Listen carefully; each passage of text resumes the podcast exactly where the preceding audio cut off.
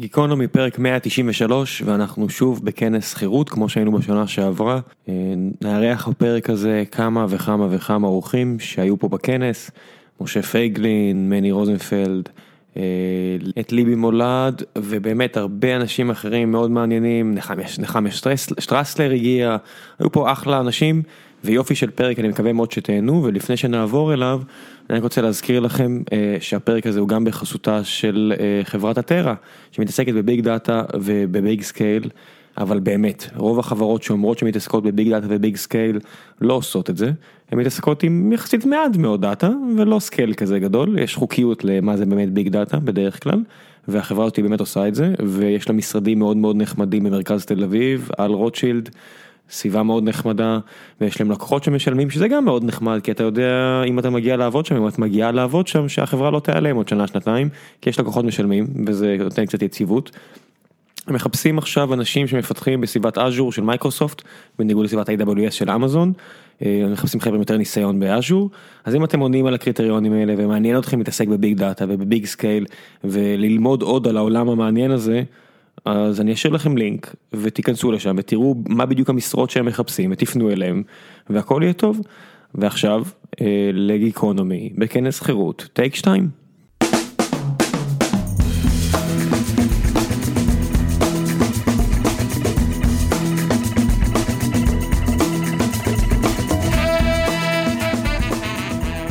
גיקונומי פרק 193 ופעם שנייה שלנו בכנס חירות ומה שבתקווה יהיה מסורת ארוכת ימין יומין.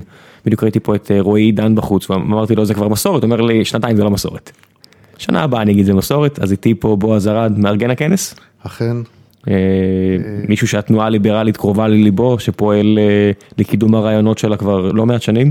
כן, אנחנו ייסדנו את התנועה הליברלית ב-2011 והשנה זה הכנס החמישי ש... ומדי שנה אנחנו הולכים ומתעצמים ומבחינה הזאת היא הרבה סיפוק מהעשייה הזאת. איך אתה מרגיש את ההתעצמות הזו בפועל? אה, אני רואה פה שדרה של דוכנים של מעל 19 ארגונים ש... מקדמים את החירות האישית והכלכלית, כל אחת עם מומחיותו, ומה שנחמד בשדרה הזו, שאחד הארגונים האלה נולד לפני מספר שבועות, אה, תחרות, התנועה לחירות בתעסוקה. אה, את החוויה הזאת זו חוויה של אה, קצת בית יולדות, במובן הזה שאנחנו יוצרים את האקו סיסטם שמניע אנשים לפעולה, לנקיטת יוזמה, לשינוי המציאות שהם חיים בה, והתוצאות של זה ניתנות להיראות בכנס. ואיך אתה מרגיש צריכה להיות אה, ההתקדמות שלכם הלאה? אתה יודע, בארצות הברית בסופו של דבר הכנסים היו רק השלב הראשון. כן, אנחנו עובדים במספר אה, מישורים. אה, אנחנו פועלים אה, מול התקשורת, כתיבת מאמרים, הכשרת כותבים, יש לנו קורסים בתחום העיתונאות והתקשורת שמכשירים כותבים ליברליים ורואים את הידיעות ואת המאמרים יותר ויותר בעיתונות. אנחנו רואים גם שכותבים שמקורבים לתנועה חשפו מעשי עוולות, כמו למשל של רדיפת החקלאי רפי דיין והניסיון להשמיד את הלול שלו כתוצאה ממדיניות מכסות ארכאית mm-hmm. של מועצת הלול. אה, שאנחנו, שהתייצב איתנו פה בכנס הזה, וכתבים גם שקשורים אלינו היו הראשונים לחשוף וללוות את הפרשה. אה, אנחנו רואים גם הופעות יותר, בת... יותר בתקשורת בכלל, ומעבר לזה, אה, הצמחה של חבר'ה צעירים שמצליחים לבטא את עצמם, לצאת במובן מסוים מהארון, ולא לחוש לבד בתוך אווירה שהיא מאוד סוציאליסטית היום, לפחות בכל מה שקשור למדעי הרוח וה... בתחומי האקדמיה ובתחומים נוספים, ואנחנו משנים את המציאות הזאת. אני חושב שדיברתי על כמה בפרקים האחרונים שסיימתי לפני מספר שבועות הספר של שעוסק במשפחת קוך האמריקאית שהיא מהתורמת הכי גדולה של, של הארגונים הליברליים האמריקאים הליברטריאנים אפילו, כן. צ'ארלס קוך היה אה, מהראשונים שתרמו שם והם מראים איך שלפני אה, כעשור עשור וחצי הם עשו את הקפיצת מדרגה הבאה והבינו שהם לא יכולים להילחם על הדור הזה, אלא צריכים להילחם על הדור הבא והתחילו לגדל think tanks ולשלם לאקדמאים שיעסקו בזה וכו' וכו'. אתה רואה מישהו כזה בנוף הישראלי שיכול להיות הצ'ארלס קוך הימין כלכלי ישראלי? היום אה, עדיין לא נראה כזה באופק. אחד התקוות שלי היא, הוא להצמיח שינוי תודעתי של אחריות אישית, בין השאר בקהילה העסקית הישראלית. זאת אומרת, משום מה, אה, אנשי עסקים אה, מוכנים להשקיע בפוליטיקאים מושחתים כנראה סביבנו, אבל לא מוכנים להשקיע בעקרונות שהיו יכולים לשמש להם למגן לכל מי שהיה רוצה לפעול ביושרה.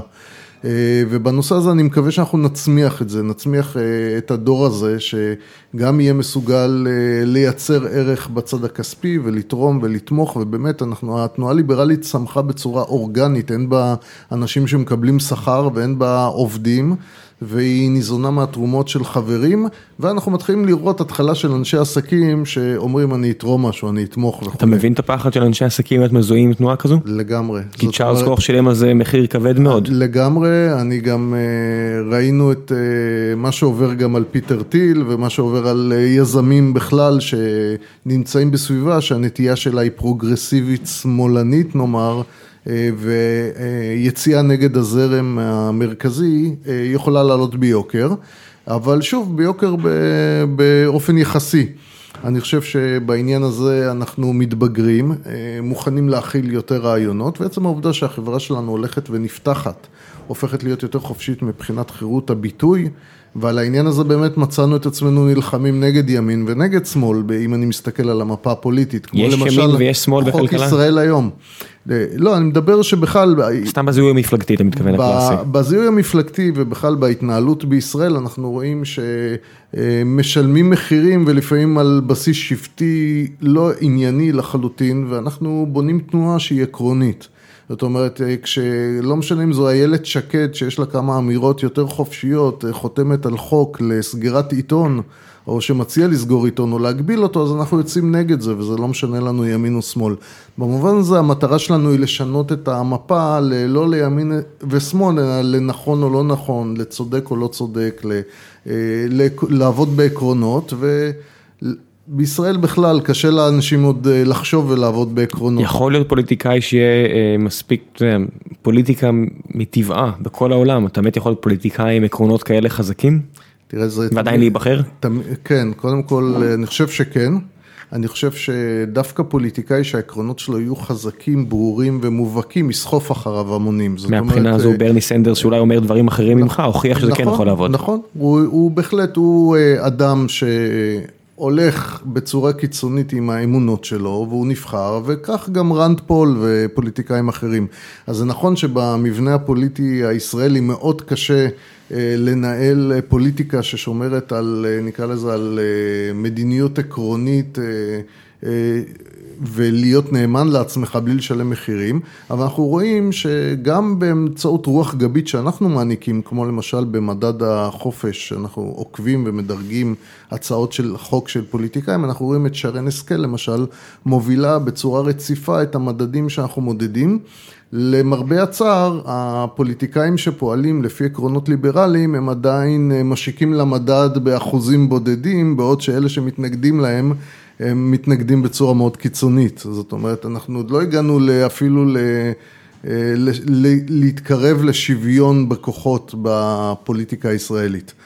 אבל אה, זה יקרה וזה... אם יש לך משהו שאתה חושב שהיית יכול להראות כדי לשכנע את השלי יחימוביצ'ים, את ה... לא יודע, אז דב חנין כנראה שלא, אבל את השלי יחימוביצ'ים של העולם, את המרב מיכאלי, האמת שגם מרב מיכאלי לא כזו. תשמע... שלי יחימוביץ', איפה היית תוקף מבחינה רעיונית תש... כדי לשנות את דעתה איפשהו? תש... אני, אני בספק אם ניתן לשנות את דעתה של שלי יחימוביץ', כיוון ש... אה, בדרך כלל אדם משנה דעה כשהוא מאמת אותה מול עובדות המציאות. ויש אנשים שמבחינתם עובדות המציאות הן סוגיה משנית ושולית שאיננה רלוונטית לדעתם הצודקת והם צריכים להתאים את המציאות אל דעתם ולא להפך. אני עובד בגישה אחרת, הפוכה, בכלל אני מגיע מהאסכולה של איין ראנד שרואה את המציאות האובייקטיבית המוחלטת כדבר שלפיו אנחנו צריכים למדוד את ולשפוט ולבנות את דעתנו ולא להפך. Mm-hmm. ו- to wish it will not make it. אבל עם שלי יחימוביץ' הדברים הפוכים, כך שאני לא רואה סיכוי לעשות את זה. זאת אומרת, היא יכולה בהחלט להגיש הצעת תקציב, שאם תסכם את המספרים, היא, היא תביא את מדינת ישראל לפשיטת רגל, אבל זה בכלל לא מעניין המספרים, כי זה מרגיש טוב בבטן. כן. אז uh, במובן הזה, מה שנשארנו לעשות זה לפתח את היכולת להיות ביקורתיים, uh, לסכם את המספרים, להסתכל על העובדות. זה נכון בגישה למדע, זה נכון בגישה לכלכלה, זה נכון גם בגישה הפוליטית. אה, והעיקרון היסודי שמוביל אותנו זה הכרה בזכויות אדם לחיים ולרכוש. העיקרון שמוביל את יחימוביץ' הוא שונה והוא מתנגד לעקרונות. מי מבין אה, חברות או חברי הכנסת בצד השני של המפה אתה מרגיש שכן אה, מסתתר שם גשר להבנה? תראה, אנחנו רואים את זה על, בנושא אד הוק. בנושאים מסוימים, כמו למשל יש אה, פוליטיקאים במרץ שיצביעו על אה, לגליזציה וכאלה. או לגליזציה, אבל למשל אני אצביע בעד לגליזציה משום שאני מאמין שלאדם יש זכות על החיים שלו ועל גופו. בדיוק כמו אחים כוח שלא מעשנים אבל יתמכו בזה. אם הוא בוגר מספיק וכולי, ולא בגלל שזה אין וזה פופולרי במיליה המסוים, ואני גם לא כן. מעשן וכנראה לא אעשן, ואני לא חושב שזה חיובי. ברמה המוסרית הייתי מגנה את זה, זאת אומרת, אבל אני לא חושב שבין מעגל המוסר למעגל החוק צריכה להיות חפיפה. לא כל מה שאני חושב שהוא מוסרי צריך לכפות אותו בחוק. לא צריך להיות חפיפה? לא, כיוון שאלה שני מעגלים שונים. המוסר הוא מעגל הרבה יותר רחב. אה, לא מוסרי למשל, לא להשקיע בעבודה שאתה רוצה להצליח בה, זה לא מוסרי כלפי עצמך, אבל לא צריך להיות חוק ששם אותך בכלא אם לא השקעת מספיק בעבודה. יש חפיפה כלשהי פה ושם, לא? ודאי. במישור הפלילי אה, בדרך כלל. כן, המעגלים של מוסר וחוק יש להם חפיפה, אבל לא, לא חפיפה מושלמת, אבל המוסר הוא הרבה יותר רחב. לא כל נושא שהוא לא מוסרי, אתה יכול לנבל את הפה ולדבר לא יפה, כן. ויש בזה חוסר מוסריות. כי מוסר בעצם הוא קוד של ערכים שמנחה את הבחירות והפעולות שלך, והמפתח למוסר הוא חיים טובים יותר וחיי אדם. לפחות מפתח למוסר ראוי כפי שאני רואה אותו. עכשיו, הרבה פעמים אתה עושה דברים שאולי הם לא יקדמו את החיים שלך, ובשיפוט לאחור הם יהיו לא מוסריים, אבל זה לא עניין למחוקק לעסוק בהם. אז אה, במובן הזה אני לא חושב שכל דבר צריך להיות מטופל בחוק. אלא צריך להיות מטופל דרך הבנה, הסברה, אה, עזרה למי שצריך לעזור לו, אם רוצים לעזור לו, ואם הוא ראוי לעזרה, וכך הלאה. אז, אה, אז זה נכון, יש חפיפה. עם אה, מפלגות שונות, אבל באמת החפיפה היא לא על עקרונות, זה, החפיפה על היא על התאמות ספציפיות שבמקרה מערך כוכבים או לחצים פוליטיים כזה או אחר הביאו אותם לתמוך במשהו מסוים. מי הפוליטיקאי שהכי אכזב אותך אם כך? כי מאלה אתה לא מצפה, אז מי מאלה שכן ציפית לא קיבלת? האמת היא שאני לא טיפחתי ציפיות גבוהות כלפי הפוליטיקאים שלנו, אני חושב שבשביל להכשיר, אנחנו צריכים להכשיר דור חדש של פוליטיקאים. אני לא פיתחתי ציפיות גבוהות כלפי הפוליטיקאים שלנו, אז במובן הזה קשה לי לומר שהתאכזבתי. אני רק יכול לומר שפוליטיקאים שהיה להם פוטנציאל הרבה יותר גדול להערכתי, כמו בנימין נתניהו, שב-2003 כשר אוצר הוביל את ישראל למקום הרבה יותר טוב. אה, לא ניצל את הקדנציה הכל כך ארוכה שהייתה לו במעמד מוביל, אה, לעשות עוד הרבה יותר. אה, שתחת נגיד הממשל של נתניהו אפשר היה לעשות הרבה יותר ממה שנעשה. יחד עם זאת, אני גם חרד כשאני מסתכל על האלטרנטיבות. אז מהבחינה הזאת... הרע שאתה מכיר עדיף על הרע עוד יותר שאתה לא מכיר? אני, בעניין הזה אני משתדל, כשאני בוחר פוליטיקאי, אני לא בוחר מלך פילוסוף או מישהו שהוא יהיה יודע כל או יכול כל. אני בוחן את מה שיקדם אותי ליותר חירות. במובן הזה אני חושב שה... תקופה, לפחות העשורים האחרונים קידמו אותנו לכיוון חירות, אבל זה לא מספיק יציב ויש גם הידרדרויות. ישראל הידרדרה במדד עשיית עסקים, היא הידרדרה במדדי חופש. הידרדרה מתי? לעומת מה? היא הידרדרה בשנים, בשנתיים שלוש האחרונות. לעומת תקופה של... במדד עשיית עסקים של הבנק הבינלאומי. איפה זה בא לידי ביטוי? זה בא לידי ביטוי בזה שמספר הרגולציות שנדרשות להקים עסק, לנהל עסק, לגבות חובות, להעסיק עובדים, למשל ההתחזקות הבלתי אה, פרופורציונלית של ההסתדרות, אה, פסקי דין כמו אלה שליבי דיברה איתה עליהם אה, בכנס, שקונסים בעל עסק ובעצם מפקיעים את קניינו משום שאולי הוא שינה את העסק בגלל איזו מחשבה על התארגנות כזו או אחרת של עובד ובתי הדין לעבודה כבר הפכו להיות אה, טריבונלים משפטיים שמשמשים אה, כזרוע הסתדרותית אה, ובמובן הזה יש הרבה מאוד פגיעה בזכויות קניין של בעלי עסקים בישראל. איך זה מתנגש לך עם עובדים שאני מניח ש... טוב, אני מניח שזו שאלה מטופשת. זאת אומרת, יש מקרים שבטוח אתה אומר, טוב שהחוק הגן עליו או עליה, אבל חבל שזה החוק? לא, אני, אני חושב שה, שעובדים באופן כללי זכאים להגנה כמו כל אדם, אבל לא להגנה מופרזת. אין סיבה שעובד יקבל הגנה על חשבון מישהו אחר, לא, על חשבון אה, מעסיק. אישה בהיר- אישה בהיריון, חודש שמיני, אתה יודע, לפטר אותה זה נראה לי צעד קצת אבל זה נבזי. בדיוק העניין, אני חושב אבל שיש עסקים שהם מנהלים אותם אנשים נבזים, ויש כאלה שלא, ואם זה לא יהיה נבזי בפיטורים בהיריון, זה יהיה נבזי ביחס במשרד. אז, אה, בדרך כלל מי מה זה- שמפטר אישה בהיריון הוא מעסיק אז, נבזי. אה, אז כן. במובן הזה אני לא חושב שהחוק צריך לטפל בנבזות, אני חושב שהציבור והלקוחות של כל עסק, יש לנו היום דרך אגב, ולדעתי חלק מהפתרונות נמצאים בעולם של המדיה הדיגיטלית. שיימינג. וב- בדיוק, פשוט לבוא ולספר את הסיפור שלך, ומעסיק שהמוניטין שלו חשוב, וילמד להתנהג בדרך הקשה, אם לא בדרך הטובה. אז מהבחינה הזאת יש מספיק כלים להתמודד, ואני לא חושב שהחוק צריך להיכנס לכל פינה בעניין הזה. אז מבחינה זו גם החובה שלנו כאזרחים אולי באמת לשים לב לסיפורים האלה וכן לתת להם אה, פותחן וכן לדבר עליהם וכן... אה, זה לא חובה, אנחנו עושים את זה כי אנחנו רוצים חברה ראויה יותר, טובה יותר. חובה, זכות, רוצים- תקרא לזה איך שאתה רוצה. אנחנו רוצים, כן, לא, חובה פשוט יש פה משהו שאתה כאילו מחויב. לא חובה חוקית. אומר במובן הזה, זה זה חובה מוסרית. אני חושב שראוי לעשות דברים מסוימים, וראוי בהחלט להמליץ על, אתה- נתקלת בבעל מקצוע טוב, בעסק שנתן שירות טוב, תמליץ. נתקלת עם מישהו שפגע בך, שהתנהג לא יפה, לא ראוי, תבקר, אז נשתפר כולנו ונחיה בחברה טובה יותר. אוקיי, אז לפני שנסיים, משהו שאני הולך לשאול את כל האורחים בפרק הזה, אם היה לך תקנה אחת, רגולציה אחת שהיית מעיף מיד היום כדי לשפר את אה, החירות לישראלי הממוצע או לא הממוצע עד 2019, מה היית עושה? חוק חינוך חובה, והייתי פותח את שוק החינוך לעסקים עצמאיים ובתי ספר פרטיים. חוק חינוך חובה, כלומר שכל זאת אה, אומרת, הורה יעשה... למעשה ההלאמה של מערכת החינוך. אתה רוצה הפרטה, לא הלאמה. העובדה שאנחנו מולאמים היום, אה, אני חושב שזה אחד הדברים המזיקים ביותר בטווח ארוך. ואם אנחנו בונים, אנחנו בונים אה, על הדורות הבאים, ואני הייתי רוצה שהדורות הבאים יזכו לחינוך טוב יותר מאשר אנחנו מעניקים היום לילדינו. אני חושב שליבי גם נדבר על זה באחד הקטעים הבאים, אז ניתן לה גם את הבמה. תודה רבה בועז ושיהיה כנס מוצלח. תודה רבה.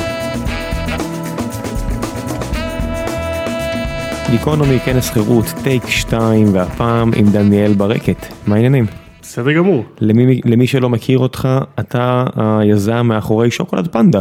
נכון, אני ביחד עם בת הזוג שלי, אנחנו היזמים והבעלים של העסק. אתה יודע, זה, זה ישראל, רוב האנשים פשוט עושים אפליקציה שאף אחד לא צריך, או איזשהו אה, גאדג'ט חומרה שרוכב על איזשהו אייפ. מה אתה עושה שוקולד? זה, זה נכון, אה, הייתי גם שם, אה, והשוקולד אה, קרה די במקרה בסך הכל, אה, אבל אנחנו לא איך, מתחרטים על איך זה. אתה מגיע למצב שאתה יוזם שוקולד? אז, אז זה קרה, אה, קודם כל אני ובת הזוג שלי שנינו טבעונים, אה, וזה התחיל קודם כל מתוך הרצון שלנו לשוקולד חלב, שלא היה בשום מקום, אה, ללא חלב. אה, אתה מתכוון מוגלת אה, חי, לא? כן, אה, אז, אז לא, אז רצינו שוקולד ללא חלב, אבל כן עם הטעמים שהתגעגענו אליהם. ויום אחד, בעודי אה, עושה מה שכל בוגר 8200 אמור לעשות, שזה לעבוד בהייטק אה, אה, ככה, אז אה, חבר מהעבודה הגיע ואמר, תשמע, עשיתי איזשהו ניסוי לשוקולד, ועשיתי גם ניסוי טבעוני, והוא יצא מאוד טעים, אולי תנסה גם. טעים טבעוני או טעים טעים? אה, האמת שבדיעבד אה, הבנו שמעולם לא טעמנו את הניסיונות שלו, אז הוא אמנם אה, הטיל את הניצוץ שגרם לכל זה לקרות, אבל אנחנו לא יודעים מה היה שם באמת. עד היום לא טעמת את הטעים טעים שלו. לא. אוקיי, אולי זה יותר טוב מפנדה, אתה יודע, אולי אתה יכול... אולי יום אחד נגלה שפתאום זהו, כן. כן, יכול להיות שסתם אתה עמל קשה על כל מיני ניסויים ויש לך מישהו שכבר פיצח את זה. זהו, ואז דיברתי עם אליה, אז עוד לא היינו בני זוג, היינו ידידים ומכרים, והיא הייתה אה, טבעונית שמפורסמת באהבה שלה לשוקולד. אמרתי לה, יאללה, בואי ננסה להכין. ומפה אה, משהו כמו שנתיים של אה, ניסוי וטעייה, הפכנו לזוג בדרך, עברנו לגור ביחד. אה, ובשלב מסוים מצאנו מתכון, שלא רק מתכון, זאת אומרת מתכון ותהליך ייצור, שהביא אותנו למוצר שבסופו של דבר כמעט ובלתי ניתן להבחין בינו לבין שוקולד חלב רגיל, מה שנקרא. אני עושה פה גרשיים, רגיל, אתה כן. יודע, יש יש עשרות ובטח מאות סוגים ש... זה, זה, זה נכון, אה, יש הרבה מאוד טעמים, אבל בסופו של דבר מישהו, אנחנו רצינו להגיע למצב שבו אם מישהו תואם את זה, ואנחנו אומרים לו, זה טבעוני, אז הוא אומר וואלה, לא הייתי מנחש בחיים. ומה מה בתהליך הכנת שוקולד מוביל אותך למצב שאתה יושב איתי פה בחדר ביפו בכנס חירות כאילו מה א- א- איפה איפה החירות נשללת ממך ב-2018 כיזם אה, מזון.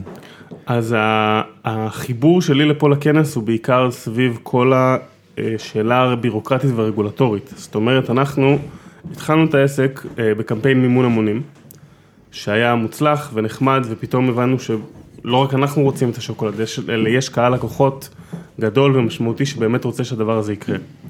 אה, ואז אנחנו אומרים, אוקיי, ייצרנו מתכון טוב, יש לנו מוצר טוב, אנשים רוצים אותו, בואו נתחיל למכור אותו. אמ, ומגלים שהתהליך שצריך לעבור כדי שהדבר הזה יגיע באופן חוקי ללקוח, אמ, ולא אה, כמו שרוב עסקי המזון הקטנים עושים מהבית וכולי, אמ, שלפי החוק הם נחשבים עבריינים. איפה הקו עובר מה מותר לי. אין, קו, וזה אחד הדברים, זאת אומרת, מה זה אין קו? אין שום דרך חוקית למכור מזון שייצרת בבית. פשוט אין. אמ, כי מה? כי על כמה תקנות אני עובר כשאני מוכר עוגה מהבית אם אני אופה אם אני אופה או הופעה צעיר בתחילת הדרך או סתם אתה יודע, תחילת הדרך בא לי לעבור מקצוע. אתה, משרד הבריאות דורש מכל יצרן מזון להשיג ריש- רישיון יצרן. אמ, אין, אין, אין, אין דרך ביניים, אין עסק קטן, אין משהו בתחילת דרכו, זה פשוט לא קיים ההגדרה. אתה צריך רישיון יצרן, אם אתה מוכר כל מוצר מזון שייצרת אותו אצלך, זאת אומרת לא נגיד ארוחה שבישלת, ארוחה שבישלת זה עוד, אתה צריך רישיון למסעדה, אבל זה משהו אחר. משהו שייצרת, הבאת משהו ארוז לבן אדם אחר, אתה צריך רישיון יצרן. אמ, וזה אי אפשר לעשות מהבית, זה דורש, באיזה שלב אתם מגלים את זה? בשלב שבו הקמפיין שלנו גייס פי שבע כסף ממה שתכננו ואנחנו מבינים שאנחנו צריכים, שאנחנו באמת רוצים לעשות מזה עסק. לפני זה היה תחביב, אמ, ואז גם אם פעם בחודשיים נמכור כמה טבעות שוקולד מהבית, אולי עברנו על החוק אבל כנראה אף אחד לא ידע, זאת אומרת זה ברמה של בין חברים וכאלה, ברגע שזה כבר נהיה עסק עם לקוחות ורוצים להגיע לחנויות וכולי, אנחנו מבינים שבעצם חייבים לעשות את זה מסודר יש מצב. שכל הבעיה שלנו במדינה בין השאר מתחילה בזה יודע, שגם אני גם אתה גם הרבה מהמאזינים כנראה חושבים באותו צורה של כן יכול להיות שאני עובר על החוק אבל מה זה משנה כי אתה כי יש כל כך הרבה חוקים. שאנחנו עוברים עליהם ביום יום שאתה יודע אין סיבה שהם יהיו שם אז אנחנו כל כך רגילים לזילות בשלטון החוק שפתאום אנחנו מופתעים מה, מה אתם עושים עניין אה, יש חוק אז מה כן. וזה זה כל כך דרך חלקלקה להיתקל בכל כך הרבה צרות גדולות שאתה באמת רוצה לעשות משהו משמעותי מצד שני אתה אומר אם תדב- תדבק ללשון החוק ויש כל כך הרבה חוקים באמת בעייתיים. הרבה פחות יזמויות. נכון. אתה, אתה מבין אבל מאיפה מגיעים חלק מהחוקים האלו? תראה, בסופו של דבר, התחום של ייצור מזון אה, הוא, הוא תחום מסוכן, במובן של אתה באמת, זאת אומרת, יש פה, בטח אם אתה קצת גדל, יש תהליכים שאתה באמת צריך לקחת עליהם אחריות, אתה צריך לוודא ניקיון, ואתה צריך לוודא שלא מגיעים גופים זרים, ושאתה יודע מאיפה הספקים שלך ודברים כאלה. זאת אומרת, אני, אני היום כיצרן שהוא כבר קצת יותר גדול, עדיין קטן ובוטיקי, אבל בשביל השקט הנפשי שלי, בשביל השקט הנפשי שלנו, אנחנו עושים כל מיני תהליכים כאלה, בודקים מאיפה מגיעים חומרי הגול- גלם, ומוודאים ניקיון, ומוודאים, זאת אומרת, אז, אז ברמה הזאתי, אני בהחלט מבין את הרצון לפקח, זאת אומרת, אני מבין את הרצון לוודא שאין פה איזשהו משהו אמ, חסר אחריות לחלוטין. הפער בין זה לבין איך שהפיקוח נראה בפועל הוא גדול מאוד, אמ, בין היתר באמת בגלל שאין פה, אמ, הייתי אומר ברמת הניהול סיכונים, הסיכון שיצרן קטן שמייצר כמה מאות עוולות שוקולד בבית יגרום למגפת סלמונלה, הוא כנראה לא גדול. מה גם שאתה, כל הקטע הזה שלכם טבעוניים זה להגיד, תקשיבו, אין פה מוצרים מן החי, הסיכוי נכון. לאיזה זיהום נורא הוא, נכון. הוא, הוא קטן פי עשרות מונים, אני, אתה יודע, אני מדבר פה מהתחת שלי נכון, כמו שאומרים, נכון. אבל אני מניח שזה מעוגן באיזושהי מציאות. נכון, הוא קטן יותר, בכלל שוקולד זה מוצר שיחסית, כל עוד זה לא פרלינים וגנשים וכל מיני דברים כאלה, שוקולד הוא יחסית עמיד מיקרוביולוגית, כי אין בתוכו שום נוזל. זאת אומרת שהסיכון לזיהומים הוא באמת די קטן. אמ, ו- ועדיין זה לא משהו, זאת אומרת, ועדיין זה לא משהו שאתה יכול לבוא ולהגיד, אוקיי, אני רוצה אמ, להתחיל לייצר מהבית ולמכור אה, ככה לחברים שלי, או לקהל לקוחות קטן, זאת אומרת, זה משהו שהוא, הרבה, הרבה מאוד עושים אותו, אבל אתה לא יכול לקבל הכרה חוקית. מה, מה הלשון, מה החוק אומר, מה, כמה עבריין אתה, עם איזה, עם איזה עבריין גדול אני יושב פה מולי, אז לא, קודם כל היום הכל מסודר ומורשה. אני- מדבר דאז, ברור. כן. אבל היה משוקם. לא, לא. זה אחד הדברים שבדקנו ולא ממש הצלחנו למצוא תשובה, אני אגיד לך יותר מזה. בתהליך של לקבל את רישיון היצרן זה תהליך ארוך. לנו לקח, אנחנו נחשבים זריזים הייתי אומר, לנו לקח שנה וחצי.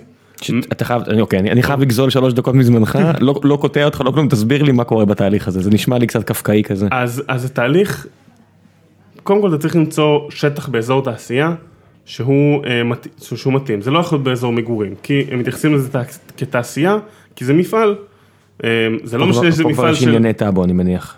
כן, כן, זה חייב להיות מוגדר בטאבו כתעשייה, זה לא משנה אם אתה רוצה מפעל של 15 מטר, אתה עדיין מפעל, אתה עדיין אזור תעשייה. אה, ואז, אם אתה רוצה רישיון יצרן, אז יש רשימת קריטריונים ארוכה. אתה צריך חדר אוכל לעובדים, וחדר הלבשה לעובדים, ומקלחת לעובדים, ושירותים לגברים ושירותים לנשים, שזה אותנו, החלק הזה מאוד מאוד שישע, אנחנו שני עובדים, אה, דאז, שני עובדים במפעל, אני ובת הזוג שלי, אנחנו גרים ביחד, אנחנו בטח לא צריכים שני תאי שירותים במפעל. אה, זה לא היה משנה, זה עדיין דרישה, בגלל שאנחנו גם גברים, גם נשים שבאים לעבוד, שירותים לכל אחד. אה, מחסן חומרי אריזה. זה יכול להיות אותה שירותים ויש פשוט שלט לא, מסתובב? לא, שני תאי שירותים נפרדים עם מנעול נפרד, זה, ה, זה החוק. זה, זה, זה, זה התקנות. זה תקנה שמיוחדת לתעשיית המזון? לא. אה, כן, כן, כן, כן, זה תקנה של משרד הבריאות. What the fuck. למה? במה שונה מפעל, כאילו אני שואל אותך כאילו אתה לא... אני, אני, אני, אני לא יודע, ו, ו, וזה, אני באמת לא יודע. אין לי, אין לי תשובה טובה לזה. אוקיי אז אתה אה, כן את השירות, אז אתה מוצא אזור באזור התעשייה, אז אתה מוצא אזור, ואז מתחילים, אה, אה, מתחילות שאלות, כי לדוגמה, התקן מחייב תקרה שהיא לפחות בגובה 2.7 מטר. אה, כביכול זה גומר שזה יותר מאוברר ויותר בטיחותי ואלוהים יודע מה. אה, אבל יש לנו חלק במפעל שהוא 2.40 וחלק שהוא 4.5, הוא מאוד גבוה. נשאלת השאלה, האם אפשר למשל לשים מחסן חומרי אריזה בחלק הנמוך? כי בסך הכל זה כמה קרטונים על הרצפה. בטח לא כל כך משנה לקרטונים האלה אם יש מעליהם מטר של אוויר או מטר וחצי, זה חסר משמעות. נשאלת השאלה אם זה אפשרי. לזה אין תשובה ברורה. זאת אומרת, זה לא שיש ספר תקנות שאתה יכול לבוא ולהגיד, תנו לי בבקשה את התשובה. זה נשמע האם כמו מותר, ה- מותר ה-. התקנות האלה האפורות שאם אתה עושה משהו אחר בעייתי אז ימצאו כבר, אה, אתה יודע, על מה להלביש לך. ואז, ואז פה נכנס המפקח או המפקחת או האדם במשרד הבריאות שבסוף נותן את הרישיון. והוא צריך להגיד לך, זה בסדר או לא בסדר. וזה תהליך ארוך לקבל את התשובה הזאת. זאת אומרת, לנו לקח משהו כמו ארבעה חודשים, רק לדעת האם בכלל תיאורטית אפשר להקים מפעל איפה שאנחנו רוצים להקים. איך נראים ארבעה חודשים האלה מהצד שלך, כאילו אתה פשוט יושב ומחכה? אז לנו, זאת אומרת, אנחנו בשלב הזה עוד ייצרנו את השוקולד התומכים בבית, זאת אומרת, מי שתמך בקמפיין שלנו, ייצרנו בעבורו את השוקולד, ולכן, אתה יודע, היה לנו את המרווח נשימה הזה, אה, אפשר לומר. למרות שאתם פועלים תחת הסברה שאתה יודע, כן. כל, כל רגע יכולים לפרוץ אנשי הימ"מ הביתה ולקחת אותך. אז בוא נגיד שבזמנו לקחנו סיכון מחושב, שבו אמרנו, אנחנו לא מוכרים שוקולד לאף אחד, אנחנו נותנים מתנות לאנשים שתמכו בקמפיין שלנו. אין חוק שאוסר עליי לייצר דברים במתנה לאנשים. אה, אז, אז זה מה שעשינו. אה, ו... ואז, עכשיו, אבל זה עדיין ארבעה חודשים מאוד בעייתיים, כי זה ארבעה חודשים שבהם אתה מצד אחד מתחיל תהליך מול נכס ספציפי שאתה רוצה להשיג רישיון עליו, מצד שני, לשלם שכירות בארבעה חודשים האלה, לקוות שבעל הנכס יסכים לחכות לך, זה לא מצב פשוט. לדאוג שהקהל כבר לא מוצא איזה מותג אחר שרוכב זה- על זה- ההייפ זה- שאתם זה- עשיתם, אתם זה- עשיתם הרבה הייפ בזמנו. זה, זה בוודאי. אה, ו... ואז בעצם אה, סיימנו את הארבעה חודשים האלה, בהבנה שעקרונית אפשר להקים מפעל, אה, איפה שאנחנו, במקום שבו אנחנו נמצאים היום. אה, היה עוד תהליך שהוא כנראה הרגע הקפקאי ביותר, שבו רצינו פטור, כל מפעל מזון בעיקרון חייב מפריד שומנים. מפריד שומנים נועד בשביל שאם אתה, זה, זה, בוא נגיד זה מאוד הגיוני במטבחים שמשתמשים בהרבה שמן, שופכים אותו למים ולא רוצים שזה יזהם את הסביבה. ואז יש איזשהו רכיב שאוגר את השמן ומונע ממנו לזרום לביוב, בסך הכל תקנות בריאות הסביבה שיש בהן היגיון. מפעל שוקולד לא כל כך צריך את זה, כי אנחנו לא שוטפים הרבה מים, אה, זה, מז... זאת אומרת, זה מזיק לשוקולד, ובדרך כלל מנקים את השמן לתוך אה, פח, והוא לא זורם לביוב. רצינו לקבל פטור. אמרו לנו, אין בעיה, יש תהליך של פטור, בואו תראו לי דגימות מים מהמפעל, תראו לי שאין שמן, תקבלו פטור. דגימות מים מאיפה? דגימות מים מהמפעל. מה זה אומר דגימות מים מהמפעל? לבוא מהברז, מהביוב? מה- מהביוב. שזה... אבל הביוב הוא לא רק שלכם הרי הוא... לא, לא, יש לנו ביוב שלנו, זה לא החלק הבעייתי, החלק הבעייתי הוא שאין מפעל, כי אנחנו מחכים לקבל רישיון במפעל. זאת אומרת, הנחת העבודה היא, וזאת הנחת העבודה של כל המערכת, היא שאתה כבר עובד באופן לא חוקי ועכשיו צריכים לאשר אותך. הם לא כל כך יודעים מה לעשות כשבאים אנשים לפני שהם עוברים על החוק ומנסים לקבל רישיון, זה כאילו לא ב-DNA של המערכת. כי הם כולם מניחים שאתה כבר פועל והם רוצים לבדוק שמה שאתה עושה תואם לחוק. אם אני בא לפני, אז הוא לא ידע, באמת הפקיד של בריאות הסביבה לא ידע מה לעשות איתנו. בסופו של דבר הגענו להסכם שאומר שאנחנו מתחייבים שאם יבואו בעתיד לעשות בדיקות הם יהיו בסדר. ואם הם לא יהיו בסדר אז נתקיד בפרינג' שמנים. זאת אומרת עשינו איזשהו לופ הול. לפני שהתחלת, איפה היית על המפה הפוליטית-כלכלית? וכמה זזת ימינה? אז, אז אני חושב שזה, זה, זה ועוד דברים אחרים הזיזו אותי קצת יותר ימינה. כן. אה, איך אתה, אתה יודע, זה, תהליך של תסכול הולך וגובר, כי זה לא רק שם הרי נעצר, אתה כבעל עסק אתה מוקף בהמון המון תקנות, שרובן ככולן יש good intentions. נכון. אתה יודע, יש את ה... זה משהו שיש לנו הרבה בחברה שאנחנו מנהלים של האם משהו הגיע מ-good intentions או לא. זה assume best intentions. מצד שני אתה אומר גם אם היה לי good intentions, best intentions, לא תמיד התוצאה הסופית באמת מעניינת כי היא לא מוצלחת ויש את המתח הזה שאתה אומר אוקיי אני מבין מה אני- כל המסע חתחתים הזה שמעבירים אנשים כמוך דרכו כדי שתוכל למכור מזון לציבור. אני יכול להבין מאיפה זה מגיע מצד שני אני שומע אותך. וזה נשמע fucked up.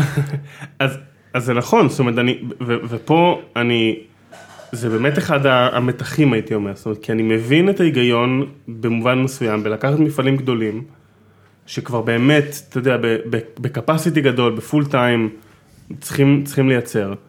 אנחנו היום מתחילים להעביר את עצמנו תהליכים של בקרה פנימית, כי אנחנו מבינים את החשיבות של הדברים האלה. כי אתם לא רוצים שהלקוחות שלכם יהיה קלקול קיבה. בדיוק, כי אנחנו, כי יש, כי אנחנו רוצים אה, אה, לוודא שהכל טוב, ולכן ההיגיון שם הוא היגיון קיים, אני חושב שהבעיה העיקרית והמשמעותית, הוא שזה פשוט הופך להיות חסם כניסה. זאת אומרת, אין תהליך מוסדר להיות קטן ואז לגדול.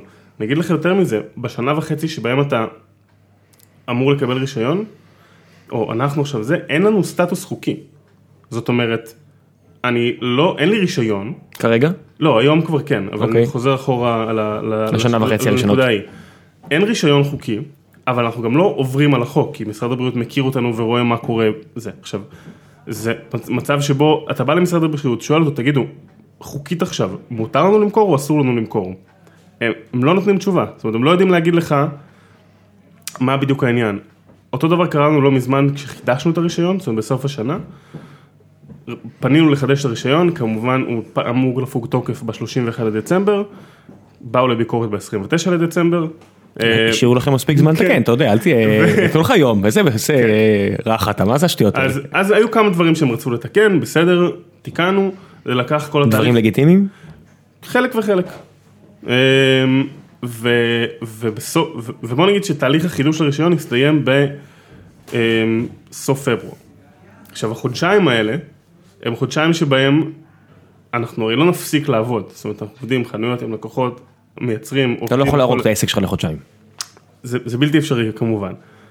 עכשיו, אתה בא למשרד הבריאות ושואל, תקשיבו, אני, אני באמת רוצה להבין, מותר לי או אסור לי, אין לי רישיון, הוא פג תוקף, עוד אין לי חדש, מותר לי או אסור לי לעבוד, איזה סיכון חוקי אני לוקח על עצמי? אין תשובה. התשובה הכי טובה שקיבלנו מהם זה, אם תסתכל באתר של משרד הבריאות, אנחנו תמיד מגדירים את, הרש... את הפג תוקף של הרישיון באתר למי שמסתכל מבחוץ, לחודשיים אחרי התאריך שהוא באמת פג תוקף, הם עושים כסת"ח עצמי כזה. כי אנחנו של- יודעים שזה לוקח זמן. ועדיין, אתה שואל את עצמך רגע, כאילו אני, אני בתור אדם שבאמת רוצה, לא, רוצה לעבוד לפי הספר, לא רוצה להיות במצב שהוא לא, ש, שאנחנו עוברים על החוק. אין תשובה ברורה, ואין תהליך מסודר שאומר לך מה עכשיו, איזה סטטוס אתה? אתה בסדר, אתה לא בסדר? אם היה פתרון כמו שאני שומע נגיד אתה ירושלמי אם הייתי שומע פתרון כזה כמו שעכשיו אה, שמעתי שכמה בתי עסק בירושלים שנמאס להם מהמאפיה של אה, של הכשרות. החליטו, אנחנו נוציא לעצמנו כשרות ומי שיקבל אותה יקבל אותה. לנו זה מספיק טוב מקבלים את זה שיש חרדים שזה לא מספיק טוב להם ניחא. היית מקבל היית לוקח חלק בדבר כזה איזשהו גילדה כזו של אה, יצרנים קטנים שתבדוק את עצמם. אני, אתה היית מאמין לדבר כזה? אני חושב ש... זאת אומרת, אני... הלוואי שדבר כזה יכול להיות אפשרי. לדעתי, גם, ה... אמ, גם משרד הבריאות בחיים לא ישחרר לדבר, לדבר כזה לקרות. ומעבר לזה, היום כל רשתות המזון, אפילו הקטנות, דורשות רישיון של משרד הבריאות כ baseline. זאת אומרת, אנחנו לא יכולים להתחיל למכור בהם לפני שיש לנו רישיון. באותם חודשיים עושים לכם בעיות, הרשתות? לא. כי הם מבינים את השטיק. כן, כן. אמ, זה, זה, זה כאילו זה ברור, ת- תראה, אני, יצא לי לדבר, אנ- אנחנו בשלב מסוים, בתהליך הזה של רישיון, בשנה הראשונה לא ייצרנו, אמרנו אין לנו רישיון, אז בסדר, מדי פעם נמכור באינטרנט וכאלה, לא נמכור לחנויות. ואז דיברתי יום אחד עם אבא של חבר, שהוא הרבה שנים בתעשיית המזון, הוא אמר, תקשיב, אני משווק היום יצרנים שכבר שבע שנים בתהליך מול משרד הבריאות, כי אתה לא יכול להרשות לעצמך לחכות שהתהליך הזה ייגמר, כי יכול להיות שהוא לא, יכול להיות שהוא ייקח עכשיו חמש-שש שנים. תעבוד, אתה בסדר, אם אתה בתהליך מולם, ואם יודעים מה קורה, ואם זה, תרגיש בנוח ל- להתחיל, אה, להתחיל לעבוד, ו- ומזל שקיבלנו את הטיפ הזה, כי אחרת לא בטוח שהעסק היה שורד עד שבאמת הרישיון יתקבל. מה הלאה? מה מה העתיד, אה, תמיד אנחנו בו אז, לפנדה? אז הלאה, אה, אנחנו בעיקר, אה, בעיקר עובדים על להגדיל את הייצור ואת התפוצה של המוצר. אתם אה, חושבים לצאת גם, מה השאיפות שלכם? בינלאומיות, כן, לאומיות? אנחנו, אנחנו רוצים קודם כל להגיע למצב שאנחנו בכל, ברוב נקודות מכירה בארץ שהם לא רק חנויות טבע, גם סופרים, היום אני כטבעוני עושה קניות הרבה מהזמן בשופרסל, במגה, ב... רמי לוי וכו', כן. בדיוק. אה, כי יותר נוח, מה לעשות? יש מבחן בדיוק. גדול, כן, ויש מספיק מוצרים שטובים לך. אז אנחנו היינו רוצים להיות גם שם, אה, ובעתיד אנחנו בהחלט חושבים גם על, אה, על ייצוא, על ארה"ב, אנגליה. מה מה הסיבוך באמת בלהגיע למקומות כמו שופרסל, כמו רמי לוי? הם עצמם, הקניינים שלהם? אמ, יש, יש כל מיני, זאת אומרת, זה גם הקניינים, זה גם הלוגיסטיקה, אמ, זה גם לוודא שאתה יודע, אתה מקבל מקום הגיוני על המדף ודברים כאלה. כי אתה מתחייב מה, הם הם משלמים רק אם אה, קונים, ואחרת זה נזרק ואיבדת את הכסף? לא, לא, אה, זה לא, זאת לא הבעיה. איך אה, נראית הדינמיקה מול החבר'ה האלה? בטח, שבטח, בטח במצב שבו המוצר שלנו עם תוקף ארוך, אז זה בסדר. מה התוקף של שוקולד כזה? שנה, כמו שוקולד רגיל. אתה אומר את זה כאילו כל אחד כן. בודק את התאריך של השוקולד אתה יודע. באותו מידה אני יכול לאכול משהו שהוא פג תוקף שלוש שנים, אני לא כן. בטוח שאני אבדיל בכלל. אין, אין, אין בשוקולד באמת קלקול, הוא פשוט לאט לאט לאורך זמן נהיה פחות ופחות טעים. אתה, אתה, אתה יכול לאכול שוקולד אחרי עשור ולא יקרה לך שום דבר, פשוט יהיה לא טעים. איך תעשיית השוקולד מסתכלת עליך? כי יש כל כך הרבה, איך זה נקרא, שוקולדיירים, נכון? יש מילה כזו? כן, כן. אוקיי, אז איך, איך אה, יצרני השוקולד האחרים? כי ישראל, יש כל כך הרבה יצרני שוקולד אה, קטנים, בוטיקים כאלה, איך הם מסתכלים עליך? בזלזול? לא. בגלל, בגלל שאתה לא, לא, לא משתמש במוצרים אה, חמאה וחמנת ה- וכו'? הייתי אומר שזה מתחלק, יש לך המון המון שהם שוקולטיירים עושים מפרלינים, ממרכזים שלהם, זה לא כל כך אזור שאנחנו נמצאים בו, אנחנו מראש כיוונו להיות בנקודות מכירה קמעונאיות, ומי שנמצא שם זה דווקא ממש לא הקטנים, מי שנמצא שם זה אה, או חברות יבוא מאוד גדולות, דיפלומט וסידס וכל, וכל אלה, או שטראוס וורד הגליל ויוניליבר וכולי, זאת אומרת זה דווקא לא הקטנים שנמצא שם. אני לא חושב, אנחנו, אני חושב שאנחנו היום עדיין מתחת לרדאר שלהם, זאת אומרת אנחנו לא, אה, אנחנו, אנחנו עוד לא מישהו שדורך על אה, נתח שוק של מי מהגדולות האלה. ובעתיד שלך אתה רואה כאילו כן אה, לדקור את הענקיות? תראה, אנחנו לעולם לא נתחרה בשוקולד פרה, לא במחיר ולא בסוג המוצר, זה לא, אנחנו לא יכולים לעשות את זה. למה? אבל- נגיד למשל במחיר, אבל זה עניין של scale? שיש להם פשוט, אה, עולה להם פחות לייצר כי יש להם פשוט כמויות יותר גדולות? כן, זה גם, אז למה לעולם לא? לא, אז צודק, לא לעולם לא, אבל, אבל, אבל לא בשנים הקרובות. זה בסדר, זה משהו אה, אחר. לא, אבל גם עלות חומרי הגלם, זאת אומרת, עלות של תחליף חלב הוא יקר יותר מחלב, אה, מה משתמשים באמת? מותר לך להגיד? זה שילוב של סויה וקוקוס. אוקיי. אה, זה- בכולם, זה הגליק? לא, זה שלנו. הבנתי. כאילו, לא, אבל בכל הטעמים שלכם, כי כן. ראיתי בדוכן שלך שיש... כן, זה הבסיס של השוקולד, ובתוכו אה, יש כל מיני תוספות שונות, אבל זה הבסיס שנותן את הטעם החלבי. אז זה בעצם אלה בתוספת הקקאו. כן, וסוכר. והרבה הרבה סוכר, כי כי מה לעשות. כן, כי זה טעים. כי- כי לא צריך להגזים, גם כן. טבעוני וגם בלי סוכר זה כבר נראה לי כן, מוגזם לגמרי. מגניב. אוקיי, עכשיו אני אתן לך את השאלה האחרונה אה, שאני שואל את ה- את כל החבר'ה שאני מראיין פה בכנס. אם היית יכול לשנות דבר אחד כדי להפוך את ישראל לחופשית יותר, ליברלית יותר במובן הכלכלי יותר, בטוח שיש דברים שהם לא כלכליים שאפשר לעשות, אבל במובן הכלכלי, מה מה בכל זאת היית עושה? כאחד שבכל זאת מבין את החשיבות של תקנות מזון וכו', אם היית יכול לשנות דבר אחד כדי ש-2019 תהיה חופשית יותר. אז הדבר הראשון שאני חושב שעולה לי לראש, שהוא באמת אמ, אולי הכי מיותר ומצד שני מייצר הכי הרבה נזק, זה כל הסיפור של מכסים ותקנים בכניסה לארץ. זאת אומרת, זה נושא שאנחנו נתקלים בו הרבה ולא נגענו בו עכשיו בשיחה, אבל בין אם זה בירוקרטיות וטפסים ומכסים ואישורים שצריך כדי להכניס מוצרים לארץ, אמ, שעומדים בכל התקנים האירופאים והאמריקאים ומה שלא תרצה. ועדיין דורשים תהליך ארוך ומייגע. זה אחד הביזיונות הגדולים, כי אתה אומר, אם, זה עבר את האישור של האיחוד או של... אם ה-FDA אישר כן. את זה, כאילו מי... מי אתם? מי, בדיוק. מי אתם? מי שם אתכם אה, למנוע ממני למכור את זה לציבור? כן. אמ, אז זה זה. מה עוד?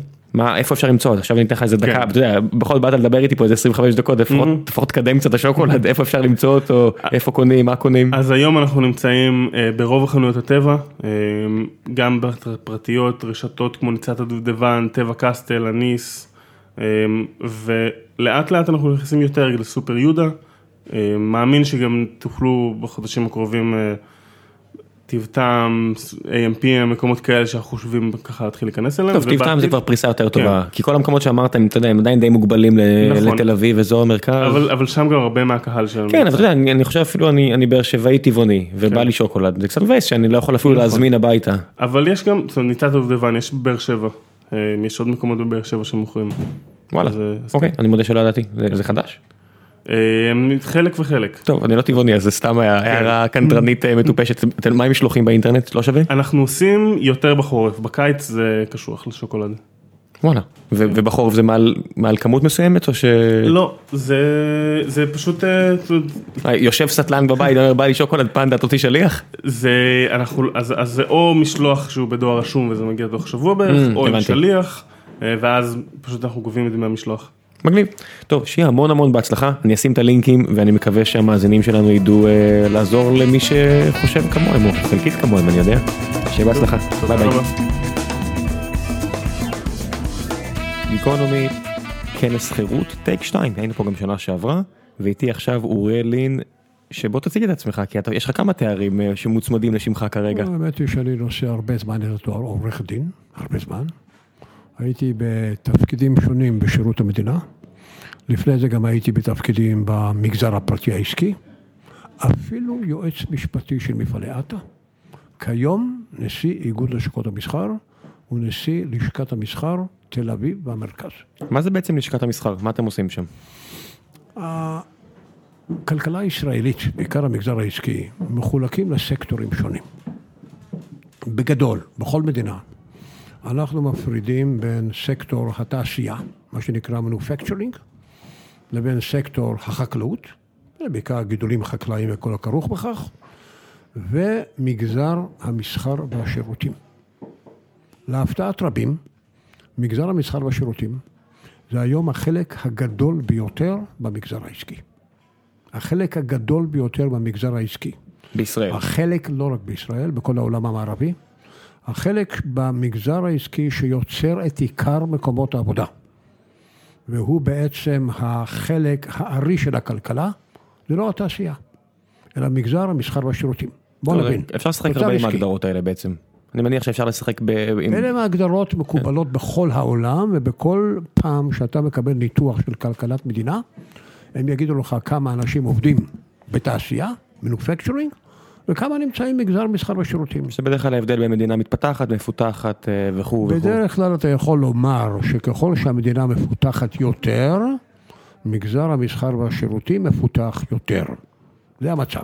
למה? כי מגזר המסחר והשירותים גם מעניק הרבה מאוד, גם במובן האישי, גם ברמת השירותים שניתנת לפרט, למגזר העסקי, לקהילה, וזה כבר העודף מעבר לייצור. זה העודף מעבר לייצור. אבל בוא נבין, מדינת ישראל, 70 אחוז מכל המגזר העסקי, אני מדבר מגזר עסקי, לא המגזר התוצר הלאומי, אלא המגזר העסקי, 70 אחוז, מסחר ושירותים. תעשייה, 19 אחוז. שנעבור למספר עובדים. בתעשייה היום בישראל עובדים 424 אלף איש. מסחר ושירותים, מיליון שמונה מאות אלף. יש גם כאלה שעובדים בחברות הממשלתיות בבריאות המדינה, כמו חברות חשמל, נמלים וכדומה, שהם גם כן מוסיפים כמובן תעסוקה, ויש לנו כמובן גם מגזר ציבורי גדול מאוד. זאת אומרת, אנשים שאינם במגזר העסקי, הם עובדים בשירות או של המדינה, או של רשות ממלכתית, או רשות מוניציפלית. זה גם כן מגזר גדול, בערך כמיליון 200 אלף איש. אז אה, כך פחות או יותר... משהו באחוזים שהם לא יכולים להסתדר לי, אבל אה, אם זה לא, 19 אחוז ו-70... אנחנו פחות או יותר מגיעים לארבעה מיליון מועסקים, ארבעה מיליון עובדים במדינת ישראל, זה מצבנו, מול אוכלוסייה של 8.7 מיליון. זה היום המצב, זה מצב לא רע, כלומר מבחינת השתתפות האוכלוסייה בכוח העבודה, עברנו כברת דרך רצינית. אז הארגון שאני עומד בראשו, הוא מייצג את עיקר מגזר המסחר והשירותים. בהרבה מאוד תחומים, הרבה מאוד ענפים. זאת אומרת, אנחנו נמצאים מדינה בהתפתחות כלכלית דינמית. למשל, באיזשהו יום מחליטים שרוצים לעשות תמ"א 38, אז מתארגנים אנשים שעוסקים בתמ"א 38, למה? כי הם חייבים לעבוד מול הרגולטור, מול רשויות המדינה, מול מה שקורה. אם ניקח לדוגמה ענפים הרבה יותר ותיקים, כמו יבואני מזון. בדיוק לפניך ישב פה יצרן שוקולד.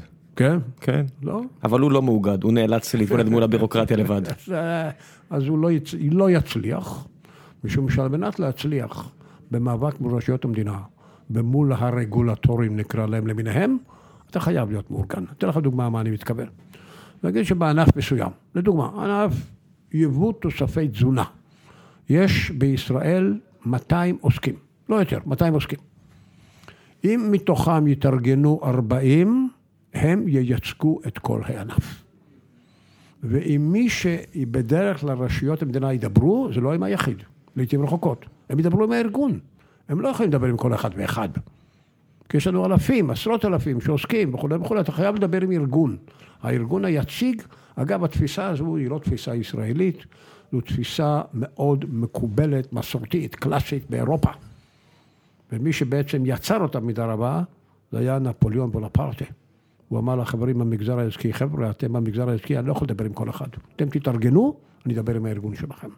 זו התפיסה המקובלת. למשל באירופה, כל מי שהוא, יש לו עסק, חייב להיות חבר בלשכת המסחר.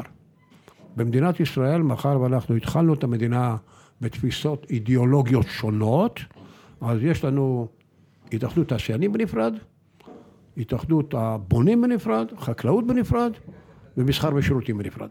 ולכל סקטור יש לו את הארגון היציג שלו. וזה הארגון שחייב לצאת קדימה, להיאבק מול הרגולטורים, לא רק בעניינים ענפיים, אבל הרבה מאוד גם בעניינים שנקרא להם כלל מקרו. זה ארגונים שהמדינה, שהמדינה מעורבת בהם באיזושהי צורה? סליחה? זה, זה ארגונים שהמדינה מעורבת בהם באיזושהי צורה, או שזה ארגונים פרטיים לגמרי? אסור למדינה להיות מעורבת. כי בעצם המתח הזה, כי הם בעצם אמורים לייצג את האנשים... כי אתה נמצא כל הזמן במתח של עימות מול רשויות המדינה. אוי ואבוי לארגון, אם הוא יקבל תקציב מהמדינה. הוא יקבל תקציב מהמדינה, איבד את העצמאות שלו, אין לו ערך. הוא חייב להיות חופשי לחלוטין. הארגונים האלה שמייצגים את המגזר העסקי בישראל הם עצמאים לחלוטין, והם בנויים בעיקר על דמי חבר, או מה שנקרא דמי טיפול ארגוני, שאלה שהם מייצגים אותם ולא רוצים להיות חברים, צריכים לשלם. איך אתה מיישב את המתח שבין ליישב את האנשים שאתה אמור לייצג אותם, לעומת למשל ראייה לטווח ארוך? אתה יודע, ממקומך אתה יכול למשל לראות אינטרסים של תעשייה עשר שנים קדימה, עשרים שנה קדימה, ועכשיו אתה צריך לדאוג שלא קם איזה ארגון מתחרה, כי זה, זה שוק פרטי. תראה, ארגונים מתחרים יכולים לקום, אנחנו כולנו חיים בעולם תחרותי. נכון. מדי יום, כולנו בעולם תחרותי, אין שום בעיה עם זה. יכולים לקום ארגון מתחרה, בבקשה, אבל לא קם. איך, לא זה, קם. איך אתה מסביר את זה? משום שצריך הרבה כוח לבוא ולומר, אני רוצה להקים ארגון מתחרה, אבל אני מדבר, לא מדבר כרגע על ארגון, נאמר ארגון מוסכים, שיש ארגון נפרד בענף מוגדר אחד. אני מדבר כרגע ארגון שהוא מקיף את חלק גדול מענפי המשק בתחום המגזר והשירותים. לנו יש לפחות 100 ענפי משק מאוגדים תחתנו, אצלנו, מאוגדים במסגרת שלנו. ואנחנו נחשבים לגוף יעיל, לגוף טוב, לגוף עצמאי, שלוחם גם בראיית מקרו, אם מדובר בחוקי עבודה מופרזים, אם מדובר בחוקי הגנת צרכן מופרזים, אם מדובר בהגנת סביבה שמטילה את העול בעיקר על העסקים במקום על רשויות המדינה. אז כל הנושאים האלה הם נושאים שאנחנו מטפלים בהם. אנחנו גוף מקצועי גדול, עם הרבה עורכי דין, ואנשי מקצוע אחרים, וכתוצאה מזה קשה מאוד להקים גוף מתחרה. כשלהקים גוף מתחרה צריכים לבוא ולהגיד, הם נכשלו, הם לא עושים כלום. אתה לא חייב אנחנו- להיכשל, אני יכול להגיד את זה יותר טוב. ואנחנו לא עושים כלום, אפשר יהיה להקים גוף מתחרה. והיו ניסיונות כאלה לאורך השנים? היו ניסיונות כאלה לאורך השנים? אה, ארגון אה, לשכת המסחר תל אביב והמרכז, שזה בעצם הלשכה הגדולה והחשובה ועושה את כל עבודת איגוד לשכות המסחר, אני מתכוון בראייה ארצית, אה, הוקם בשנת 1919. ומאז הוא קיים. אתה אומר על, על 100 שנים של עבודה קצת קשה, מצד שני אתה אומר לא, אפשר לבוא לגוף, תראה, אה, היה, אה, כמו שדיברתי מקודם בכנס, פרופסור בשם פרקינסון, שהוא בנה כלל שאומר שהעבודה מתפשטת כדי למלא את הזמן שהוקצב לעשייתה. עכשיו, הוא גם הכניס שם כלל אחר, שאמר שכשארגונים גדולים וותיקים עוברים מהמבנה הישן שלהם למבנה חדש, הם בדרך כלל מתנוונים. זה אחד מהכללים שהוא אמר, זה לא בהכרח כך. אנטרופיה, זה, אבל- זה, זה, זה חוקים של טרודינמיקה שבדרך כלל אפשר להכיל אותם על כל דבר ב- בעולם שלנו. על כל פנים, אז איך אתה מגן בגוף של בן 100 שנה מהתנוונות ו... מנהיגות. פשוט מנהיגות. עכשיו אני אגיד לך את האמת, גם רשויות המדינה מכניסות לנו זרם חיים. כי הן- מביאות fight? מה? הן נותנות לכם fight? הן כל הזמן מכניסות לנו זרם חיים בזה שהן עושות מעשים לא נכונים. הם עושים מעשים לא נכונים, או מופרזים, או שאינם במקומם, מאלצים אותנו להילחם. אבל כשאתה נמצא בחפירות וחייב להילחם כל הזמן, קשה לך להתנוון. אתה צריך להילחם. מי, מי, מי אתה תופס בתור היריבים האידיאולוגיים שלך כרגע ב... מבין הרגולטורים, מבין אה, אנשי המדינה? מי, אתה רואה שעושה לכם החיים הכי קשים? אנחנו עובדים מול הרבה, מול אה, משרד התחבורה, אנחנו עובדים הרבה מול אה, משרד הכלכלה והתעשייה, כפי שקוראים לו היום, משרד הבריאות, משרד האוצר. בקיצור, כל אותם משרדים שיש להם השקה עם המגזר העסקי. אנחנו לא עובדים הרבה עם משרד הביטחון, גם לא הרבה מהמשרד לביטחון פנים, למרות שאני עסקתי הרבה במאבק בתאונות דרכים. יותר מאשר כל חבר כנסת אחר, אי פעם, אבל אנחנו לא עוסקים בזה היום. רובם עסוקים בלקדם את עצמם ולהיבחר, זה לא משאיר הרבה זמן. אה, תראה, בדרך כלל אתה עוסק בנושא של מאבק בתאונות דרכים אחרי שנבחרת לכנסת, לא לפני כן. כי לפני כן קשה מאוד להיאבק, אבל אני הייתי גם יו"ר הוועדה הזו בכנסת ישראל. אני מוכרח לומר שגם הצלחתי להעביר כמה דברים חשובים. הייתי גם יו"ר הרשות הלאומית לבטיחות בדרכים, אבל כרגע, מה שאני מתכוון לומר, המגזר, הארגון שאני אחראי עליו, אינו עוסק בזה. אנחנו עוסקים בנושאים כלכליים.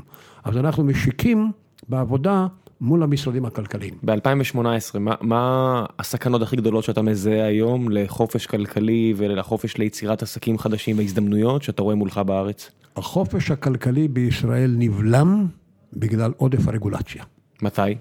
זה תהליך שמה, שהוא היה תקופת ב... הרגולציה וחקיקה נגד המגזר העסקי הייתה תמיד בישראל, אבל אני מוכרח לומר שמפלגת מפא"י ידעה להתאפק. מפלגת מפא"י, למרות שהייתה ריכוזית, למרות שהיו מיסים גבוהים, היא ידעה איפה לעצור ואיפה להתאפק בהטלת עול וחוקים נגד המגזר העסקי. למרות שפעם היית, עכשיו, למרות אני- שפעם היו אומרים שהרבה יותר, הרבה יותר קשה לעשות אז עסקים אני אומר בארץ. לך כרגע, שדווקא עכשיו, משנת 2000, כשהליכוד יותר בשלטון, מועברים יותר חוקים נגד המגזר העסקי, רגולציה מטורפת מול המגזר העסקי, כשאני מספר לאנשים לא מאמינים לי. תן לי דוגמה, קח למשל תן דוגמה. תן דוגמה. מגזר רשתות המזון על המגזר הקמעונאי. קמעונאי, אתה נכנס לקניון, חנויות, לא משנה מה שנקרא מגזר קמעונאי, מכירות לצרכנים בישראל. משנת 2000 הועברו 44 חוקים, אני עוד חוזר, 44 חוקים, שכולם מטילים חובות על המגזר הקמעונאי. ונוסף לזה עוד 20 תקנות. מה למשל? מבין... הר- אתן לך עכשיו דוגמה, מה שכרגע רץ, ואנחנו בולמים את זה. באים ואומרים לך ככה, יש מה שנקרא חוק הגנת הצרכן. חוק הגנת הצרכן אומר לך, של- אני אומר למוכר, שהוא לא יכול להטעות את הצרכן ולתת לצרכן את הרושם שמה שהוא מוכר במחיר רגיל זה מחיר מבצע. זאת אומרת, אל תגיד לצרכן שהמחיר שמופיע עכשיו זה מחיר מבצע, כשזה לא מחיר מבצע. בסדר? יש הוראה בחוק ספציפית שאוסרת עליך. מה צריך לעשות? לתפוס אדם שמוכר ומשקר ולהעניש אותו. לא. מה הם עושים? הם באים ואומרים לך, לא, אנחנו עכשיו נעביר חוק, שאתה לא יכול למכור מוצר, אלא אם כן עברו 30 יום. אתה לא יכול להוריד את המחיר, אלא אם כן עברו 30 יום מאז שהיה המחיר הרגיל. אתה צריך לחכות 30 יום. אז באים ואומרים, חבר'ה, זה לא מתקבל לדעת, יש לך מוצרי מזון, הם נרקבים, לפעמים צריך לדעת, אתה אומר, או חלילה, לי יש כרגע בעיה תזרימית, אני רוצה למכור מהר, מה אני אחכה 30 יום? או שאתה אומר, יש פה מחיר היכרות, אז מה אומרים לך? היי, אתה צודק. אבל לא אומרים, אנחנו נבטל את היוזמה, לא. אנחנו נקבע שאתה לא יכול להוריד לפני שחלפו 30 יום, אבל יהיו עשרה חריגים שמרשים לך להוריד לפני שהיו 30 יום. עשרה עשרה חוקים מיוחדים? מה? עשרה תת תנאים בעצם שיאפשרו לך? לא, עשרה... בתוך, בתוך הנורמה הכוללת, בתוך האיסור של 30 יום, אנחנו ניצור עשרה חריגים מתי מותר לך להוריד לפני שחלפו 30 יום. מה למשל יש בעשרה האלו? למשל מוצרי מזון. עכשיו, אבל מה, כדי שלא תחשוב שאתה יכול לכל מוצרי המזון, עכשיו אנחנו גם נעשה רשימה איזה מוצרי מזון. אז מה עושים לך? קודם כל, פותחים ביוזמה שהיא מיותרת לחלוטין מבחינת הוראות החוק. אחרי שמסתבר שהיוזמה הזו היא פסולה, אז עושים לך עשרה חריגים. ואחרי שעושים לך עשרה חריגים, כותבים פירוט רשימה מה נמצא בכל חריג בחריג, ורוצים שכך אנשי עסקים ינהלו את החנויות שלהם. ואיך אתה מגיב לדבר הזה? אני מבין כך שאני מנסה להסביר להם שזו איוולת מוחלטת, רגולציה מיותרת, שגם לא מאפשרת לנהל עסק ביעילות, ונוסף על זה מעלה את המחיר לצרכן. אין פה הגנה לצרכן. כשהיו לך אנשים כמו איילת שקד או נפתלי בנט במשרד התעשייה או כל מיני בנט לא נמצא עכשיו במשרד החינוך. עכשיו לא, אבל היה, כשהוא- היה היה, פעם, כן. היה לך בעל, הרגשת שיש לך בעל ברית, בן אדם ש... בנט לא הייתה בעיה.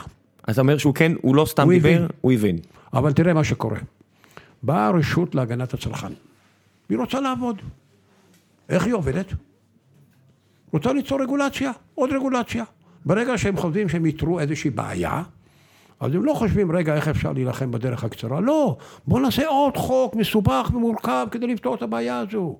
ואז באים אל השר, השר מקדיש לכך את הזמן שהוא מקדיש, בדרך כלל לא מספיק זמן, לא מספיק מתעמק, קל מאוד לשכנע מישהו בתוך המשרד, יוצאים ביוזמת חקיקה. ואנחנו צריכים להילחם ולהסביר לכולם שזו איוולת שאין כדוגמתה. יכול להיות שחלק מהחוקים הם באינטרס דווקא של השחקנים הגדולים שמנסים להגן על עצמם מהשחקנים לא הקטנים? בדיוק, תראה, יש פה עניין גם של איזו אידיאולוגיה מסוימת מאחורי הדברים. למשל, הרבה מאוד ממה שעושה היום משרד האוצר, כחלון, זה מתוך רצון להוריד את יוקר המחיה. אתה מאמין לו? אתה מאמין לו? בטח שאני מאמין לו. אוקיי. זה גם היה בפלטפורמה שלו. הוא אה, רוצה יש- באמת יש הרבה- להוריד יש את הרבה יוקר דברים המחיה. שהיו בפלטפורמה אני מאמין. לו שהוא רוצה להוריד את יוקר המחיה. אוקיי. אני גם מאמין לשר הכלכלה שהוא רוצה להוריד את יוקר המחיה. השאלה לא אם הוא רוצה להוריד או לא, השאלה איזה אמצעים הוא נוקט. האם הוא נוקט באמצעים הנכונים. אז לפעמים, במקום לנקוט באמצעים נכונים, לעודד תחרות לגיטימית, אמיתית, אז הם מנסים להיכנס לך בכל השיניים האפשריות אל תוך הניהול היומיומי, שזה מיותר לחלוטין. זה גם, זה מה שאנחנו קוראים עודף רגולציה. קורה לך לפעמים שיש לך אה, התנגשויות אידיאולוגיות עם חלק מהחברים אה, שמואגדים תחתיך, שיכול להיות שאיזושהי רגול... תקנה טובה להם, כי היא מגנה עליהם, אבל מצד שני, היא לא משרתת נאמנה למשל את, ה... את הזנב הארוך, את הלונג טייל של, ה... של החברים באיגוד, איך, איך מיישבים בעצם... אה, בוא אני אגיד לך, you get a point, יש לך פה נקודה. לפעמים רגולציה קשה היא לא כל כך נוראה לארגונים חזקים. למרות שהם אוהבים להגיד שכן. חכה, כן, חכה. גם מגן עליהם בתחרות בפני הארגונים החלשים. כי לארגון החלש קשה מאוד עם כל העומס הרגולטורי. ארגון חזק אומר, אוקיי, אני אקדיש יותר זמן, אני אתמודד עם העומס הרגולטורי, אבל הקטן לא יוכל כל כך... כן, אני ראיתי את זה, עזרתי להקים בנק אז זה בארץ, קורה, זה קורה. וראיתי מה קורה, שאתה עומד מול אה, ספר כזה של תקנות, ואלא אם כן אתה אחד משני הבנקים הגדולים שיש לך אפשרות להקים בנק חדש, יגיע עכשיו איזה ארגון חיצוני והוא קורס תחת העול של, הרגולציה. אה, לגבי בנקים, לקחת, לקחת דוגמה שאולי היא לא הכי מוצלחת, אומר לך למה, כי בבנקים אתה באמת חייב להגן על הציבור. אתה חושב שכל התקנות בבנקים נכונות? יש גם בנקים שפשטו את הרגל. יש. זה די רציני. השאלה הדבר אם... שנוגע אה, לבנקאות, בוא נאמר כך, יש עודף רגולציה בבנקאות. יש. האמת היא שהבנקאות הפכה להיות גובה המיסים של מדינת ישראל, זו האמת. אחד מהם. ויש עודף, אחד מהם, כן, זה נכון. יש עודף גדול מאוד, אבל הבנקאות במקרה זה סקטור ששם הצורך להגן על הצרכן הוא מאוד מאוד חשוב, הוא חיוני. יש עודף רגולציה, יחד עם זאת, פה זה סקטור שאתה יודע שכן צריך להגן על הצרכן. אז לפני הסיום, יש פה שאלה משותפת שאני שואל את כל האורחים אה, בפרק המיוחד הזה. אם יש לך, אם היה לך עכשיו את היכולת להיפטר מאיזושהי תקנה או מאיזושהי חקיקה כדי להפוך את ישראל לחופשית יותר ב-2019. מה זה, אני- באיזה, באיזה חלק בחקיקה היית נפטר לגמרי? אני הייתי מבטל את אפליית המס מול המגזר העסקי. העובדה שהיום כל עסק קמעונאי בישראל, כשהוא מוכר מוצר, צריך לשלם מס ערך מוסף, בעוד שמי שמייבא יבוא אישי מקוון, לא צריך לשלם מס ערך מוסף, זו אחת האפליות הכי חמורות מול המגזר העסקי בישראל. אתה נותן עדיפות לספקים בחו"ל על פני המגזר שלנו. חד זה משמעית. דבר היום.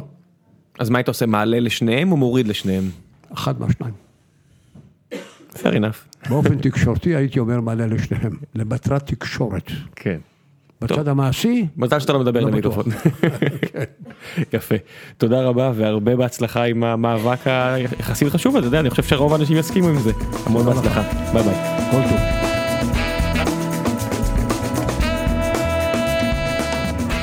גיקונומי עם כנס חירות, חלק שלוש, חלק שלוש. מה העניינים? ליבי מולד. נעים מאוד. פעם אה, שנייה שלנו כבר, ולצערי אין הרבה בחורות פה בכנס. גם אני שמתי נשים, לב לזה. מה זה בחורות? נשים. גם אני שמתי לב לזה. אה, יש על זה דיבור בתנועה הליברלית, למה באמת אין הרבה נשים. אה, יש על זה כל מיני תיאוריות, את- אבל אני לא אכנס לזה עכשיו.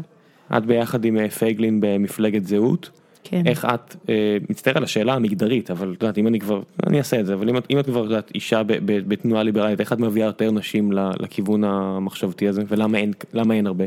תראה, לא מאמינה שנשים הן באמת שונות מגברים באיך הן אה, חושבות על אה, נושאים פוליטיים. אה, אני מביאה הרבה נשים, כמו שאני מביאה הרבה גברים, אומרת להם רעיונות טובים.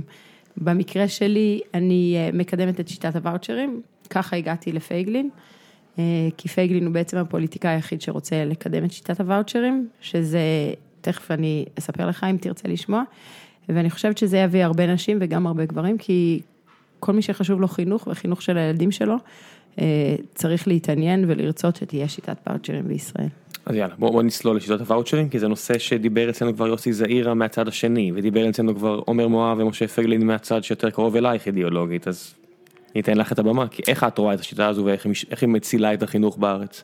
אה, על קצה המזלג זה בעצם אה, שיטה שמשאירה את המימון במימון ציבורי ומפריטה את הניהול.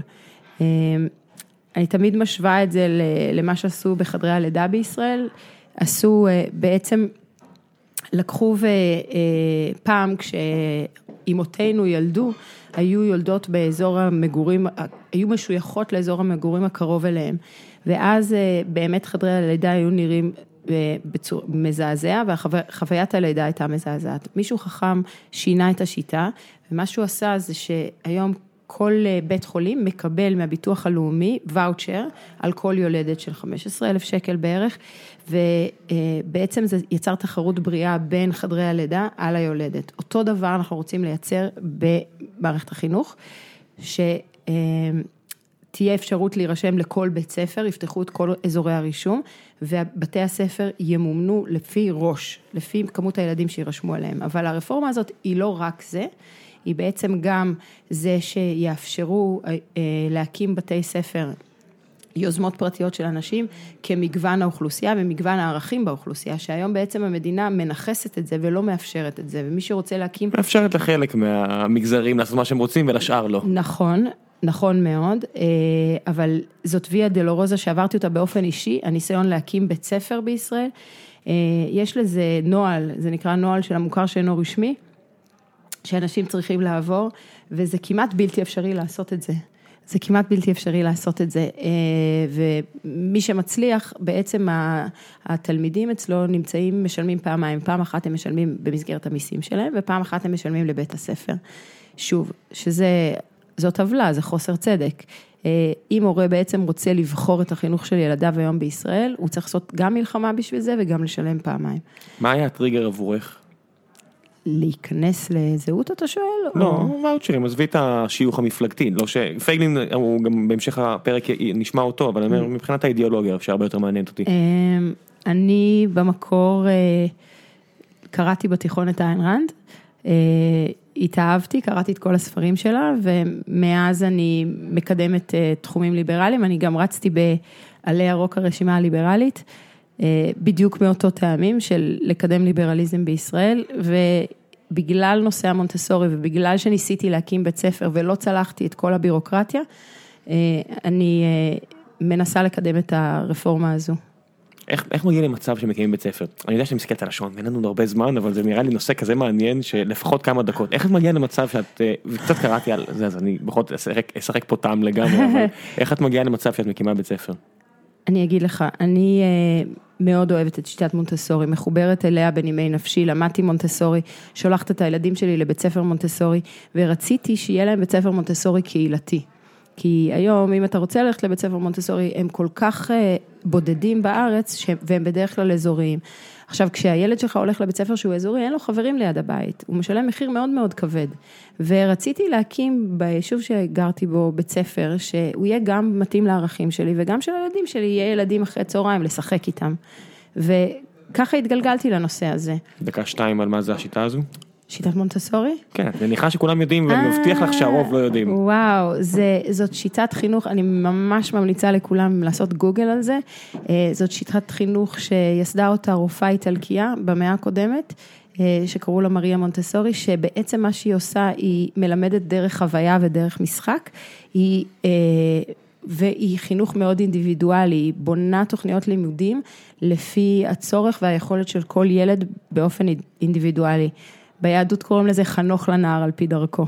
אה, אבל זה ממש כל כך על קצה המזלג ש...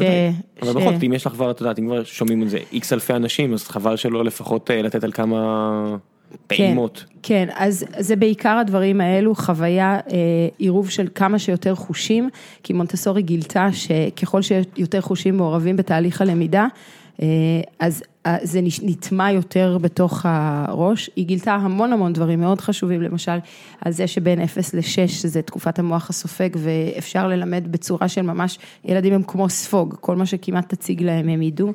אה, היא גילתה כל מיני תקופות רגישות לכל מיני דברים, כמו שיש אה, בגיל שנה וחצי תקופת רגישות לילדים להליכה, והם יקומו וינסו over and over and over ללכת, גם אם הם יפלו שלושת אלפים פעם, אז יש תקופות רגישות לחשבון, לשפת דבורה, לכל מיני דברים, ובתקופה הזאתי, אם אתה מגלה את תקופת הרגישות של ילד ותחשוף אותו לחומרים מהסוג הזה, נניח יהיה תקופת רגישות לחשבון ותחשוף אותו לחשבון, הוא יימשך לזה כמו מגנט והוא יספוג את זה כמו ספוג. עכשיו יושבים בבית אנשים ואומרים, זה נשמע נהדר, אבל מה לגבי כל ההורים שלא חשבו על זה לעומק, לא נחשפו, ואומרים, אז אנחנו מהצד השני של המפה, בוא נעשה עוד רגולציה.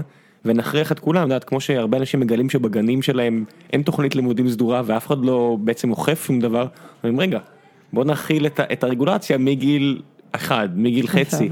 אז אני יודע, אבל חכי, אבל אוי ואבוי לי זה לא תשובה טובה, בכל זאת אני צריך לשחק פה את פרקליט השטן מהבחינה הזו, לא לא שהצד השני הוא שטן, אבל בכל זאת הצד השני, ואני להגיד, את מסכימה הרי שזה מאוד חשוב, לחשוף את הילד, את מאמינה בזה.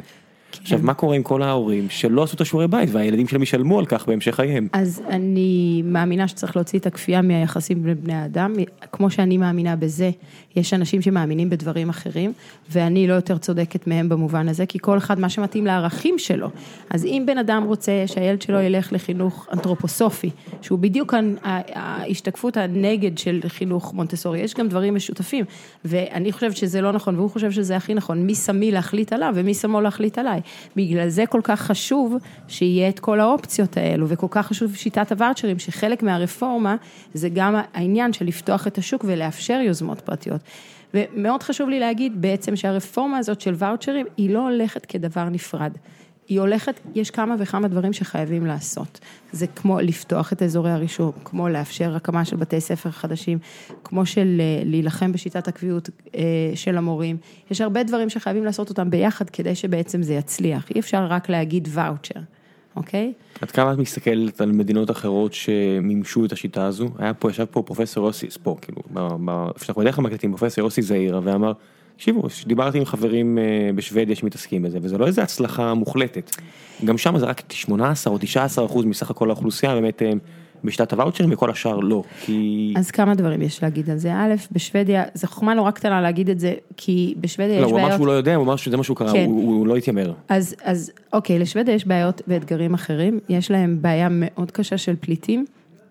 זאת תרבות אחרת והגיעו להם מיליוני פליטים ש... אני חושב מיליונים, כן, כמות גדולה, מהגרים אה, מכל העולם. כן, אה, והתיישבו על מערכת הרווחה שלהם, ועושים להם, אה, עשו להם בעיות מאוד קשות בתוך בתי הספר, וזה נכנס לתוך המדידות ותוך המדדים של ההצלחה במבחנים, אז, אז כאילו, אני לא סומכת על תוצאות מבחני הפיזה בשוודיה כמדד השוואתי בשנים האלו, אבל כן רואים במקומות אחרים שיישמו אה, אה, ואוצ'רים, שזה כן מעלה את הציונים, אבל זה בכלל לא. זה לא המדד שלי, ציונים זה לא המדד שלי. אה, יש המון המון סקרים שמראים שביעות רצון של הורים ככל שמגבירים את יכולת הבחירה שלהם בחינוך. אה, זה ברור, כי כשמאפשרים לך להקים בית ספר או להיות בבית ספר שהוא מתאים לערכים שלך, ברור ששביעות הרצון שלך היא תעלה. פחות חיכוך. יודעת, בהייטק זה בדיוק זה, אתה- מוריד friction מהלקוח שלך, ואם אתה חושב על הורה בתור לקוח של מערכת, נכון, אז אתה, לא, אתה צריך לחשוב עליו בתור אה, לקוח רגיל, וצריך להוריד חיכוך ממנו. וגם אתה צריך לחשוב על אה, אנשים, לא כעל נתינים שאתה יכול לעשות איתם מה שאתה רוצה. התפיסת עולם צריכה להיות שבן אדם זכאי לחנך את הילד שלו לפי ראות עיניו. זה, אני חושבת שבישראל זה הדגש הזה צריך לשים. אנחנו לא אה, נכס של המדינה שכולנו צריכים להתיישר לפי אותו סטנדרט.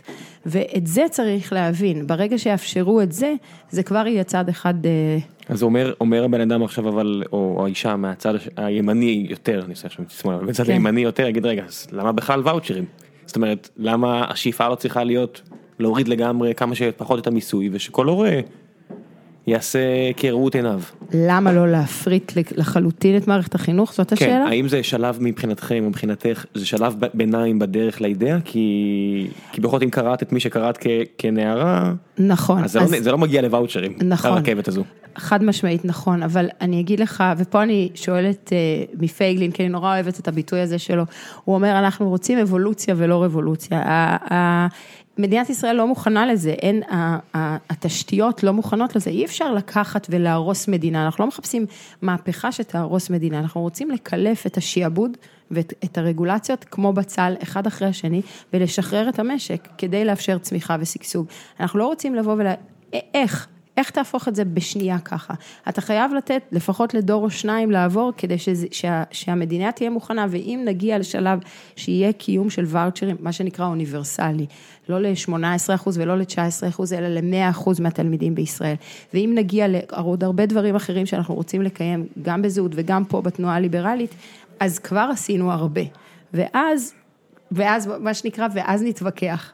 עדיף. אני שאלתי פה את כל האנשים שהגיעו ל- להתארח ויגיעו בהמשך הפרק, אם היה להם רק תקנה אחת, רגולציה אחת, משהו אחד שהם היו יכולים לשנות בישראל כדי אה, להגדיל את החופש של אזרחיה ל-2019, אני מניח שאצלך תהיה התשובה ואוצ'רים? אה, כן טוב, ולא. אבל זה לא תקנה אחת, זה- זה מהפכה גדולה. נכון, אבל אם היה תקנה אחת הייתי מוריד, מורידה את מוסד הקביעות. אצל, של, אצל מורים ספציפית? לא רק, בכלל? אני חושבת שמוסד הקביעות זאת המחלה הכי גרועה של מדינת ישראל. אה, היא מונעת את המוביליות בתעסוקה, היא גורמת לנזק הגדול ביותר, זה הולך ביחד עם, זה המון בסימן הכנס הזה, ביחד עם כל הכוח של השביתה של העובדים וכולי. אה, אבל כן, גם במערכת החינוך, וגם זה חלק מהרפורמה של הוואוצ'רים, זה ביטול הקביעות ולאפשר למנהלים לשכור מורים. ולצערנו גם לפטר מורים, כשיש למה צורך. לצערנו? אבל אם- את באמת מאמינה במה שאת אומרת, למה להוסיף את הלצערנו כי- הזה? כי כשאני צריך לשחרר בן אדם מהעבודה, אני אומר, "אה, זה חוסר התאמה. נכון. את יודעת, הוא ימצא ימצא את עצמו במקום יותר טוב, ואם אתה טוב במה שאתה עושה, אתה נהנה עוד... סליחה. דיברתי על פיטורים ונחנקתי, אבל אה, אני רק אומר, שאתה צריך לשחרר בן אדם, זה לפעמים לטובה, אני לא אומר לצערי אפילו הדבר הזה. אה, זה נכון ולא נכון, כי... אה, יש תעשיות ויש תעשיות, ברור שאנחנו בתעשייה מאוד נכון. פריבילגית, נכ- ושקל חד למצוא משמעית, עבודה. נכון, ואני אני לא רוצה לעשות, אני לא עוצמת עיניים, יש אנשים חד משמעי שייפגעו מזה. שאנשים שכן יפוטרו ויהיה להם קשה למצוא עבודה אחר כך, ואנחנו לא הרבה צריכים להתעלם. מהתקנות האלה- אבל לא, אבל אני תמיד אומרת, אנחנו לא יכולים להקריב את ה, מה שנקרא את כל עם ישראל לטובת אינטרס צר של מגזר מאוד צר שירוויח מזה. אה, אפרופו הרצאתו של עומר מואב עכשיו, מגדלי הבננות, אז אנחנו נגן עליהם, אבל כל, כל הציבור בעצם ישלם יותר על בננות. כן, עומר היה אצלנו דבר. כבר פעמיים, אנשים כן. מכירים את הבננות. אוקיי. אני אומר, אבל איך עוצרים למשל שמתחילים לנוע ימינה כלכלית? איך עוצרים, הרי כל התקנות והחוקים שאנחנו מכירים לא לא נולדו מריק. הרי אם אנחנו מסתכלים מאה ה-19, באמת כן. אנחנו לא רוצים הרי לחזור לשם. אה, אני מניח, אה, אני רוצ- אני רוצה להניח שרובנו פה לא רוצים לחזור לשם. הרי חלק מהתקנות האלה, רובן ככולן, התחילו עם כוונות טובות, והגיעו כנראה למקום שהוא לא לא טוב. אני לא בטוחה על עניין הכבודות, אני חושבת אוקיי, שהם fair התחילו, התחילו מפילוסופיות לא טובות. אני חושבת שזה הכל מתחיל מזה ש, ש, שמלמדים ומחנכים, הכל מתחיל בחינוך, אז הכל באמת חוזר לשם, מחנכים לסוציאליזם, מחנכים ל, ל, לזה שכולם חייבים להיות שווים, מחנפ, שלא מקבלים את העניין ש, שצריך, שזה טוב שיש וריאטי של אנשים, שיש, ש, שהמטרה היא הגדלת הרווחה ולא, ו, ולא אה, לחתוך לכולם את הראש ולעשות את כולם שווים. אז אני חושבת ש, שאם אנחנו, זה התחיל מפילוסופיה רעה, וזה הפך לרגולציה רעה. ואני חושבת שאנשים מתכוונים לטוב, אבל הם פשוט טועים. שלא להגיד שבמקומות מסוימים הם רשעים, אבל אני לא חושבת, אני חושבת שרוב האנשים מתכוונים לטוב והם חושבים שזה הטוב, כי ככה לימדו אותם. כן, יש לנו חוק אחד בחברה שזה assume best interest, וזה זה הרבה פעמים אה, לפחות אמור להוריד את הטונים, לא תמיד זה עובד, אבל כן. זה, זה אמור להוריד את הטונים. אבל האמת ש-I assume it, כן. כאילו את באמת אומרת, היה, היה כוונות טובות, זה פשוט הוביל למקומות לא טובים. כן, וגם אני חושבת, מה שאנחנו עושים פה היום זה עבודת קודש, כי זה השכלה של הציבור לכיוון מה יכול להיות אם היה יותר חירותי. מגניב. אז בנימה זו אני אאחל לך המון המון בהצלחה, לך ולמשה שיגיע בהמשך הפרק, ואני אשחרר אותך כי יש לך פאנל להנחות עוד שתי דקות. נכון, תודה רבה. ביי ביי.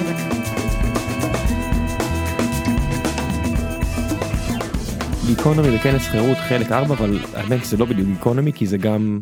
הקונגרס, פודקאסט ליברלי, אה, הסתובבתי פה ב- באזור הכנס, בכנס חירות, וניגש אליי מר יניב מנוס. יניב מנוס, אם אתם מאזינים לפודקאסט שלו או קוראים דברים שהם כותבים, אז אתם בטח מכירים. הוא שאל אותי אם אני יכול לבוא אה, לדבר איתו, אז אמרתי בוא נעשה הפוך, בוא נשתמש בציוד שלנו כבר, וזה ייכנס אה, גם לפרק הזה, ואני אעביר לו עכשיו את זכות הדיבור, ואני אהיה בעצם האורח הרביעי או החמישי בפרק הזה. יאללה, go for it. מגניב, תודה רבה ראם. אה, אהלן, מה העניינים? אה, אוקיי, אז יש לי קודם כל שאלה של אה, סקרנות. אתה מגיע לכנס של מה שכיניתם בגיקונומי, אה, Hardcore Crazy Libertarians. אה, אתה לא חושש קצת מתיוג שלך ככזה, או כמי שלפחות משתף פעולה? כי אני מרגיש שזה לפעמים קצת תיוג על סף אה, כהנא חי כזה. אתה לא חושב שזה ידבוק בך? תשמע, אם הייתי כזה מפחד אז לא הייתי מגיע לכנס, ואם אני כאן בכנס אז כנראה שאני לא כזה מפחד מהתיוג הזה, או כל כך... כל דעה פילוסופית היא כמו שהיא, אלא אם כן זה מוביל לאיזה אלימות נורא קשה, אני חושב שלכל, לרוב הדברים יש מקום. לרוב המוחלט של הרעיונות יש מקום, אני לא נגד אה, הגבלת רעיונות. אז למה בכל זאת אה, החשיבה על זה כ-Crazy Libertarians? זה סתם אני חושב בשביל, אה, בשביל הדחקה והצחוק, כי תשמע רוב האנשים לפני כן הייתה פה, לפני שדיברתי איתך היה פה, הייתה פה ליבי מולד שמדברת על שעת הוואוצ'רים, שעת הוואוצ'רים זה רחוק מלהיות ליברטריאני כי זה מגיע ממיסוי. אה, זה שאלת אם זה בדרך לשם אז היא אומרת אולי אבל כרגע לא. אז בסדר אין לי כל עוד הכל שקוף וגלוי אני, אני בסדר עם זה. חטפת ריקושטים נגיד מהפרק שעשיתם שנה שעברה של מה, מה אתם עושים הקלטות בכנס חירות, מה, מה זה צריך להיות? לא, דווקא הקהל שלנו מאוד אה, פלורליסטי. אה, נג- אני מאמין שאם אני אחטוף ריקושטים זה למשל יכול להיות עם פרק עם, אה, שאמרתי שארז תדמור יגיע, דיברתי איתו ואני יודע שהוא יגיע בקרוב, אז, אז שם אני מניח שאני אחטוף ריקושטים, כבר אנשים אמרו לי, אנשים שלחו לי בתגובות פרטיות, אם הוא מגיע אני, אני מפסיק להאזין, כאלה סטייל, אתה יודע, ניתוקים משירות. אני לא, אני לא, אני לא אתרגש מזה מהבחינה הזו, זה יבאס אותי אם יהיה פחות מאזינים, אבל לא, לא ברמה שאני לא אביא אורח. קורה אותו דבר נגיד כשאתה מביא את דב חנין? כן, אנשים, אה, אתה יודע, אנשים שהם פה בכנס בטח מאוד סובלים לשמוע את דב חנין. לא, אבל שולחים לך הודעות, אני לא מקשיב יותר לפודקאסט? לא, גם זה, גם שאמרתי זה על ארז, אני חושב שארז זה, זה הסיבה שאנשים אה, יעשו את זה כי כל מה שקשור לביבי זה כבר לא פילוסופיה אידיאולוגיה, זה כבר ממש משהו שחוצה את העם אה, בעד ונגד וכבר עם רגשות כל כך עזים שזה כבר לא, אני כבר לא קונה את זה שזה באמת כלכלי או פוליטי, כי הוא לא כזה ימני ואני לא בטוח שהוא כזה ימני כלכלי, אה, זה בעיקר הוא אישית, ואז כל מי שקרוב אליו, אתה יודע, או שאוהבים אותו מאוד או שמאוד לא אוהבים אותו. אבל אני לא, אני חושב שאתה יודע, הייתי שמח לדבר גם עם בנימין נתניהו בעצמו, אז בטח שאני מישהו ש, יועץ, מייעץ לו וכו' וכו'. זה נראה לי פשוט שיחה מעניינת ואני חושב שלכל דעה יש חשיבות שתושמע. יש איזה, שטרוצקי שבטח מאוד אה, חביב פה על הקהל. אם אני לא טועה זה ככה הולך הסיפור שלפני שהוא איבד את ההכרה הרי סטלין שלח מתנקש למקסיקו. ועם איזה אייספיק או איזשהו גרזן קרח משהו כזה הוא נעץ בו ואז השומרים באו להרוג אותו את המתנקש. אמר אל תעשו את זה כי לכל אדם מגיע שישמעו את הסיפור שלו. כאילו בכוונה הוא התכוון בבית משפט. אז אני לגמרי במקרה הזה אני לגמרי טרוצקי אני אומר אה, מעניין אותי לשמוע גם אנשים שאני ממש לא מסכים איתם. אוקיי, זאת אומרת, אתה אומר שאם היו מזמינים אותך נגיד מכנס סוציאליזם 2018, היית... כן, היית בא? עם החמאס הייתי רוצה לדבר אז נדבר איתי על כנס סוציאליזם כן ברור זה לא נהדר. מה אם יש כנס חמאס? בטוח אה, יש כנס חמאס אני לא בטוח שהם ירצו שאני אדבר שם או ישוחח שם אנשים. לא בעברית. אה, אני רוצה לשאול אותך על פוסט שכתבת בסוף פברואר, לקראת ההשקה של אה, פלטפורמת יוטיוב של המוצר שלכם, StreamElements. בעצם מדובר בפתרון סטרימינג לאנשים שרוצים לשדר את עצמם אה, משחקים, אני לא יודע, League of Legends או אפילו... כל דבר לא משנה משחקי משחקים או לא. רטרו כמו שאני כן. אוהב. כל דבר. אה, וסיפרת שהיו"ר של החברה, גיל שלי, נכון? לא גיל הירש. גיל הירש, סליחה. גיל אה, שלי בחור נהדר אה, עדיין לא עובד איתי. אז הוא בא אליך. ואמר, הוא בא אליך ואמר פחות או יותר, אני מקצר את הסיפור, זה לא מספיק טוב. אה, אני ממליץ למצוא את הפוסט כי אני פה אה, מתמצת ואולי... אה, או סתם לחזור אחורה 12 שעות לישיבת הנהלה האחרונה שלנו. ואתה כותב שם שהתבאסת כי עבדתם קשה, אבל חרקתם שיניים, עבדתם יותר קשה והמאמץ הזה השתלם ושמחת, ואני אהבתי את הפוסט הזה כי... כי אני אוהב אתוס של עבודה קשה ושאיפה להצטיינות, ונדמה לי שזה קצת זר אם אני משווה את זה לאתוס עבודה במגזרים אחרים במשק, אם אני יוצא מההייטק, נגיד למגזר הציבורי.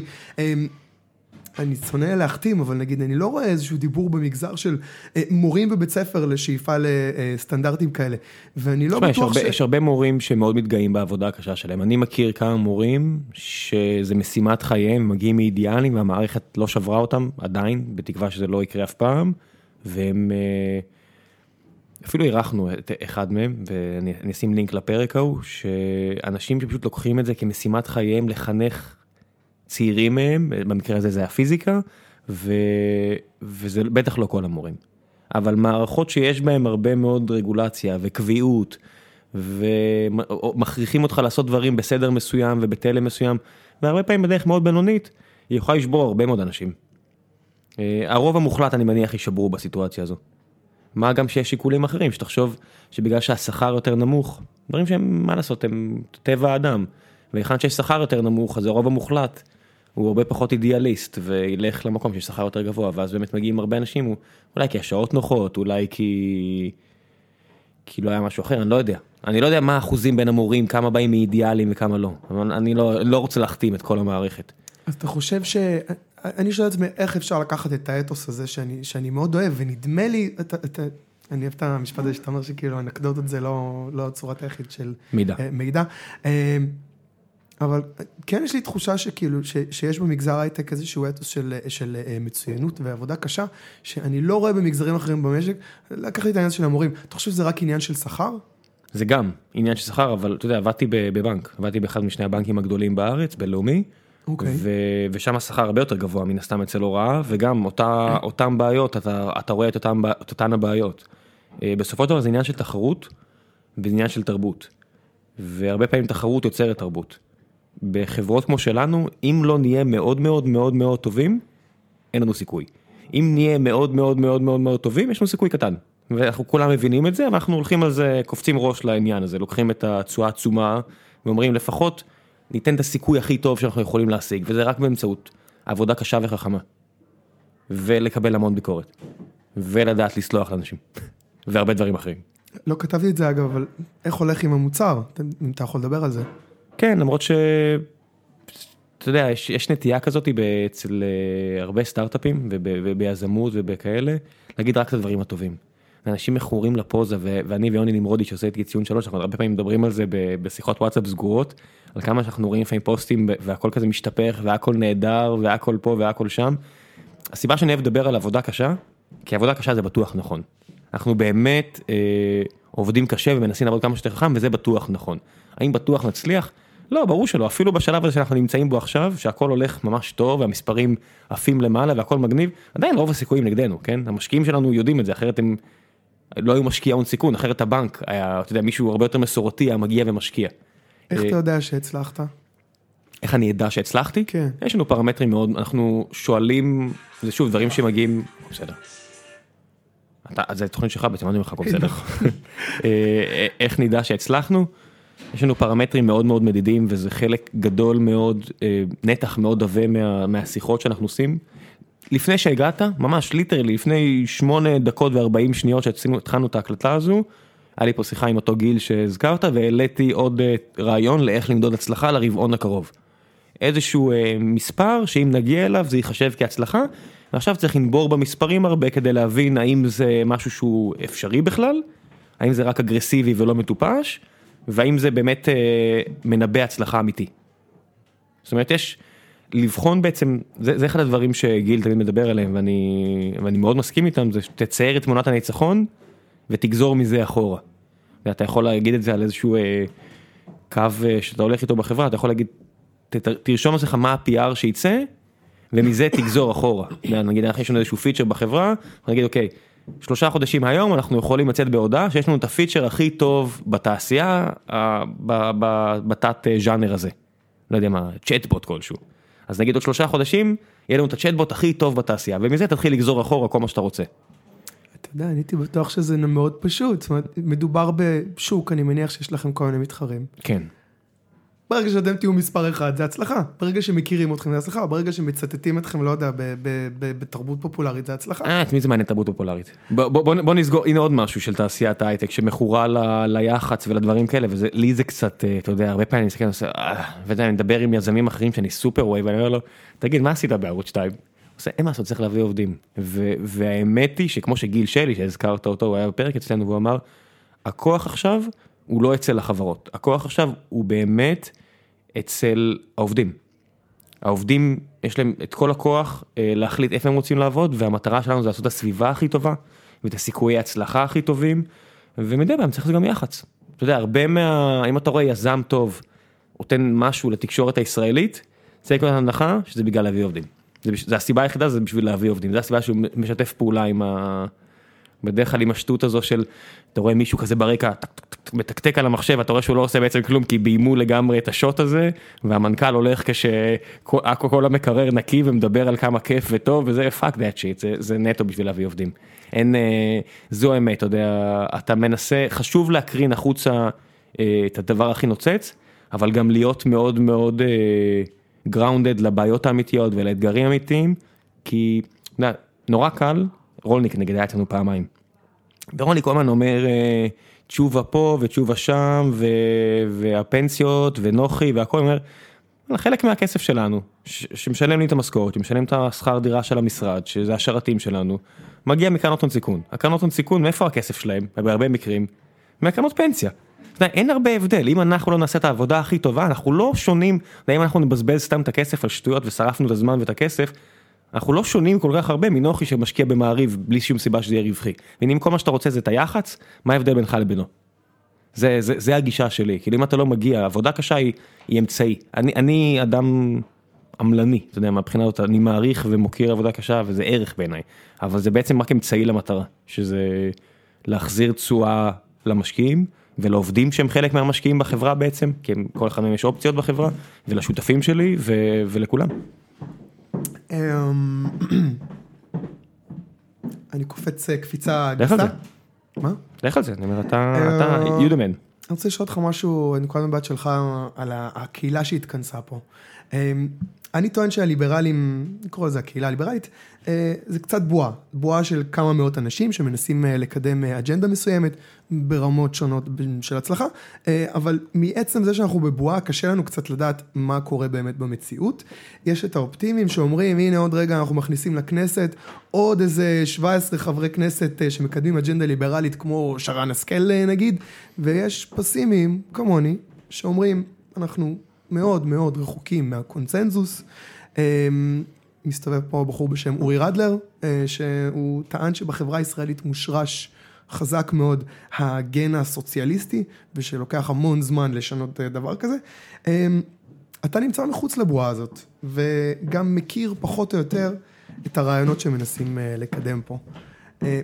אז אולי אתה האדם לעשות את ה reality check הזה ולשאול, רעיונות ליברליים, אתה חושב, מגיעים לשיח הציבורי? יש לזה השפעה? יש לזה איזושהי תהודה? או שזה נתפס כ... לא יודע, אנחנו פה עוד איזה פרויקט ונוס כזה. אז פרויקט, כאלה. פרויקט ונוס בטח שלא, עצם העובדה שאני לא בדיוק סגור על מה זה פרויקט ונוס זה כבר אה, נראה לי מעיד על משהו. היית הולך לכנס שלהם. אה, לא בטוח, אתה יודע פרויקט ונוס היה כמה אנשים שביקשו שאני אעשה את זה וקראתי על זה ואמרתי היית הולך לחמאס אבל לא לפרויקט ונוס. לא זה לא בקטע אידיאולוגי פשוט זה לא נראה לי מספיק מעניין. בסדר אני קצת מעניין. אני לא יודע. כמו חייזרים כזה, לא יודע מה. כן, יש רעיונות שאני מסתכל על זה מהצד, אני אומר, לא כזה מעניין אותי לעשות את השיחה הזו. זה בסופו של דבר, אני לא בטוח שזה יהיה מעניין לה- להאזין לזה, זה נראה לי קוריוזי מדי. אם הבנתי נכון מה הולך, אולי, אולי אני שופט אותם סתם, אבל שוב, אני לא באמת יודע מה זה, וזה הוכחה לכך שרעיונות ליברליים הם מבושלים כמה היטב. אנחנו מטינפויל, זו השאלה. לא, טינפול בטח שלא, כי זה, זה רעיונות שהם מבושלים היטב כבר אה, 100 שנה, אתה יודע, אתה אומר... אה, פה.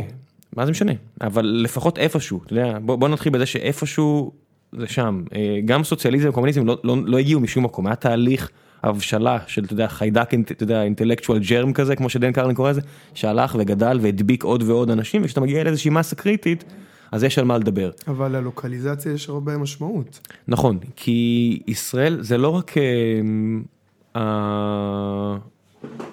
אתה יודע, העובדה, החינוך הסוציאליסטי פה, כמו שאמרו פה מגיל צעיר, אלא גם הרבה כשלים בכלכלה. וכשיש לך כשלים בכלכלה, כש- כשלים אמיתיים, שנבעו מעשרות שנים של הזנחה של כל מיני אה, אזורים בארץ או מגזרים בארץ, נוצר לך מצב שאנשים אומרים, סבבה הרעיונות האלה, אבל אין לי באמת סיכוי להצליח. אז עדיף כבר שאני אלחם על הרנטה שלי, ועדיף כבר שאני אלחם על הסיכוי הכי טוב של הילדים שלי אה, לרנטה משלהם, וכולם, אה, אתה יודע, אם אתה, הרי איפה זה מגיע לידי ביטוי? שאין להלשין, אתה יודע, אם אתה רואה מישהו שמשחק אותה נכה בשביל הקצבת נכות שלו, אתה, אתה, לא, ת- אתה לא תלשין עליו, כי זה הלשנה. אתה מבין? אתה לא חושב במובן שזה יוצא מהכיס שלך. אין, אין את התרבות הזו אצלנו בארץ, הרי, אתה יודע, בוא נסתכל, אנחנו, אנחנו בין המדינות עם הכלכלה השחורה הכי גדולה בע- בעולם. אני דיברתי פעם עם יהודה הראל, והוא אמר לי שגזבר בקיבוץ, כאילו הדבר הכי נורא שאתה יכול לעשות בקיבוץ זה לקחת לעצמך נגיד, אבל אם נגיד הגזבר מצליח איכשהו לגנוב כסף מאיזושהי רשות אה, ממשלתית, זה בסדר, כי זה לטובת המשק, זה לא נתפס כמשהו ברור, שלילי. זה, אני מכיר חבר'ה מכל מיני מקומות כמו מועצה אזורית תמר וכל מיני מקומות כאלה שהם הם פיפס על המפה אבל הם חולשים על אה, הכור האטומי ועל אה, על לא יודע מה, על מפעלי ים המלח וכו' וכו', וזה אנשים שאני מת עליהם, אוהב אותם, אבל הם חושבים כולם על ה...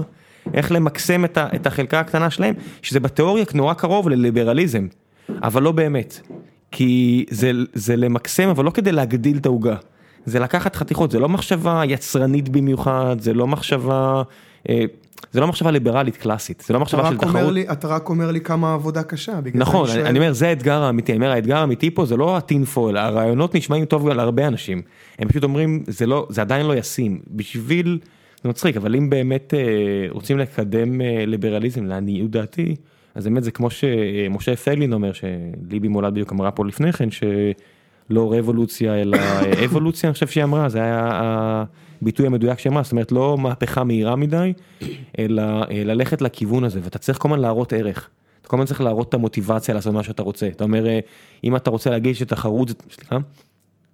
סליחה. אם אתה רוצה להגיד שתחרות זה דבר טוב, אז אתה מוצא איזשהו מגזר שבו תחרות באמת אה, עובדת, ואתה מראה למה התחרות, אתה יודע, ככה אנחנו גם מנהלים את החברה שלנו, נגיד. אתה, אתה, אתה מוכיח דברים, כי דעה, יש לכל אחד, אתה יודע, דעה זה כמו אף, אתה נולד עם אחת, או כמה, לא יודע מה, אם אתה מוטציה כזו או אוקיי, אחרת. תחזיר אותי אבל לריאליטי צ'ק, אז מה המצב אין לי, כרגע? אני, אז זה ברמה הזאת שאני אומר, אין, אין לי איזה חדשות טובות או רעות מהבחינה הזאת, אני חושב שאנחנו רחוקים עשרות שנים מבאמת לשפר תשתיות פה כמו שצריך ולהגדיל את הפוטנציאל השתכרות של הרבה אנשים ואת הפוטנציאל אה, השכלה, נגיד שיטת ואוצ'רים בעיניי זה, זה דרך טובה קדימה, כי זה יותר ליברלי, אבל זה עדיין מבוסס על מיסים הרי, נכון?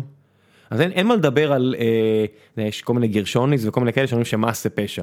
סבבה מס זה פשע. מה זה שוד? מס זה שוד, נכון, בסדר. אז, אז מס זה שוד אולי באיזה עולם אידיאליסטי. אתה יודע, באותו עולם שבו קומוניזם עובד, אולי גם עובד, עובד התיאוריה שמס זה שוד. אבל לא, המציאות כל כך מלוכלכת ומסואבת ו...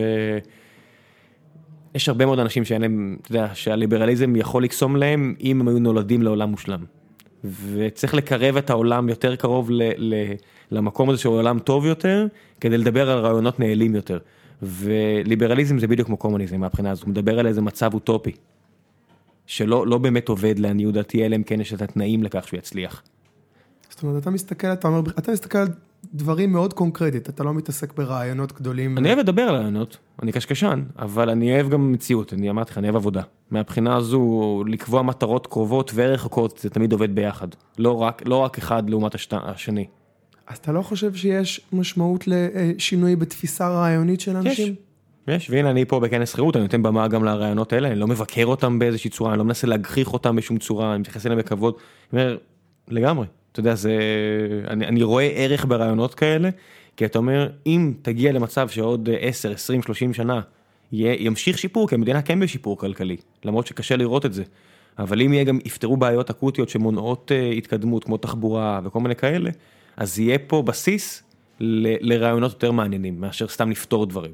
אגב, הזכרת תחבורה, אה, אה, ראיינת מישהו ש, שמתעסק בתכנון ערים? כן, נחמן שלף. נחמן שלף? נראה שכן, ככה. הוא זרק שם איזה הערה, הוא אמר, אה, אה, העניין הזה של אגרת גודש, זה לא בדיוק, לא, זה לא בדיוק עובד. וכאילו, מאוד התבאסתי שכאילו פשוט דילגתם על זה.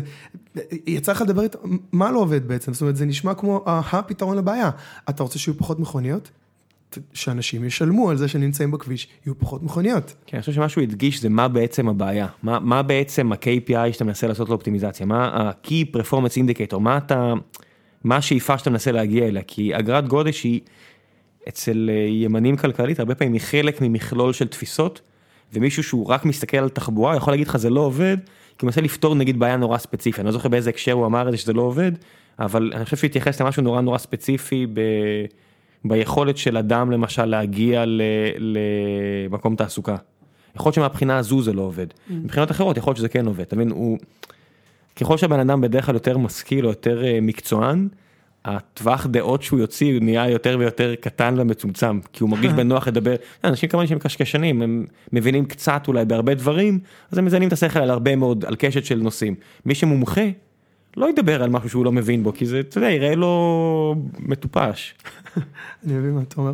אה, קצת ענית על זה, אה, במה ששאלתי אותך עכשיו, זאת אני לשאול, אז אתה בעצם אומר שכאילו אם אתה צריך לתת טיפ לליברלים של איך להגיע להשפעה, שהרעיונות יכו שורשים, אז אתה אומר באמת העניין הזה של כאילו אבולוציה ולא רבולוציה? כן, להפסיק ש... עם רעיונות גדולים ולהתרכז בהנה תראו לא, זה, זה גם, עובד? זה, זה, זה לצד זה, אתה יודע, המחשבה, אתה יודע, המחשבה אסטרטגית לצד טקטית, אתה יודע, אתה עושה תוכנית של, אם, אם אתה חברה מספיק גדולה, עושה תוכנית של חמש שנים, שנה ורבעון, ואולי חודש, אתה לא עושה תוכנית שמה אני אעשה עוד שעתיים. כשאתה חברה זהירה, אתה עושה מקום של אני אעשה תוכנית לעוד שעתיים. אתה יודע, בן אדם רעב חושב איפה אני אוכל את הארוחה הבאה. אני חושב שהתנועה הליברלית נמצאת בין לבין. היא צריכה לעשות תוכנית לא לעוד 40-50 שנה, אבל היא צריכה לחשוב איך היא משפרת דברים, איך היא, איזה פשרות היא מוכנה לעשות כדי להגיע ליעד מהבחינה הזו, ולא, אתה יודע, ראש בקיר, אה, הכל או כלום, אחד או אפס, בינארי כזה של אה, אם זה לא בדיוק מה שאני רוצה, אז לא. אתה יודע, מס, מס זה שוד, הדברים האלה. עם מס זה שוד נורא קשה לי לנהל דיון מהבחינה הזו. אני לא רואה איך זה, כמו עם קומוניסט, בסדר? זה כמו, מהבחינה הזו, ליברטריאנים, אני שם אותם באותו אה, פיילה ביחד עם קומוניסטים, כי זה, זה רעיון מגניב לקרוא עליו או להתעסק בו, אבל אני לא רואה איך הוא בכלל ש... ישים באיזושהי צורה. אוקיי, okay, אה, זה איזשהו ויכוח, אתה נוגע בזה מצד אחר קצת, איזשהו ויכוח אה, אה, שבאמת יש פה הרבה מאוד בקרב פעילים ליברליים, זה מה אנחנו טוענים? אנחנו טוענים שזה טוב, או אנחנו טוענים שזה עובד.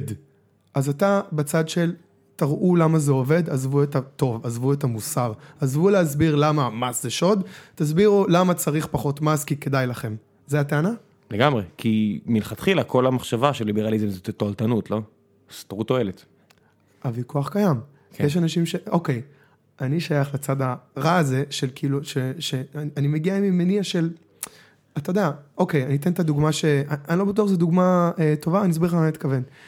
יכול מאוד להיות יכול מאוד להיות שאם עכשיו יאפשרו בארץ לכולם אה, להוריד סדרות טלוויזיה, לכולם יהיה סדרות טלוויזיה בחינם, כן? Mm-hmm. אה, וזה לא יפגע בתעשיית הטלוויזיה בארצות הברית. זאת אומרת, זה עובד במובן הזה, כולם מקבלים טלוויזיה חינם. אני לא מוריד אה, סדרות, כי זה wrong, זה לגנוב, אתה מבין? כי יש גם מוסר בעולם. כן, יש מוסר, זאת אומרת, זה, זה משפחת הטענות שלי. כן. אני לא בא להסביר למה זה עובד, סליחה. אני לא בא להסביר למה זה עובד, אני בא להסביר, טוב רע. אתה, קודם כל, אתה טוען שזה טעות הסברתית, ואתה גם טוען שזה כאילו לא נכון, אני לא יודע, זה לא נכון לחשוב ככה? תסביר לי זה צריך להיות כאילו... שילוב של גם וגם. אם, שוב, אם, מה המטרות שלך? אם המטרה שלך זה לשכנע את המשוכנעים, תלך הכי קיצוני שיש, כי זה עובד. אם המטרה שלך היא לשכנע את הלא משוכנעים, אז אתה צריך לבוא איפשהו לקראתם. אתה לא חושב שלכוון ל, ל, ל, ל, לעורר בהם תחושות אשמה על זה שהם עושים דבר רע, זה לא מקום טוב? זה נראה לך עובד? אשמה? אני לא יודע, אין לי עד, אינדיקציה. עד כמה חזק, אתה יכול לראות על דברים, אז בוא נראה אינדיקציה. אה, השוק, ש- כלכלה שחורה בארץ ענקית, פיראטיות, אתה יודע, מתי היא הפסיקה, אתה חושב שזה על אשמה יורד, או מתי פיראטיות פוחתת? אתה יודע, אם, אם, הבן אדם רוצה לראות סדרה ויש לו נטפליקס בעשרה דולר, או לא יודע כמה נטפליקס, 12 דולר, הוא פשוט משלם את ה-12 דולר, כי זה עניין של, של הסכום הזה, אני כבר אעשה מנוי לנטפליקס, והנה יש לי את כל הסדרות שאני רוצה, אם זה הסדרות האלה. אה, בסופו של דבר, מה, מה פותר את הפיראטיות? פשוט שיהיה יותר נוח אה, לרכוש דברים, הרבה פעמים. הרבה פעמים אנשים גם מוכנים לשלם עבור נוחות, תיתן מוצר יותר טוב, המוסר יסתדר כבר. אחרי איקס שנים שאתה עושה משהו מוסרי, פתאום לא מוסר, פתאום יראה לך, אתה יודע, מוסר זה משהו שלוקח זמן לי, להתקבע בחברה, וברגע שהוא שם, פתאום כל אה, סטייה מהנורמה המוסרית, פתאום נראית, מה? כאילו, ברור שיש זכויות ללהט"בים, ברור שיש זכויות לנשים, ברור שזה וברור שזה. מתי זה מגיע? אחרי מספיק שנים, שזה כבר מוסרי להתנהג ככה. אז תציב, אתה רואה, תציב את הקרקע, שיהיה נוח וקל אה, לצפות נגיד בתכנים, אם זה הנקודה, ואז תראה כמה אנשים, אתה יודע, אנשים יגידו, מה, בשביל 12 דולר אתה גונב? אז אתה מבין, זה, זה בדיוק העניין. אוקיי, אני מבין, הבאתי את הדוגמה הזאת, אתה נדבק לדוגמה וזה סבבה. אתה הצעת את הדוגמה, לא אני. סבבה. אני מנסה להעביר אבל את הנקודה שלי, אני כן חושב שיש משמעות לדיון של טוב ורע. בטח שיש, אבל שוב, אם, אני לא, אני לא, אני אומר, סליחה, אני קוטע אותך, תמשיך. אה, בסופו של דבר, אנשים נגיד מאמינים ששוויון זה מטרה שצריך לשאוף אליה כחברה. כשאני בא ומציב את האלטרנטיבה של אה, חופש, אני חייב להציב אה, טענה מוסרית נגדית. אני חייב להגיד, לא, חופש זה חשוב יותר. אחרת לא משנה כמה אני אסביר להם שזה כאילו למה, תועלתני. למה, למה אתה חייב להציב את הטענה הזו? כי אתה אומר, בלי זה זה לא עובד? אני מייחס חשיבות גדולה למה שנקרא moral high ground. זאת אומרת, אתה לא רק צריך להרגיש שמה שאתה עושה זה עובד, זה גם צריך להיות טוב. למה? אני אאתגר אותך. מה? למה? למה זה צריך להיות טוב? למה, מה שאמרת זה, זה איזושהי אמת אה, מוחלטת כלשהי? עזוב אם זה אמת מוחלטת כלשהי. כן. אני אומר, צריך שתהיה אמת מוחלטת כלשהי, צריך שיהיה איזשהו מצפן. צריך כאילו ש... אתה יודע, אתה עכשיו אה, אה, עושה משהו, פועל כדי להפוך את העולם הזה למקום טוב יותר, כן? ככה אני רואה את זה, כן? אני לא נלחם פה. אני נלחם בשביל כאילו הילדים שלי, כן? אבל אני בסופו של דבר רוצה לשפר את העולם הזה, להפוך אותו למקום טוב יותר. טוב יותר באיזה מובן? האם טוב יותר זה שוויון, או טוב יותר זה חופש? זה ויכוח. לא יודע, אני, אני מהבחינה הזו אה, פחות מחפש אמיתות מוחלטות כאלה. אה, אתה לא רוצה לשפר את העולם? אני, אני, לשפר זה אחלה, אני חושב שאולי מה שיהיה, קריטריון. אה, מה שיהיה, אתה יודע, זה, זה כמו, הדוגמה הכי טובה זה, זה כל הרגולציות ותקנות שאנחנו רואים אה, היום, הם לא נולדו מריק. אז בדיוק דיברתי על זה באחד הקטעים הקודמים של הפרק הזה, שהרבה תקנות התחילו, במאה ה-19, אתה, אתה יודע, היה אה, בעיות עם עובדים, והיו, אה, אה, כל המהפכה הזאת של העובדים הגיעה ממקום מסוים. וה-FDA נולד, במפעלים? בין השאר, תנאים, אוקיי. תנאים גרועים לעובדים, ומשכורות גרועות והכל והכל, ואז התחיל איגודים, והסוציאליזם מצא שם קרקע מאוד פוריה לרעיונות שלו, ובארצות הברית, ו-FDA נולד אחרי שאתה יודע, כל מיני תרופות מגיעות למצב שאלפי תינוקות נולדים עם מומים, וכו' וכו', ואז יוצא מכלל שליטה. עכשיו אתה אומר, יכול להיות שזה זה עניין של אה, איזון כזה כל הזמן, כמו שמערכת חשמלית שמטוס עובדת, אתה כל הזמן מאזן אותו, כל הזמן מאזן אותו בלייב, אז יכול להיות שפעם צריך שוויון, ואז צריך פחות שוויון, פעם שמאל כלכלי, פעם ימין כלכלי. אם, שוב, השאלה מה, מה ה-KPI, מה ה-Key Performance Indicator, שאתה מנסה לעשות עליו אופטימיזציה, האם זה איכות חיים או רעיון? אני מהבחינה הזו פחות אוהב רעיונות ויותר אוהב איכות חיים. אתה יודע, לשאוף, ואפשר להגדיר גם מה זה איכות חיים, כן? כי גם איכות חיים זה מושג שאפשר לדבר עליו ומה מה יוגדר כחיים טובים יותר, אבל ברגע שאתה מדבר את השיחה הזו, אתה יכול לחשוב על איזה רעיונות, איזה ניסויים תעשה כדי לקדם אותנו למקום הזה. רעיון בשביל הרעיון, אוקיי, אוקיי, אני רוצה להמשיך, למרות שאני לא חושב שמיציתי את זה. ציינת בתוכנית, ה- ה- בתוכנית שלך, אני חושב שזה היה בפרק עם רועי עידן, אמ, שהליברטריאנים מצטיירים בעיניך כאנשים כועסים. עכשיו, אני סקרן כי זה לא משהו ששמע, ש, ששמעתי לפני זה, פשוט, תספר לי מאיפה הרושם הזה. באמת, מצטיירים כאנשים כועסים? כן, יכול להיות שזה סתם בגלל כל מיני אנשים שאני נתקל בהם אה, במדיה החברתית או אה, ברחוב. זה סתם יכול להיות אנקדוטיאלי. זה סתם איך שזה מצטייר בעיניי מהבחינה הזו. אבל גם, אתה יודע, גם איאן ראנד, שהיא די גיבורת על כזה של קרב ליברטריאנים, היא גם הייתה אישה די כועסת. היא אמרה אפילו שהייק היה אה, קשקשן או לא יודע מה בלוף. אתה אומר, "אה, אוקיי, שבי בלול. כאילו, היו עוד כמה, אבל חוץ מאין ראנד. נכון, אבל הרבה מהליברט... בסופו של דבר, גם קומוניסטים אה, מאוד מאוד קיצוניים הם אנשים כועסים. אתה יודע, כשאתה מתמסר לרעיון, הרבה פעמים אתה כועס, כי המרחק בין הרצוי למצוי, המציאות, האנושות אף פעם לא תהיה קרובה לאיזשהו איזשהו אידיאל רעיוני. זה לא מגיע לשם, זה מהר מאוד יש בקיעים, ומהר מאוד, אתה יודע, אתה צריך ליישר פה וליישר שם כדי שהכל יהיה בקו הישר שסרטטת, ואתה תכעס, כי, אתה יודע, מה שאתה רוצה אני שיהיה... לא בטוח שאין ראנד הייתה בן אדם אומלל. לא אומלל, כועס. יש איזשהו קו מקביל. אתה אומר שאנשים שמסורים לרעיון רעיון מסוים, אנשים כועסים? אני חושב שהרבה פעמים אנשים כועסים. אוקיי. יש לי איזושהי תיאוריה שהרבה פעמים אנשים כועסים. שיש יש פער נורא גדול בין רצוי למצוי ואז יש דיסקונטנט. אוקיי, אוקיי, אני מבין את זה. אה, אוקיי, אה, שאלה אחרונה. לפני שבוע התפרסם, אה, התפרסמו נתוני מדד, היה לפני יותר משבוע, אבל כתבתי את זה כשזה היה לפני שבוע. מדד חירות דירג את שרן השכל במקום גבוה לנוכח הפעילות שלה. שלי יחימוביץ' טענה, תקפה את המדד הזה. הטענה שלה הייתה שהחירות שאנחנו מציעים היא חירות לנצל, לעשוק, לפעור פערים בחברה. אה, ההנחה שלה היא שאם יהיה לנו את החופש, אה, אם באמת אה, נשמור בידינו את רוב רובו של הרכוש שלנו והשכר שלנו, אנחנו פשוט נבחר שלא לעזור לאחרים. ואנשים יגבו ברעב, יגורו בתנאים קשים, לא יהיה כסף לתרופות. אה, מה אתה חושב במובן הזה של האם צריך לתת צ'אנס לאנשים אה, בעניין הזה של ערבות הדדית וולונטרית, או שזה איזשהו סיכון שאסור לקחת תלוי איפה. בישראל? לא, לא, לא. תלוי איפה בישראל. יש, יש דברים שלא הייתי מחכה שמישהו יעזור עמם, ויש דברים אה, שכן הייתי מוריד פה ושם, מגלח את ההתערבות של המדינה בהם. אולי אפילו הרבה מקומות כאלה.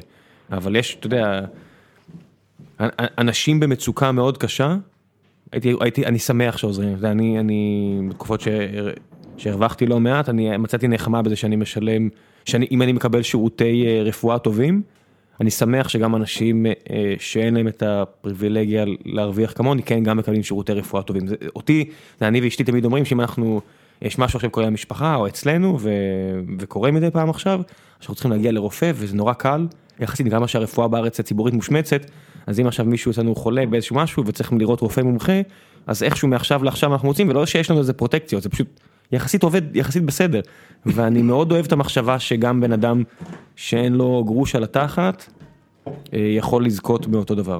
מהבחינה הזו, אני מוצא נחמה בכך שיש ערבות הדדית אה, בלי בחירה. ובמקומות אחרים לא. אתה מדבר מ- מ- על, על תועלתנות. אני שואל מבחינת... זה לא תועלתני, אני בסדר. אני הייתי יכול- להסתדר גם בלי זה. אני אומר, אני- לא מרוויח מזה שיש, אה, שאני משלם את החמישה אחוז אה, לרפואה שם. אני בטוח שהמערכת מרוויחה עליי מהבחינה הזו, כמה שהיא תוציא עליי לעומת אה, כמה שאני מביא לה מהבחינה הזו. אני בסדר עם זה. הטענה שלי היא שבאופן כללי השקל שאתה תורם, תורם, שלוקחים ממך למערכת הזאתי, אז הניצול שלו הוא מאוד לא יעיל. זה יכול להיות. אני, אני לא, אני לא לא, חושב שזה, זה- לא, כאילו, זה, מה זה יכול להיות? זה, זה בוודאות היה אפשר לעשות את זה יותר יעיל.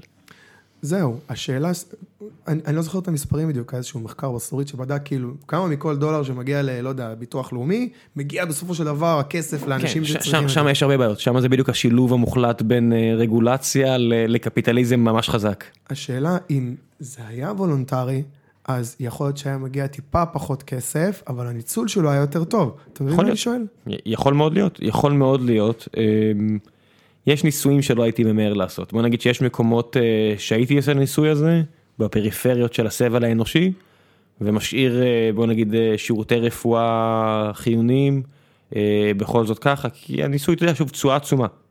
אז היה נשאר לי יותר כסף, יכול להיות, הייתי משקיע אותו במקום אחר, יכול להיות, אבל יש הרבה מקומות אחרים שהייתי עושה את זה, לא יודע, אפילו שיטת הוואוצ'רים שנשמעת לי אחלה, ומבחינת אותי להגדיל ליברליות, ואז אולי המערכת החינוך תצטרך פחות כסף, נשמע לי כמו מקום טוב הרבה יותר להתחיל מאשר מערכת הבריאות.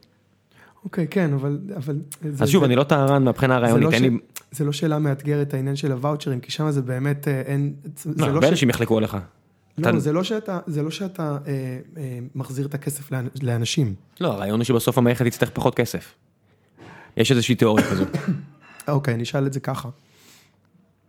אני עכשיו מציע לך, קח בחזרה את הדמי בריאות שלך, ונעשה את זה לכולם. ואתם עכשיו כולכם תצטרכו לשלם בשוק הפרטי. ובמקביל, אם אתם רוצים לעזור לאנשים אחרים, תצטרכו לתרום.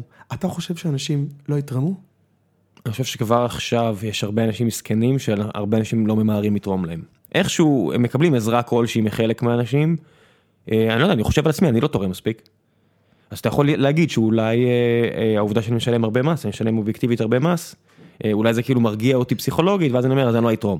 אבל אני לא יודע, אני, זה, זה, ניסוי מחשבתי מאוד מרחיק לכת מהבחינה הזו. אני, אני מבין את הטענה, אני לא יודע איפה אני נמצא על, על הספקטרום הזה. אני אגיד ששוב, זו קפיצה נורא גדולה, הייתי מעד- מעדיף להתחיל בדילוגים קטנים יותר, מהבחינה הזו, מה, מהניסוי הרעיוני הזה. בסופו של דבר אני, אני מכיר את עצמי, ואני יודע שיש לי אה, הרבה על הראש, בין משפחה לפודקאסטים, לעסק והכל, ועצם העובדה שיש אנשים שמקבלים כסף ממני בצורה קבועה, ואני רוצה לחשוב על זה, ויש מערך של עבודה סוציאלית, ויש מערך של שירות ציב- בריאות ציבורי, אז אולי עדיף לשפר אותה מאשר שאני אצטרך לחשוב גם על זה. ואם אני לא אחשוב על זה, אז מי כן יחשוב על זה? אתה מבין מהבחינה הזו, אתה בעצם אומר, אז פשוט אל תשלם את המס ותחשוב על זה, אני אומר, אבל אין לי זמן לזה, אני לא יודע, אני, אני ברמה של, אז תעשה פחות דברים ושיהיה לך יותר כסף. יש פה תמיד הרבה, הרבה דרגות לדיון הזה, ו... אני מדמיין שהצורך הזה שאתה אומר עליו, מה, אני עכשיו אצטרך לעבור, לחשוב על עובדים סוציאליים וזה, זה צורך. אני מניח שאם יהיה מצב כזה, תהיה איזושהי מערכת, כאילו אנשים will capitalize על למה, תראה, הצורך כ- הזה. תראה כמה אנשים מסכנים יש עכשיו, ואני לא חושב עליהם מספיק. כי כולם אבל הנה, יכול אבל- להיות אבל- ב state of mind הזה של המדינה צריכה לעשות משהו ואתה משלם מספיק כבר. אני אומר, אבל המסכנות היא שם. אתה מבין, המסכנות היא שם ואני לא עושה עם זה שום דבר, זאת אומרת, אז אני מניח שהמדינה עושה, אבל אני יודע שהיא לא עושה.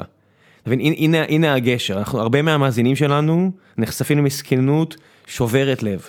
אתה רואה בן אדם שאתה חוזר הביתה אחרי ששילמת יותר מדי כסף באיזה מסעדה, ואתה מתבכיין שהקינוח אה, היה מתוק מדי, וזה לא היה מספיק אה, מעורר אה, השראה, או לא יודע מה, איזה פלצנות של אוכל, ואז אתה רואה בן אדם מוציא משהו מהזבל. עכשיו, אתה לא יכול לשקר לעצמך, ולהגיד המדינה תדאג לו, המדינה, לא, לא דואגת, לעובדה, היא לא. האם אתה עושה משהו בנידון? אולי בחלק מהמקרים כן, ברוב המקרים לא. אני אומר, אז, פה התיאוריה... המדינה עוזרת לך לישון יותר טוב בלילה, אבל היא- לא מספיק. אז, אז עובדה שכן, עובדה שאני לא עושה את זה מספיק, מהבחינה הזאת כן הייתי שמח אם פשוט יטפלו בשירותים האלה, שהם יעשו עבודה יותר טובה, כי בוודאות אנשים כמוני לא עושים מספיק. יש הרבה אנשים טובים יותר ממני מוסרית, ואני אומר את זה בסדר גמור, כאילו אני, אני לא מתבייש בזה, שעושים את זה, אבל כנראה שאין מספיק מהם, עובדתית, כי המסכנות קיימת. בחלקים עצומים, אני, אתה יודע, איפה שאתה לא מסתכל, זה אומנם יחסי, כן, אתה יודע, יש את הטענה הזאת שיגידו, לא נורא, אני רוצה את זה, אתה שומע רעשים, ננסה להוציא לא, את לא, זה. אני לא מהפה. שומע רעשים. אה, אוקיי, אז אני פתאום אומר, קפץ לי הראש, כאילו, אתה אומר, רגע, אתה אתה רואה אנשים אוכלים בפח, אתה מרגיש רע? זאת אומרת, כן יש פה כן, איזשהו עניין של... אני... כן, יש פה עניין של. טוב ורע. אתה מבין? כאילו דיברנו קודם, קודם, קודם, קודם על מוסר. אין פה אתה. רוצה שהעולם יהיה טוב יותר. כן יש לך איזשהו מצפן שמוביל אותך. למזער אה, מסכנות ולמזער סבל אנושי? כן, אבל שוב, אז הנה, מה, מה הטענה של מוביל אותי? בסופו של יום אני קם בבוקר, אני עושה אה, מוצר טכנולוגי שהוא לא, אין לנו שום יומרה לעשות את העולם טוב יותר. בסדר, אנחנו לא מהחברות האלה שמסתכלות בערוץ 2, 8, 850, אה, אנחנו נעשה את העולם טוב יותר. והנה בסדר, הנה המסעדה, הנה המטבח היפה שלנו. אין לנו את תעשה הזו. כסף, ובכסף הזה תעשה מה שאתה חושב. לא בטוח. אני לא, לא, לא, אני לא ביומרה הזאת. יכול להיות שאני אקדיש את עצמי לפודקאסטים, יכול להיות שאני אקים עוד חברה, ויכול להיות שאני אעשה עוד עסק, אני לא יודע. אני לא יודע, אני לא רוצה, אני לא מוכר לעצמי לוקשים, ובטח שלא למאזינים. אני לא, לא שם. יש אנשים טובים ממני, אני, אני מכיר בזה.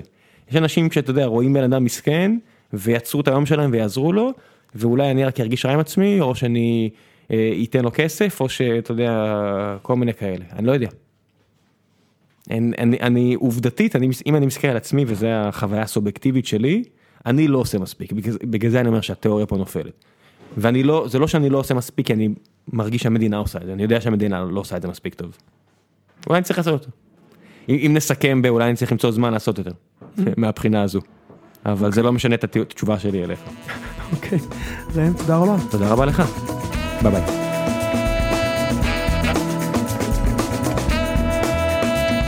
גיקונומי, כנס חירות, ואיתי נחמיה שטרסלר, העיתונאי הכלכלי של הארץ. מה העניינים? אהלן, מה נשמע אצלך? קצת קצת כיווצתי אותך כי אתה אה, קצת מעבר לקבוצות הארץ אה, אבל שם אני בדרך כלל קורא אותך. תשמע זה הבסיס שלי זה ה-bread and butter זה הרבה שנים אני שם הארץ זה בסדר. אתה קצת עוף מוזר שם לא? יכול להיות. אני בדרך כלל קורא אותך בטור הדעות בעמוד הראשון כן.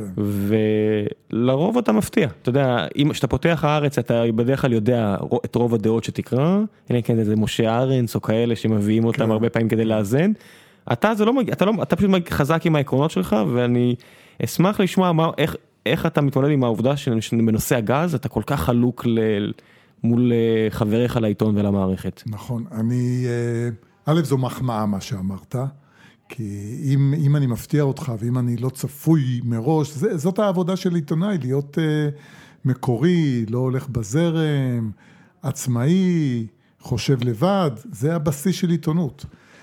אחרי שאמרתי את הדברים היפים הללו, נושא הגז. כן, נכון, כשאני מסתכל על נושא הגז, אני לא מבין את החברים שלי בעיתון, בעיקר את החבר'ה מדה מרקר, פשוט אני לא יכול להבין את זה, כי כשאני מסתכל על החומר עצמו, מה קרה בפרשת הגז, מה קרה בגילוי הגז, אז uh, העובדות מדברות שזה הדבר הכי, לא הכי טוב, בוא נאמר, הדבר הטוב שקרה למדינת ישראל. אחד מהדברים הטובים. אחד מהדברים הטובים שקרו במדינת ישראל, שמצאנו גז, הגענו להסכם, אומרים גם שזה נותן אחוז אחד צמיחה מתוך שלושה.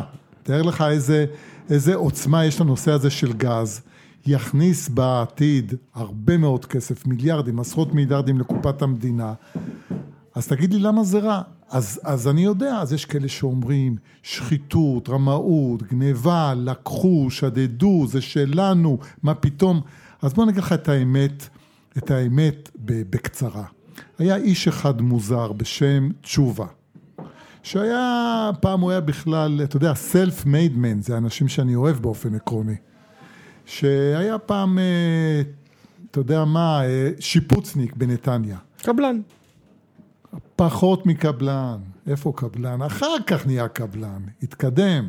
אחר כך הוא קנה את חברת דלק, גם כן סיפור בפני עצמו, ואחר כך הוא, הוא החליט אה, לחפש גז, הביא את בריטיש, לא, סליחה, הביא את, הביא חברה אמריקאית לא גדולה, וכאשר הוא הביא אותה, כולם אמרו, אין גז, הלוא אתה זוכר את כל הכתבות והסיפורים של חיפוש נפט, חיפוש גז, אף פעם לא מצאנו, היו חמש חברות ממשלתיות שחיפשו, היו, כל הים התיכון היה מחולק לחלקים חלקים ואף אחד לא מצא. כן, אני מודה שמהזווית שלי זה נראה כמו החב"דניקים שמחפשים יהלומים בקישון, או לא יודע מה, כל מיני דברים כאלה שאתה אומר, אוקיי. לא, אמרו, ותמיד היינו אומרים גם, שלמה משה רבנו לא הביא אותנו לסעודיה, לערב הסעודית, שם יש נפט וגז, מה פתאום הביא אותנו לכאן, המקום היחידי במזרח התיכון שאין.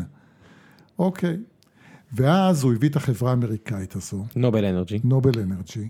והחברה הזאת מצאה גז. אוקיי. נמצא הגז, הפתעה גדולה. דרך אגב, גם אני לא האמנתי בהתחלה, אני חשבתי שזה רק סימני גז, שבסוף בפועל לא יהיה. ו, ו, ואז המיסוי על הגז אז, כדי לעודד חיפושים, כי אמרנו שאין, אז רצינו לעודד, היה לא יותר מאשר 20-25 אחוז מהרווח. אוקיי, מצא את הגז. ואז אמרו, רגע, מה פתאום ניתן לו כל כך הרבה מיליארדים? באה המדינה, עשרות מיליארדים, באה המדינה והעלתה את המיסוי רטרואקטיבי מ-25% ל-50-60, דבר ראשון. לפעמים בהרצאה אני שואל את האנשים, כמה אתם רוצים מהגז שיהיה שלנו, ולא של תשובה ובעלי המניות האחרים? אז אומרים לי חצי, אני אומר להם, מה חצי? יש כבר 60 אחוז. בלוויתן נקבל 60 אחוז. כלומר, יותר מחצי. אז מה רע בזה? אוקיי. זה דבר ראשון. דבר שני, אמרו לו, אתה לא יכול לייצא כמה שאתה רוצה. א', נשאיר בשביל עצמנו, אתה יכול לייצר רק 40 אחוז. אחר כך אמרו לו, תמכור חלק מה, ממה שאתה מחזיק כדי להקטין את הכוח שלך, כי צריך להבין, באופן טבעי הוא היה מונופול, כי הוא מצא. מה אני יכול לעשות? אתה ואני לא מצאנו, הוא מצא, הוא המונופול, אמרו לו, קצת תוריד מכוחך, תמכור את החלק שלך בתמר, תעשה עוד דברים, תצא, תצא מהשקעות אחרות שלך וגם נמכור את, את שני המאגרים הקטנים שקוראים להם הקטנים יחסית, ש, שלא המרכזיים, לא חשוב שמם, אה, כריש לוויתן, לא, כריש תנין, סליחה, כריש תנין, וכפו עליו את כל הדברים הללו. כלומר, המדינה לא הייתה איזה מסכנה כזאת שנכנעה לטייקונים הנוראים, לא, היא נתנה לו מכות, ונתנה לו מכות בצדק, ולקחה ממנו מס, ואמרה לו אל תייצא, וכפתה עליו למכור, ו- ו- וכל הדברים האלו, ואז אתה שואל את עצמך, אז מה זה רע? אז אנשים אומרים, זה שחיתות, זה רמאות, הגז הוא שלנו, מה הפירוש שלנו? הכל שלנו, הכל של המדינה. זה התפיסה הקומוניסטית הכי מטורפת, מה זה שלנו? האוויר שעכשיו אנחנו נושמים הוא שלנו. האדמה שלנו של המדינה. האדמה שעכשיו אנחנו יושבים עליה היא של המדינה. רק ברובה, רק ברובה המוחלט. לא, אבל באופן אני עקרוני, האדמה היא של, של, הכל של המדינה, כלומר, אז מה? אז אתה לוקח, עושה מכרז, האדמה שלנו, נכון, אתה עושה מכרז, מוכר אותה לקבלן, קבלן בונה בניין, מרוויח כסף, ככה עובד השוק. אותו הדבר כאן, נכון. האדמה שלנו, מכרנו זיכיונות, הוא קנה את הזיכיון, הוא מצא, והוא גם משלם 60 אחוז מס. אתה יודע, אז בכל, איפה אה, פה הבעיה? בכל משא ומתן יש הרבה פעמים את הטקטיקות של שוטר טוב ושוטר רע, ואתה יודע, השוטר כן. הרע מאיים תמיד לפוצץ את העסקה ולעשות בלאגן, ואתה אתה מוצא בסוף עסקה יותר טובה. לא יודע עד איזה רף אוקיי. שהצד השני פשוט יגיד אני לא מוכן לעשות עסקים המשוגעים האלה, אבל אולי היה ערך לכל המאבקים האלה ולכל הסיסמאות ולכל המאבק הציבורי, שבכל זאת אה, אפשר לרגולטור לעלות מ-25 ל-50 אחוז, אבל- כי האלה פחדו שבסוף עוד יישארו עם אפס. תשמע, יש גם משהו בדבריך. אם הייתי יודע שהאנשים האלו, שהמתנגדים הקיצוניים לכל ה... המתווה הזה, מתווה הגז, הם באמת רצו לשפר ושיפרו לטובת המדינה, דיינו, בסדר גמור. אבל זה לא כך, הם רצו תוך כדי התהליך להלאים את הגז, להלאים. הם אמרו, מה פתאום שזה שוק פרטי, יש להם תפיסת עולם. מה פתאום בן אדם פרטי מצא את זה ולמה שהוא ירוויח מזה? המדינה זה של המדינה, המדינה צריכה להלאים את זה, לקחת את זה ולפתח את זה. אתה יודע מה היה קורה אם היינו, אם היינו נקלעים לשם? מי שאמרה את זה זה שלי יחימוביץ' בראש עוד הרבה חברי כנסת דומים. אם היינו נקלעים לשם, היינו עכשיו כמו חברת חשמל, שמי שמנהל אותה עבד, אז גם היה חברת חשמל ב', חברת גז ממשלתית, שמי שמנהל אותה היה הוועד, לא היו עסקאות, ייצוא, לא עם מצרים, לא עם ירדן, אולי עם טורקיה, הלוואי עם אירופה, הלוואי זה לא פשוט, זה צינורות אדירים, זה השקעה אדירה, אבל לא היה את כל הדברים האלה, כי לא היה לך אינטרס להרוויח. מה האינטרס שלך היה? להגדיל את השכר לעובדים, חברת חשמל ב'. אז זה טוב, זה רע, איפה זה קרה דרך אגב? בוונצואלה, ונצואלה הייתה מדינה עשירה, שהיה לה שדות נפט. עדיין הם שם. עדיין הם שם, אבל הם לא... ושלא יוצא נפט, זה משהו אבל לא אחר. יוצא נפט, למה? כי השלטון הסוציאליסטי אמר, לא, לא, לא, מה זה החברות האמריקאיות האלה שמרוויחות כסף, לוקחות אחוזים מהנפט שלנו, שלנו, אנחנו נפעיל אותם. זרקו אותם משם, הם לא מצליחים לא להפעיל, לא למכור, לא, לא, לא כלום. כלומר, ואז ונצואלה הולכת אחורנית ונהיית אחת המדינות העניות בעולם, עם אבטלה של 50 אחוז, עם היפר-אינפלציה. כן, זה גם קשור לירידה.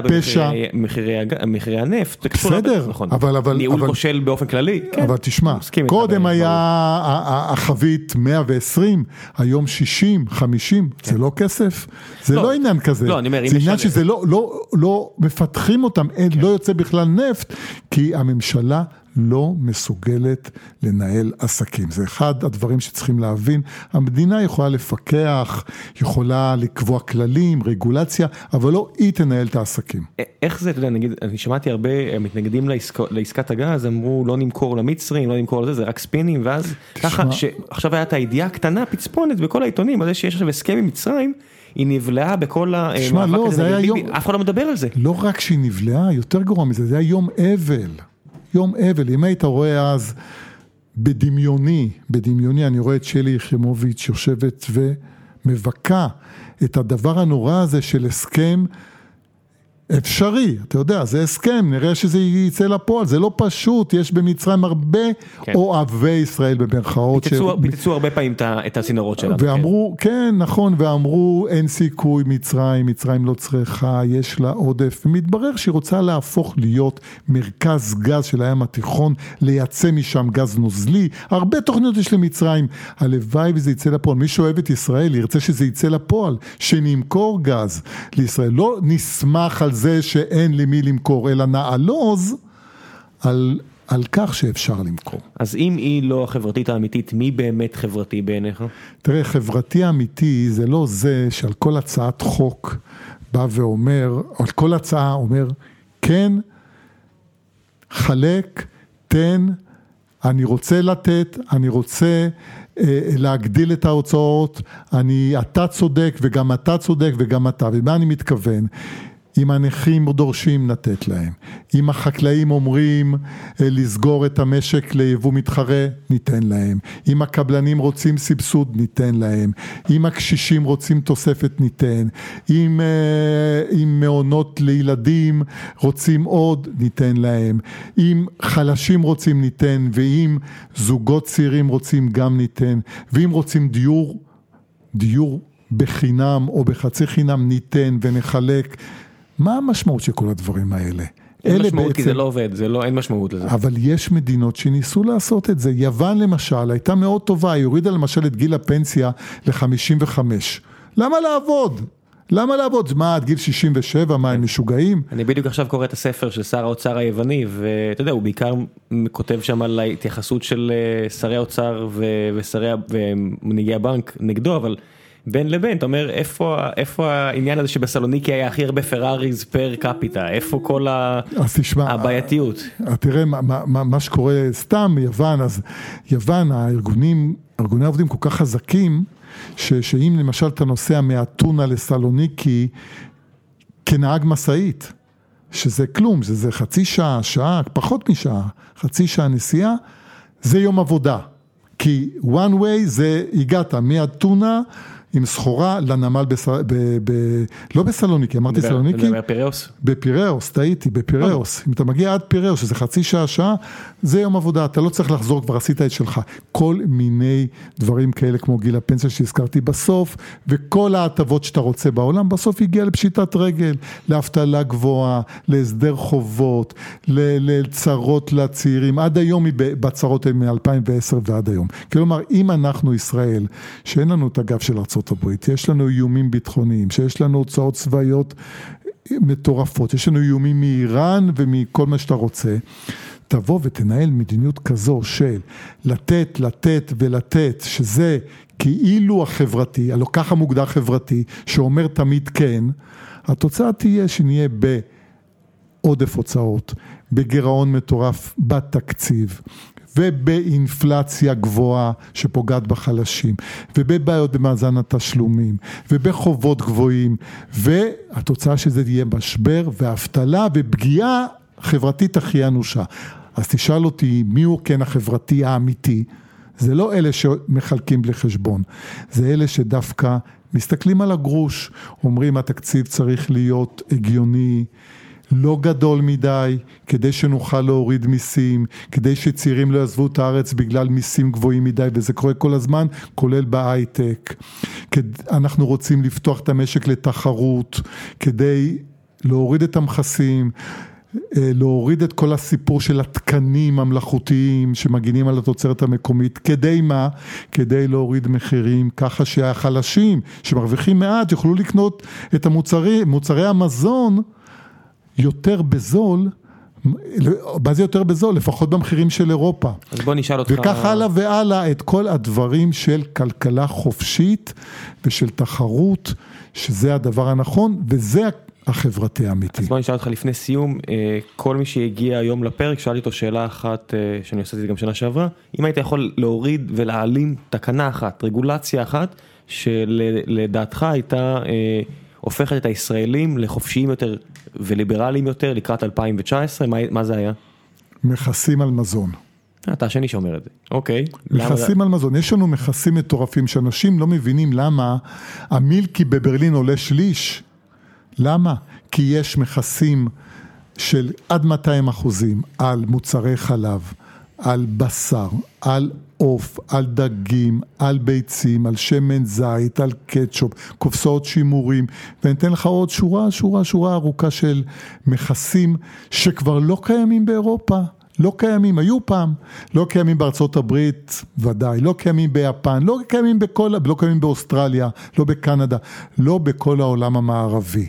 וזה מורשת של פעם, של שנות החמישים, אתה יודע שלא היה לנו כלום, הגיע הזמן להוריד את זה, להיות, ואז המחירים יהיו תחרותיים כמו באירופה, ורמת החיים, דווקא של החלשים ושל כולנו, תעלה. ישב פה, טוב לא משנה, אני לא אציג לך, אבל ישב פה מישהו שנתן את זה מהכיוון ההפוך, מאיגוד המסחר, אמר לא הגיוני שתעשיינים בארץ משלמים מע"מ ויבואנים לא. זה נושא אחר. אז שאלתי אותו, היית מוריד לשניהם או מוסיף או משווה? אני אומר, שמע, זה בעיה, זה מסוג הדברים האלה. זה דבר נקודתי, לא סתם הוא אמר לך את זה, כי מדובר באותו פטור של עד 75 דולר ממע"מ, עזוב, זה לא הדבר המרכזי, זה דבר...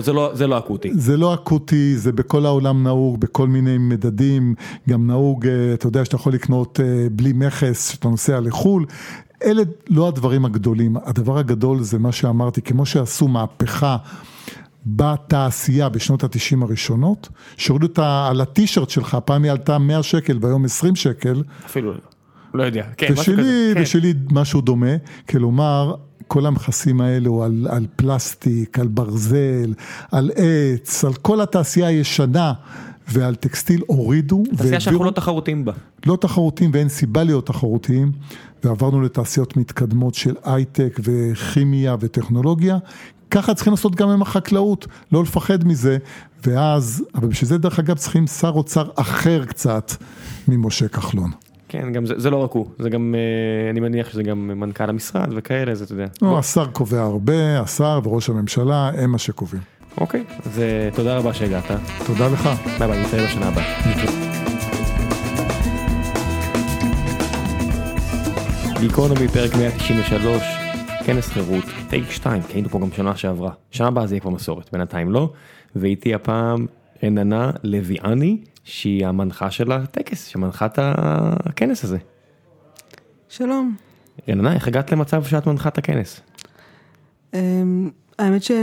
נתתי פשוט הרצאות בכנסים הקודמים, ועכשיו ביקשו ממני להנחות, אז הסכמתי. לשדרוג, בפעם הבאה את כבר לוקחת מבועז את ההובלה לגמרי. זה הרבה עבודה, להוביל זה הרבה עבודה. איך, איך הגעת בעצם לצורת מחשבה הזו? את דוקטורית לפילוסופיה, איך בעצם מוצאת עצמך מנחה כנס של ימין כלכלי, חירות, ליברלי, ווטאבר? אני כתבתי את הדוקטורט שלי על סוגיה של אוטונומיה, של נשים שעוסקות בזנות, ו... מאוד, יש בפמיניזם, יש פמיניזם ליברלי ויש פמיניזם רדיקלי. הפמיניזם הליברלי אומר בעצם רעיונות שקשורים מאוד לרעיונות של חירות, והרדיקלי הוא מאוד קיצוני בדברים מסוימים. בארץ יש רק פמיניזם רדיקלי, אין שום דבר אחר. דווקא ניסינו בעשרים פרקים האחרונים, אנחנו גם את טלי קורל שהיא מאוד, אני מניח, מה שמוגדר על הצד הרדיקלי, אנטי זנות, ואת דפנה מורל שהיא יותר בצד הליברלי. כן, בשיח... ניסינו לתת לשני הכיוונים כן, האלו. בשיח בחיים בכלל, יש אנשים שהם לא רדיקליות, אבל באקדמיה כולם רדיקליים, לכיוון של זה. אז יש שם רעיונות של, של חירות, ודרך זה התגלגלתי לתנועה הליברלית החדשה, ובאופן כללי אני מאמינה בחירות האדם. אני חושבת שיש לנו זמן מוגבל על פני הכדור הזה, אנחנו חיים 70-80 שנה, והרבה זמן מתבזבז לנו לפעמים, בגלל כל מיני דברים שאנשים אחרים מחליטים בשבילנו ופוגעים בנו. אני חושבת שצריך לתת לאדם לעמוד מול, מול החיים שלו, לקבל את ההחלטות שלו ולשלם את המחירים שלו. וחלק מזה זה גם מותר לאדם לעשות טעויות וגם מותר לאדם להרוס את החיים שלו, ואין מה לעשות. זה, זה מגיע גם ממקום של עד, עד איפה התפיסה שלך מוצקה, נגיד נקרא לזה ימינה, זה, זה ממש דת מס זה שוד, דברים כאלה? אני חושבת שצריך מדינה בשביל להגן על החיים, בשביל בתי משפט, בשביל דברים מאוד בסיסיים. אבל לקחו אנשים, היום המדינה הפכה, במובנים מסוימים המדינה הפכה להיות אימא ואבא, ואנשים חושבים באשליה שהמדינה יכולה לדאוג להרבה דברים, שהיא יכולה לדאוג להם לזה, הם כל הזמן מגלים שהמדינה לא עושה את זה, כל הזמן מתאכזבים, זאת אומרת, כל הזמן, כמו שאנשים האמינו באלוהים הרבה הרבה שנים, והקריבו את הילדים שלהם, ומדי פעם הוא זרק להם איזה עצם, כי מדי פעם יש מזג אוויר טוב, והרבה זמן הוא הרעיב אותם ללחם, אבל הם תמיד המשיכו עם האמונה הזאת שיום אחד זה יסתדר. אז אנשים רואים שהפוליטיקאים לא באמת מצליחים לסדר לאנשים את החיים, אנשים, מצל... אנשים רואים שמי שעוזר להם זה בדרך כלל הם עצמם, רוב האנשים צריכים לקנות בתים, צריכים לקנות מכוניות, כי הם עובדים קשה, כי הם לוקחים אחריות, אנשים אה, שומרים על הילדים שלהם ורוב הילדים מגיל אפס עד גיל שנה לא מתים, למרות שזה מאוד מסוכן, ילדים יכולים למות מלשתות מים בגיל שלושה חודשים ש... אנשים באמת מצליחים לשפר את החיים שלהם, אבל עדיין יש להם איזושהי אמונה אלוהית, כמו שפעם האמינו באיזה אלוהים מסתורי, שמדינה תגאל אותם ותציל אותם, ויום אחד יהיה פה חינוך נפלא, ויום אחד יהיה פה מערכת בריאות מצוינת, ויום אחד יבוא הפוליטיקאי הזה הישר שיציל אותם, ו... וזה שטות. אני חושבת שיש דברים שמדינות צריכות לעשות. יש פה מערכת בריאות ציבורית ממש סבבה. אתה משלם עליה המון המון כסף. אני משלם עליה, לא, כן, אם אני, אנחנו מדברים אני על אגיד לך. אני אגיד לך, אני משלמת הרבה כסף למערכת הציבורית, אבל אנחנו בעניינים מסוימים של בריאות, של, אפילו של פוריות, שהיינו צריכים לעשות כמה בדיקות, אז אה, עשינו אותם בפרטי, כי יש הרבה דברים שאתה, זה עוד חמישה חודשים. יש רופאים בציבורי ש... בוא נגיד שללכת לתל, לאסף הרופא, או ללכת לאסותא אה, ראשון לציון, זה הבדל של שמיים וארץ מבחינת הטיפול. יש פה רפואה ציבורית שהיא בסדר, אבל רוב האנשים, ו-75-80 אחוזים, משלמים גם על האקסטרות, והולכים לרופאים פרטיים, ועושים המון המון דברים, שמים המון המון כסף פרטי, זה לא כן, באמת... אצלי, אה, אצלי שלי תמיד כל יש איזה מרפאה שאם אנחנו צריכים ללכת, אה, שקורים דברים ב- ב- במשפחה, אז באזור אה, רמת אביב, לא שאנחנו גרים שם, אבל אנחנו עושים לשם, יש לי הרגשה שלא כל המרפאות בארץ הם ברמה הזו, שהכל נקי וכל הרופאים נחמדים, וזה זה יוצר איזושהי אשליה של, אה, אני יודעת, אני תמיד אומר, אני מבסוט שאני משלם את, ה, את המיסים הגבוהים, וזה לפחות כולם מקבלים כזה, ואני אומר, כנראה שלא. בדברים הבסיסיים, בשביל לעשות בדיקת דם, כן, אתה יכול לקבל שירות טוב. בהרבה דברים אחרים לא. עכשיו, השאלה היא זה עניין של עלות מול תועלת, בוודאי, אני יכולה גם לקנות חולצה ב-200 שקל, אבל ש... בוא נגיד, אה, מערכת הבריאות בישראל, אתה משלם כך וכך כסף, אתה מקבל כך וכך. יכול להיות שאם זה היה אה, אה, מופרט יותר, היית משלם פחות ומקבל יותר. הכל זה, אנחנו חיים בעולם של ברירות, ואנחנו תמיד רוצים את הברירה הטובה ביותר. איפה היית שמה את הקו? בסטייל כזה אדם סמית, כל רוצה- הדברים של אין אין לאינדיבידואל או לחברה את האינטרס לעשות את זה? כן. כמו לדוגמה, מה שמגדלור לדוגמה, זה הדוגמה הקלאסית, אבל לדוגמה, אני כן חושבת שמכבי אש לשטחים ציבוריים, זה כן דבר שהמדינה צריכה לעשות, משטרה, בית משפט, ביטוח בריאות, אם אתה רוצה להביא לאנשים כסף, לא, לא, שהמדינה המדינה לא צריכה לנהל בתי חולים. אתה רוצה, תביא לעשרה אחוז הכי עניים, כסף שהם ירכשו לעצמם ביטוח בריאות, זה יהיה הרבה יותר יעיל. חברות, היום תרופות מאוד יקרות, כי אה, אפשר לדרוש במדינה הרבה יותר כסף ממה שחברות פרטיות, הרבה כסף מתבזבז באמצע. זאת אומרת ואוצ'רים כמו שיש ללידה, אז יהיה לא גם... ואוצ'רים, כסף. ואוצ'רים זה עוד פעם, זה מוגבל, אתה... מה זה כסף? מזומן? מזומן, כן. תן לאנשים מזומן. אתה אתה אז- אז מזומן. אז מה זה אומר תן להם מזומן בשביל בשירותי בריאות? זה מזומן זה שהם יעשו עם זה מה שהם רוצים. אז אם לא רוצים לרכוש בזה שירותי בריאות, אז שלא ירכשו. תפסיקו להתייחס, בן אדם לא רוצה לרכוש לעצמו שירותי בריאות, מתייחסים לאנשים כאילו מטומטמים. רוב האנשים דואגים לבריאות שלהם. אז אז זה זה תמיד, זה טענה שהיא נכונה לא, בקרב... רוב רוב האנשים דואגים לבריאות שלהם. לא. מי לא דואג? אוקיי. מה? כי- לא, אוקיי, כי אין בעיה. עובדתית, אתה יודע, העולם נהיה... אבל אם אתה אה, חולה ואתה סובל, אתה דואג- אתה דואג לעצמך, נכון? הרבה לא, הרבה אנשים אוב- אובייקטיבית, אני מכיר הרבה אנשים שאת יודעת, הם הם בהכחשה מוחלטת, הם לא מטפלים בעצמם היטב. אני אני לא יודע, אולי זה אנקדוטות, אבל אני, הרוב האנשים סביבי, הם, מה זה, אני, אני מאמין שהרוב המוחלט, יש את העניין הזה שאומרים, זה גישה פרנטלית, של, של, המ- שהמדינה היא בעצם אה, כזה מעין אימא ואבא. אבל עובדתית, רוב האנשים לא עושים את השיעורי בית אבל המדינה לא יכולה לעזור בזה. זה משהו אחר.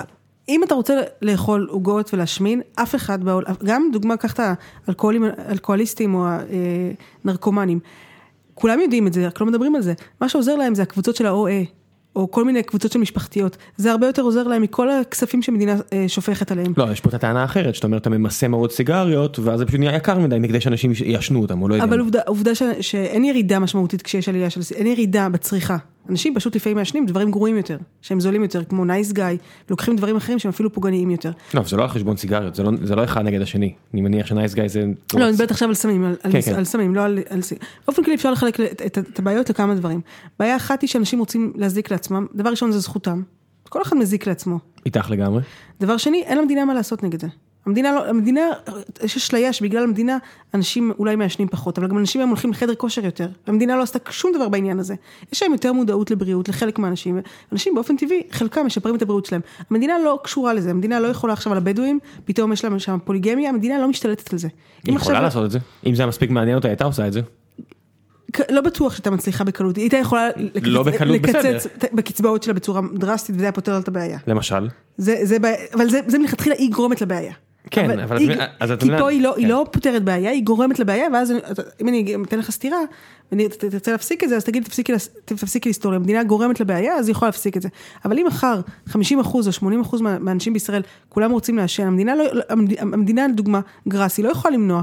כולם היום מעשנים גראס. היא יכולה לייקר את זה. היא באחוז יכולה- נורא גדול באוכלוסייה. נכון, היא יכולה לייקר את זה, היא יכולה להקשות, והיא יכולה לתפוס אנשים נקודתיים ולהתעלל בהם. זה היא יכולה לעשות, היא לא יכולה למנוע את זה. יש דברים שהמדינה לא יכולה לעשות, זה אשליה, זו אשליה שהמדינה יכולה הכל. היא לא יכולה, היא לא יכולה, טכנית היא לא יכולה. כן, אבל מצד שני, היום מערכת כלכלית היא כל כך מורכבת שבסופו של דבר יש רגולציה. זאת אומרת, את אומרת, אם אני מעיף לגמרי את הרגולציה עם מערכות כלכליות מורכבות, בסופו של דבר אני מניח שאנחנו נסכים ש... ב- בבורסה, אם לא יהיה רשות שתפקח על זה, אז יש פה איזושהי בעיה, לא? אוקיי, דווקא ככל שמערכת היא יותר מורכבת, ככה הפוליטיקאים יכולים להתקשות לשלוט בה. אם, אם יש משהו שהוא כל כך מורכב, אתה צריך כל כך הרבה ידע בשביל לשלוט בו. תחשוב, לשלוט לדוגמה בדבר פשוט לדוגמה, ב-20 מכוניות או ב-30 מכוניות צריך הרבה ידע. לשלוט במערכת שהיא מורכבת, שיש בה כל כך הרבה היבטים וכל כך הרבה השלכות, איזה בן אדם או איזה, איזה ועדה קטנה בראש שלה מסוגלת להכיל את כל המידע הרלוונטי בשביל לשלוט אני- בזה. אני רואה את פולקסווגן, עם מה שהם עשו בארצות הברית, ואחרי זה התגלה שזה כל יצרנות המכוניות, אז הנה, הם- הם עקפו ועדה אחת, עקפו ועדה שנייה, ואז גילו, שמעו, הם מזהמים פי 60, חטפו קנס עצום, עכשיו הם לא עושים את זה. אוקיי, עכשיו אם הם לא עושים את זה לא רק, לא רק בגלל הקנס העצום, אלא בגלל יחסי הציבור שלהם שנפגעו. בוודאי, אבל, אבל מי שגילה אותם זה, ועד, זה, זה ועדה שעובדת עם הממשלה. אוקיי, אתה, אני לא אומרת שנקודתית ועדה אחת לא יכולה לתפוס משהו אחד ספציפית שנעשה. לא, אני אומר, האם יש כן. אינטרס לבן אדם פרטי עכשיו לקנות את כל המכשור הזה, במקרה ראיתי את, הסרט, מי היה עושה את זה אם לא משהו ממומן אוקיי, על אתה, ידי... עכשיו אתה מדבר על משהו אחר, אתה מדבר על, אה, בעיה ספציפית. אה, אה, פוליטיקאים לא מסוגלים לשלוט בכל המערכות המורכבות. הם לא, הם רק, הם רק מקצים תקציבים לחוקרים שעושים את זה. גם החוקרים, אוקיי. אז בוא נחלק את, ה, את מה שאתה טוען לכמה טענות שונות. העניין של זיהום אוויר זה בפירוש דבר של אה, מה שנקרא אה, כמו, לא, זה לא כמו אה, כביש, ביטחון מש- משפט, אבל זה בוודאי דבר שרק מדינה יכולה לעשות. זה אחד מהדברים. כי אין אינטרס לגוף פרטי או לאינדיבידואל לעשות. נכון, בוודאי. כמו מגדלור, כמו... זה בוודאי, זיהום אוויר, זה בוודאי תפקיד של המדינה. יש, צריך אבל להבדיל, כמו שצריך חמצן, אבל צריך לאכול. אבל לא לאכול בכלל זה מוות, וגם לאכול יותר מדי זה מוות. כן. בלי ממשלה, ממשלה בכלל, שום ממשלה זה בעייתי. לא הייתה אף אומה שהצליחה בלי שום ממשלה, או אף תרבות, או אף אימפריה. אימפריות שהצליחו זה אימפריות שהיה בהן משטר ששמר על יחסים, על חוזים בין אנשים, ושמר על ביטחון מפני שודדים חיצוניים. אין אף היסטוריה שבה אנשים חיו בלי שום משטר ושגשגו. זה קיצוניות אחת. הקיצוניות השנייה לדוגמה זה ברית המועצות, שבה ניסו לשלוט הכל בהכל מכל. אני חושבת שמדינות מערביות שפוליטיקאים, אתה מביא להם כוח בידיים, הם תמיד ירצו שיהיה להם יותר כוח ממה שיש להם. זאת אומרת, דבר ראשון לרסן. בוודאי, אבל שאנשים גם יבינו, אנשים רוצים שירסנו, אבל לא אותם. אם אני עכשיו רוצה חופשת לידה, אז אני רוצה שלי ייתנו את החופשת לידה.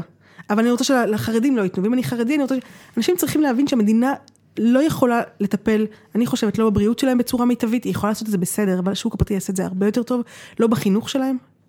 אבל יש דברים שהיא יכולה, צריך לדעת להבדיל. לאכול זה טוב, בלי, בלי אוכל נמות, אבל לאכול יותר מדי, זה גם כן אה, אסון, אה, אסון אה, גדול מאוד. לישון זה מצוין, לישון, כל דבר, להרגיש עצבות מדי פעם זה מצוין, זה אומר שאתה בכלל חי, מי שלא מרגיש עצבות הוא, הוא חולה נפש.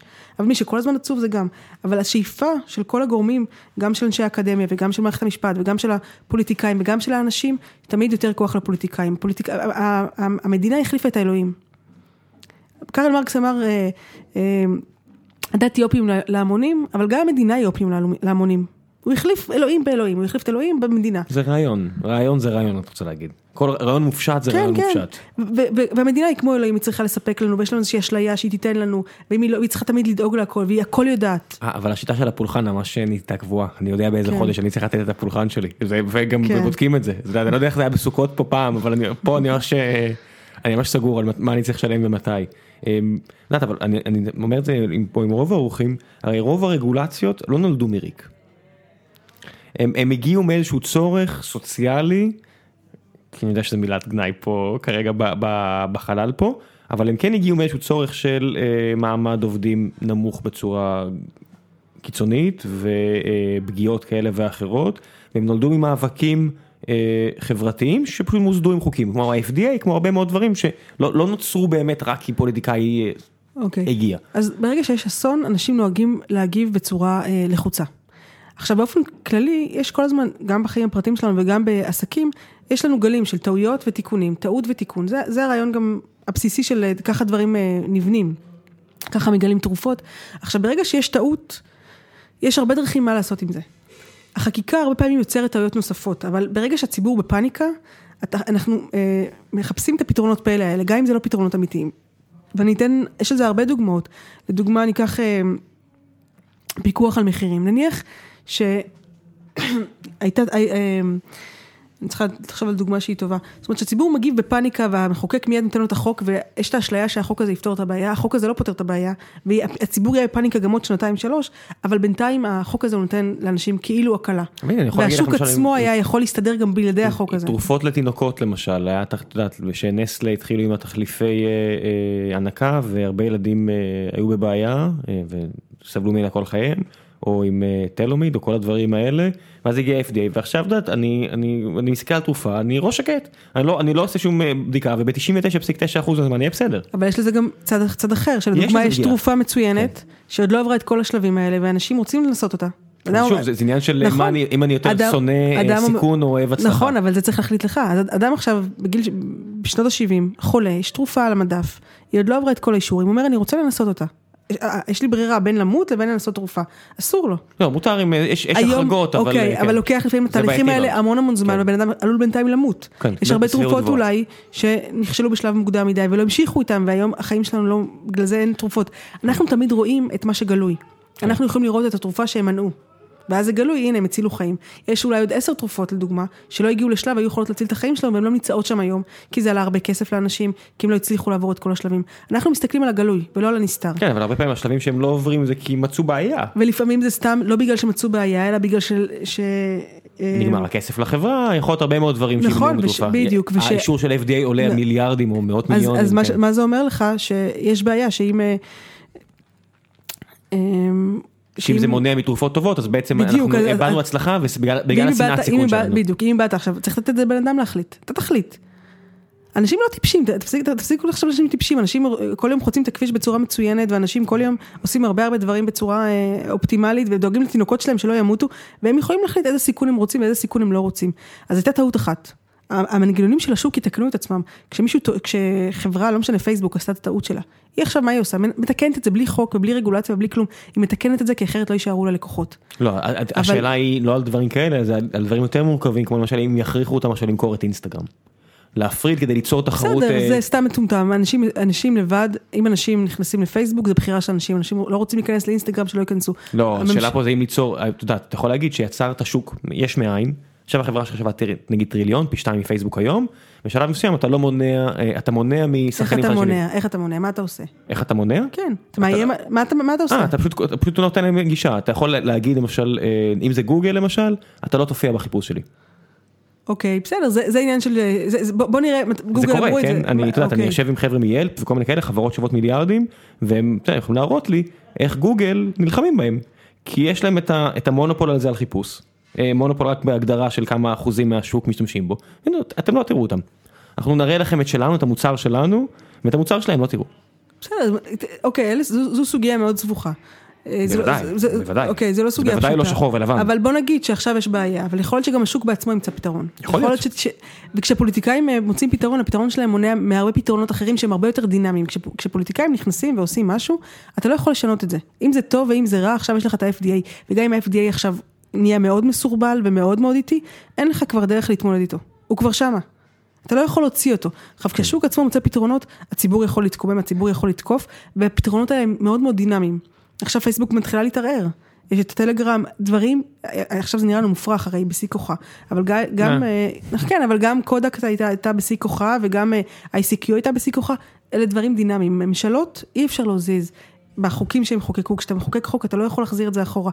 והרבה פעמים אנחנו את לא באמת מאמינה בזה, כי אחרת לא היית פה בכנס, כי הרי הרבה מהחוקים שהתנועה הליברלית בארץ נלחמת עליהם זה חוקים קיימים. את לא באמת מאמינה שאי אפשר לשנות חוקים הרי. אתה, קשה. קשה, קשה, בוודאי שאתה, יש, יש חוקים שאתה יכול לשנות, אבל יש, יש לפעמים חוקים שאתה, יש לך אנשים שעובדים שם כבר אלף אנשים, אלפיים איש, בארגון עובדים, אתה כמעט לא, לא יתאפשר לך להילחם בהם, האם זה בלתי אפשרי לחלוטין? לא, זה לא בלתי אפשרי. אך המדינה יכולה לעשות דברים טובים, אני לא אומרת אה, שלא. השאלה היא תמיד זה אה, אה, עלות מול תועלת. כן. וכשמסתכלים, אנחנו על מדינות שיש בהן יותר חופש כלכלי, כמו שווייץ, הם חיים יותר טוב מאיתנו. הם מרוויחים יותר טוב פר, פר שעה, רמת החינוך שלהם יותר טובה. אנחנו שואפים לחיים טובים. כן. ישראל, זה- זה כן. ה-key performance indicator שהם מנסים, אם מנסים לעשות אופטימיזציה על איזשהו ערך, אז איכות חיים זה זה בהחלט קייס טוב ללמה להוריד חסמים, כי הרבה פעמים זה נותן הזדמנויות, יותר הזדמנויות, אבל השאלה מה קורה באמת עם תשתיות, אבל את מסכימה פה, את לא, את לא חולקת על דעתי, את אומרת, יש דברים שהמדינה צריכה לדאוג להם. יש דברים, אבל לא, המדינה היום יש לה, לא צריך משרד התרבות ולא צריך משרד לא, החינוך. אנחנו מדברים על, על, על כן. תחבורה, אנחנו מדברים על תשתיות. אבל אוקיי, תחבורה, גם אם צריך תחבורה, צריך לאפשר גם כבישי, כבישים לזכיינים פרטיים. כן. עוד, לאפשר, המדינה מאפשרת, פה- לאפשר, מי שרוצה לבנות כביש, שיבנה. זה, זה עוזר למי שמוכן לשלם, וזה עוזר גם למי שלא מוכן לשלם, ויש לו פחות אנשים בכביש. צריך לאפשר תחבורה ציבורית, לא של המדינה, זה לא צריך. אם יש בעיה, אולי שהמדינה תתערב, אבל לא צריך את זה. השוק הפרטי היה מוצא תחבורה ציבורית הרבה יותר יעילה והרבה יותר טובה. כל מה שהשוק הפרטי יכול לספק, עדיף שהוא יעשה את זה, הוא עושה את זה יותר טוב. רק דברים כמו משטרה, ביטחון, שיוצרים סכסוכים, וצריך שתהיה לא, איזה... וגם משם דיברנו על זה. כן. אני אומר, אז, אז לסיום אני רוצה לתת לך את הבמה, כי כל אחד שהגיע היום, או עד עכשיו, השארתי אותו בעצם, אם היה תקנה אחת, רגולציה אחת שהייתי יכולה להעיף מהדרך עכשיו, כדי שב-2019 ישראל תהיה חופשית יותר, אה, ליברלית יותר, מה זה היה? לסגור את האוניברסיטאות של אה, כל מדעי הרוח ומדעי החברה. כל דבר שהוא... ואת למדת פילוסופיה. כן, זאת אומרת, לסגור את זה, הם- הם- הם הם מרעילים את המוח של את האנשים. יודעת- את יודעת כמה טוקבקים עכשיו באו ללחוץ סנד ואמרו, אה, נו, הם מרעילים את המוח של האנשים. מה נשאר? את יודעת, את לוקחת את הטוקבקים, מה נשאר לאנשים? מה מה זה הקטע שלך? אז איך את מסבירה את זה באמת? מה? מה, הקטע של מרעילים את האנשים, מה את למדת? עשית דוקטורט. נכון, מה. מלמדים את רוב האנשים? אני לא יודע, תספרי מה לי. מלמדים בסוציולוגיה? אני לא יודע, תספרי לי, אני לימדתי הנדסה, אני לא יודע, זה זה נורא... אז מלמדים אותם בסוציולוגיה אה, כל מיני רעיונות שלא הוכחו בשום מבחן. ששוויון זה טוב, וששוויון אה, זה, וקומו- וקומוניזם זה טוב, משקרים. אני, לימדתי בסמינר הקיבוצים, אני יודעת, מבלבלים את המוח. מלמדים אנשים שהמדינה צריכה לעשות הכל בכל מכל. אנשים יושבים במחלקות האלה עם קביעות, בלי שום סיכון, בלי שום אחריות, לא הם ולא השופטים בבית משפט העליון. זה אנשים שיש להם... או, לאיפה עפת? כן, לא, אבל אנשים, אנשים שיושבים בבית משפט העליון יש להם אפס סיכון. אפס סיכון. איזה סיכון יש להם? הם מגנים אחד על השני. כשעדנה ארבל אה, פתחה, אה, עשתה, אני לא זוכרת, נגיד, פתחה, כתבה הערה נגד מישהו שאפילו לא היה צד במשפט והיא טעתה בזה, הרי שופטי בית המשפט העליון הגנו עליה. אנשים באקדמיה יושבים, הם קבועים, הם מגינים אחד על השני, יש להם אפס סיכון. הם- יש להם פנסיה ויש להם קביעות, יש להם תנאים, והם רק מבלבלים לאנשים את המוח על רעיונות שנכשלו בכל מקום. אם היו סוגרים את המחלקות האלה ואנשים היה להם טיפה, והמורים לספרות והמורים ל, ל, לאזרחות לא היו מבלבלים את המוח של התלמידים, היה פה, אנשים פה היו מבינים את האמת, זו דעתי. כמו שאת יודעת, במקום, בעולם פרטי, מי שירצה ילמד. בוודאי, אני לא נגד ללמוד. רק את המימון הציבורי למוסדות. בוודאי. זה זה הנקודה. בוודאי, בוא נ- כן, למי שעכשיו רוצה, חזר לתקבק. כן. כמעט חזרו לתקבק, אנחנו מחזירים אותם בחזרה לפרק. מי שיהיה לו ביקוש מהציבור, לרעיונות שלו, בוודאי שיישאר. אבל היום הם מממנים שטויות במיץ עגבניות, כי זה לא יוצא מהכיס של אף אחד. ואז קל לאנשים בלי אחריות לעשות מה שהם רוצים, לא תלויים באף אחד. יפה מאוד, תודה רבה. בהצלחה בהמשך הכנס. תודה.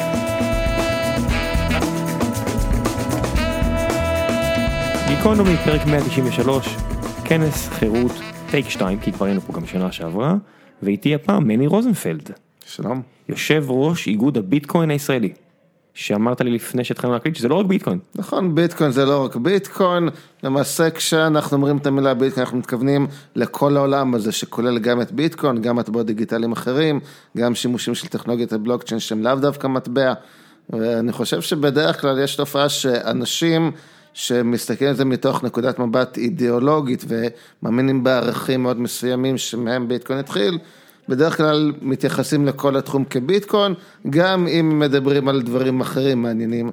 אנשים שיותר מסתכלים על זה כסתם איזה, אתה יודע, מוצר, איזה משהו שאולי ייעל בחצי אחוז משהו בתעשייה, משתמשים יותר בבאזוורדס כמו בלוקצ'יין ודברים כאלה, גם אם אין להם מושג לא מה זה בלוק ולא מה זה צ'יין. לכן אני די מקפיד ל- ל- להזדהות בתור אה, איגוד הביטקוין, אפילו שהסקופ שלנו קצת יותר רחב מזה. יש לך סיכה של ביטקוין על החולצה, זה- זה זה סיכה או שזה מטבע, זה, זה, זה סיכה, כן, זה לא ביטקוין אמיתי, אה, למרות שיש גם אה, ביטקוינים פיזיים, אבל זה, אלה כבר יקרים. אבל זה פשוט איזושהי דרך, אתה יודע, להזדהות, להיות חלק מהקהילה. איך הגעת למצב שאתה יושב ראש איגוד הביטקוין הישראלי? טוב, אז זה התחיל לפני ש... שבעצם הוקם האיגוד עצמו כעמותה רשומה, כשרק התחלתי להתעסק בביטקוין במרץ 2011, לפני שבע שנים בערך, ואני שמעתי על ביטקוין מתוך איזשהו בלוג שאני עוקב אחריו שעוסק ברציונליות, שהוא מקושר למכון מחקר לבינה מלאכותית שהתחיל לקבל תרומות בביטקוין. אני קראתי על זה בבלוג, ואז התחלתי להתעניין מה זה הביטקוין הזה שהם דיברו עליו, ו- והבנתי שזה משהו מאוד מעניין, ששווה להתפטר מהעבודה שהייתה לי באותו זמן כדי לעסוק בתחום הזה. ובאותו זמן אני גם ראיתי מישהו אחר בארץ איך שהוא מתעסק בדבר הזה, וראיתי שלא כל כך, כן, זה היה די, אני לבד, כן, כאילו היו קצת, כן, פה ושם מישהו דיבר על זה, אבל ממש כמעט ולא. אז אני הרמתי את הכפפה, מה שנקרא, והתחלתי אה, לכתוב על זה ולארגן מפגשים ו- ולעזור לאנשים גם אה, לקנות ביטקוין ולמכור מי שרצה. ומאז זה התפתח, וזה בעיקר הרבה פעילויות לקדם את כל הדבר הזה בארץ. ואז אה, משם, זה ב-2013 התחלנו ממש להקים את האיגוד בתור משהו רשמי, כשהבנו ש... שזה לא מספיק טוב שרק אני בעצמי ונגיד עוד אה, חברים כמו רון גרוס, שגם היה פעיל באותה תקופה, שזה לא יהיה משהו אישי, רק אנחנו, אלא משהו קצת יותר גדול, מסודר, פורמלי. ואז הקמנו את איגוד הביטקוין הישראלי כעמותה רשומה, ומבין ה... אז שאלת איך הגעתי להיות אה, יושב ראש, אז פשוט הצוות מקימים, אה, קיימו בחירה, הצבעה מהיושב ראש, בחרו בי, אפשר לשאול אותם למה בחרו דווקא בי. ככה יצא, אתה יודע, כן. ככה יצא. כן. כמו בח- כמו הבחירות ברוסיה, ככה יצא. כן. אני צוחק. אה, אתה- מגיע יותר מהמקום הטכני, שאתה נתקל דבר ראשון ברעיון הזה של ביטקוין. אתה מיד צולל למתמטיקה? אז תראה, אני במקצועי מתמטיקאי, כן, אז יש פה באמת איזשהו קשר דברים בין גם התורה הכלכלית שבה יש אלמנטים מתמטיים, גם באיך טכנית ביטקוין עובד, שגם זה הרבה מתמטיקה, אז לי היה קל להתחבר לכל ההיבטים האלה, גם כל הרעיון של כסף מבוסס קריפטוגרפיה, זה משהו ש, שחשבתי עליו גם בעבר, רק שאז עוד לא באמת הייתה הדרך לעשות את זה. ואז אה, אז כששמעתי על ביטקוין, אז אני אומר, וואלה, איזה יופי, מישהו מצא איך לעשות אה, כסף קריפטוגרפי שעובד כמו שצריך. בכמה מילים למי שלא מכיר, כסף קריפטוגרפי, דקה אחת, אבל כי באמת דיברנו על זה כבר עם המון אורחים, אז דקה אחת. כן, אז בגדול המשמעות של קריפטוגרפיה זה איזשהו ענף מתמטי שעוסק במידע, בהצפנה של מידע, באימות של מידע. ומטבע קריפטוגרפי זה מטבע שבמקום להיות מבוסס על משהו פיזי, או להיות מבוסס על איזשהו בנק שמנהל רישום יוצא פנימית, זה מבוסס על, על פרוטוקול פתוח, על אותה קריפטוגרפיה, על דרך שבעצם כל אחד יכול לשמור מידע שזה איזשהו מפתח פרטי שלו, שאיתו הוא יכול לאשר העברות, כן? לא צריך פקיד, לא צריך שום דבר, פשוט צריך מידע שיש רק לבעלים אמיתיים של הביטקוין, תוכנה שמשתמשת במידע הזאת בשביל לאשר פעולות, ומפיץ אותם ברשת. מהבחינה המתמטית, עכשיו מישהו יושב ואומר, או, מתמטיקאי, עד עכשיו דיברו איתי על ביטקוין רק אה, פילוסופים בביטקוין, לא בשקל, זה הרבה, זה פילוסופים בגבוה, והנה מתמטיקאי, אני יכול לשאול אותו, עד כמה מאובטח זה באמת? אז, אז תראה, אז כשהם שואלים אם משהו מאובטח או לא, צריך להסתכל על מה, ה, מה הנקודות שבהן הוא יכול לא להיות מאובטח, כן, מה הדרכי תקיפה. עכשיו, בגדול, מה שמאוד מאובטח זה הרמה הסיסטמית של העברות, כלומר, הרי פה זה... פה זה פחות עניין של מתמטיקה, זה יותר המהות של איך ביטקוין עובד. ביטקוין מבוסס על הסכמה. כשאומרים שביטקוין עבר מא' לב', זה בגלל שכל משתמשי ביטקוין שמפעילים מחשבים שמחוברים לרשת, הסכימו לאוסף החוקים של, שבאמצעותו אפשרית ההעברה הזאת. אז זה משהו שאי אפשר לשנות, כלומר אי אפשר, אתה יודע, לפרוץ לשרת המרכזי במרכאות של ביטקוין ולעשות... אלגוריתמים. מבוזרים זה לא משהו שנולד ב...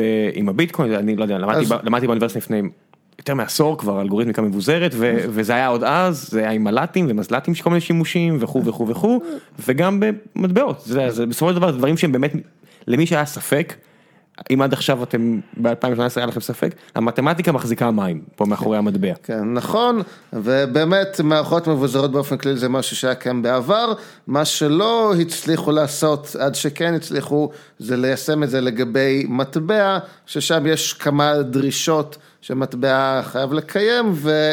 והבעיה הייתה בעיקר בלעשות סדר בין כל הטרנסקציות, כלומר ידעו לייצג את ההעברות עצמן, אבל לא ידעו איך לעשות בין סדר בצורה מבוזרת, וזה בעצם ההמצאה הגדולה של סטושי נקמוטו, שהוא המציא את הביטקוין ואת טכנולוגיית הבלוקצ'יין ש...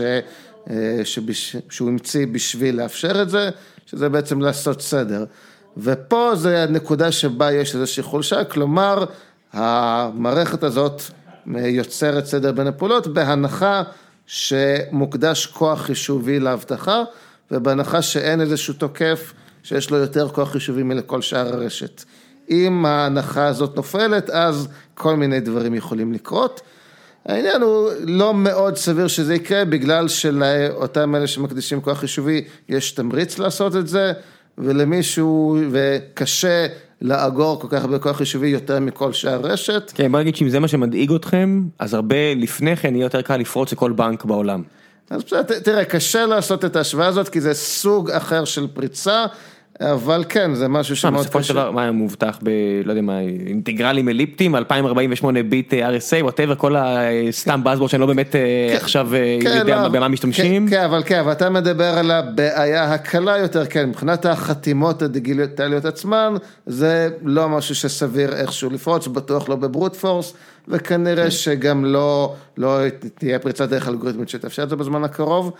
אמ, אבל אה, ברמה של הקריאה, מה שנקרא, זה בעיה שהיא יותר קלה, אבל עדיין צריך המון כוח חישובי בשביל זה, ופחות סביר שזה יקרה, במיוחד לאור העובדה שמי שיש לו כל כך הרבה כוח חישובי, יכול פשוט לכרות ביטקוין, כי אני לא צריך לנסות לתקוף, כן. ולא ברור מה הוא ירוויח מזה. מעניין אותי, אתה יודע, כמתמטיקאי שבטח מעריך את היופי האסתטי של האלגוריתמיקה ושל המתמטיקה.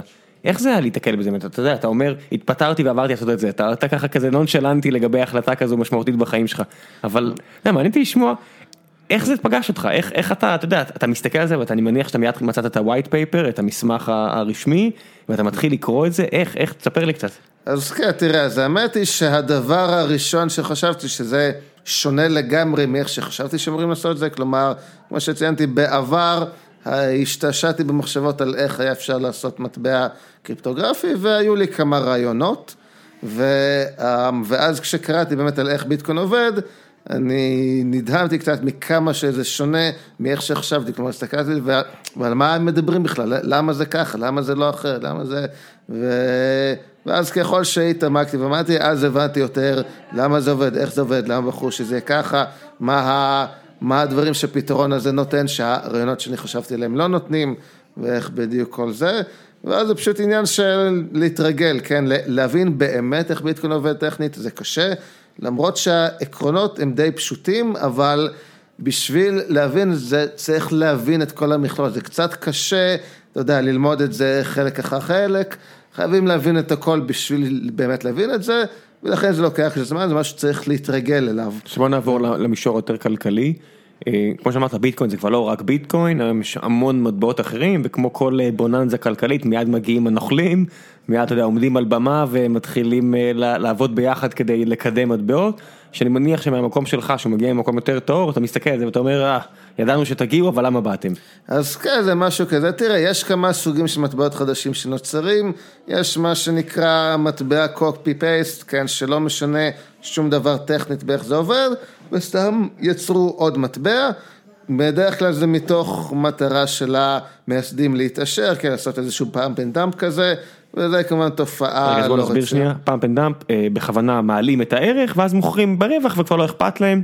אה, ומה שאמרת copy paste, כי בעצם מאחורי כל מטבע קריפטוגרפי יש אלגוריתם, יש קוד שבעצם נותן לו מאפיינים ספציפיים, הוא שונה משאר המטבעות, אם הוא באמת אה, מטבע שונה, וזה סט ערכים אחר שהופך אותו למעניין בצורה מסוימת. ואתה אומר שהרבה מטבעות שהם לא מעניינים, הם, הם סתם שם. אז נכון, כן, אז אה, יש כאלה, להבדיל, יש מטבעות שבאמת מנסים לעשות חדשנות כלשהי, כן, הרי ביטקוין מבוסס על פרוטוקול מסוים, על טכנולוגיה מסוימת, אף אחד לא אמר שזאת הדרך הכי טובה בעולם לעשות. מה הכי מעניין. אותך כרגע, שאתה שאתה מסתכל על, ה, על הנוף? אז תראה, יש כמה אה, חידושים שאני מקווה שיגיעו גם לביטקוין ביום מן הימים. אחד זה כל הרעיונות של החלפת אה, רשת לינארית של בלוקים במבנה של גרף אה, ללא מעגלים, מה שנקרא דאג. כי זה מה שבעצם יאפשר אה, ליותר עסקאות להתבצע בפרק זמן קצר. אז, אז תראה, זה יעזור לזה, זה לא לבדו מה שיאפשר את זה, אבל זה, זה בעיקר... הכרחי בשביל אה, לקיצור זמנים. זה, זה אפילו לא הכרחי, אבל זה מאוד מועיל, וזה. זה גם יהפוך את זה ליותר קשה לתקוף את הרשת במובנים שדיברנו, וזה משהו שכבר יש חוקרים אקדמיים שגילו בדיוק איך לעשות את זה, אבל זה פשוט שינוי כל כך מהותי, שאני לא חושב שהוא יקרה בביטקוין לפני שינסו אותו במשהו חדש, כן? חשוב פה גם לציין שהטכנולוגיה של ביטקוין היא לא סטטית, כן? זה לא שיש פרוטוקול אחד וזהו לנצח, אפשר לשנות אותו אם כולם מסכימים.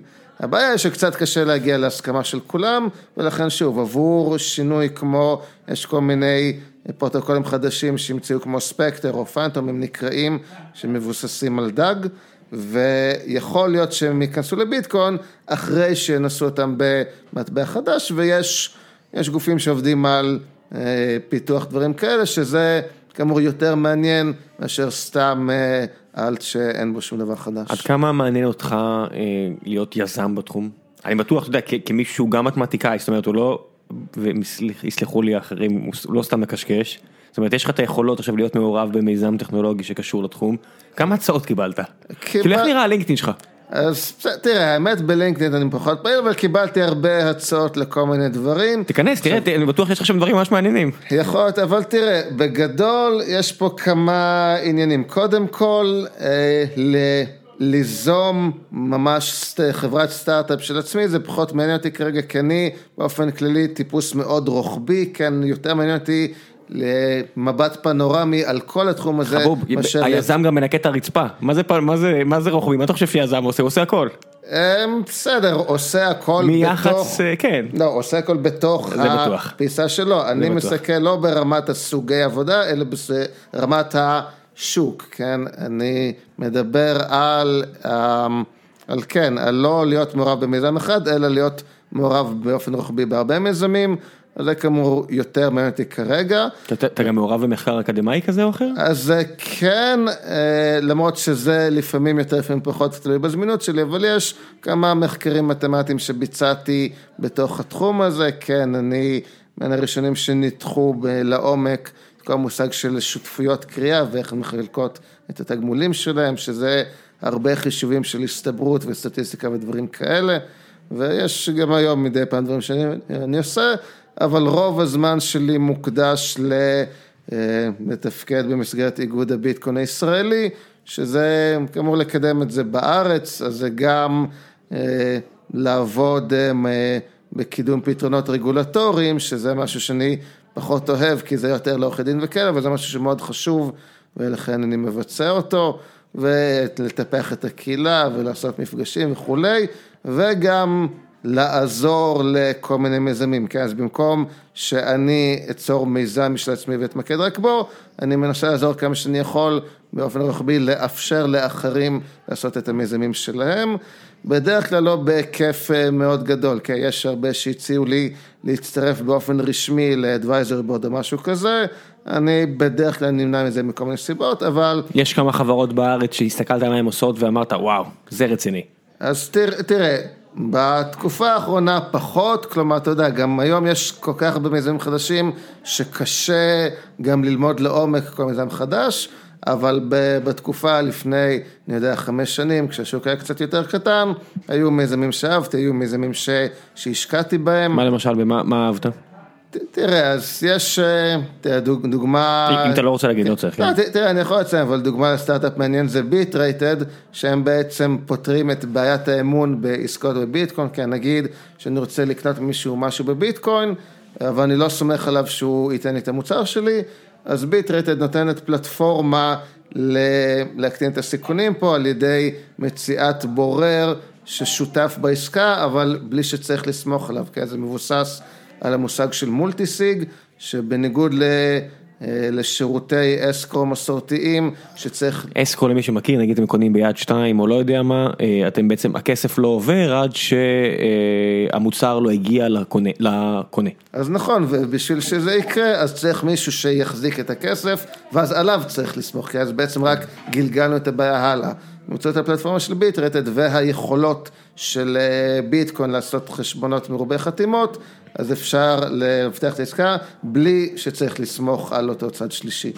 זה משהו מאוד מה אתה מעניין. חוזה שיהיה, אה, זו שאלה אחרונה לפני שנסיים, מה מה אתה חוזה, לפני, את השאלה הרגילה ואז נסיים, אבל מה אתה חוזה לעתיד של קריפטו קרנסי?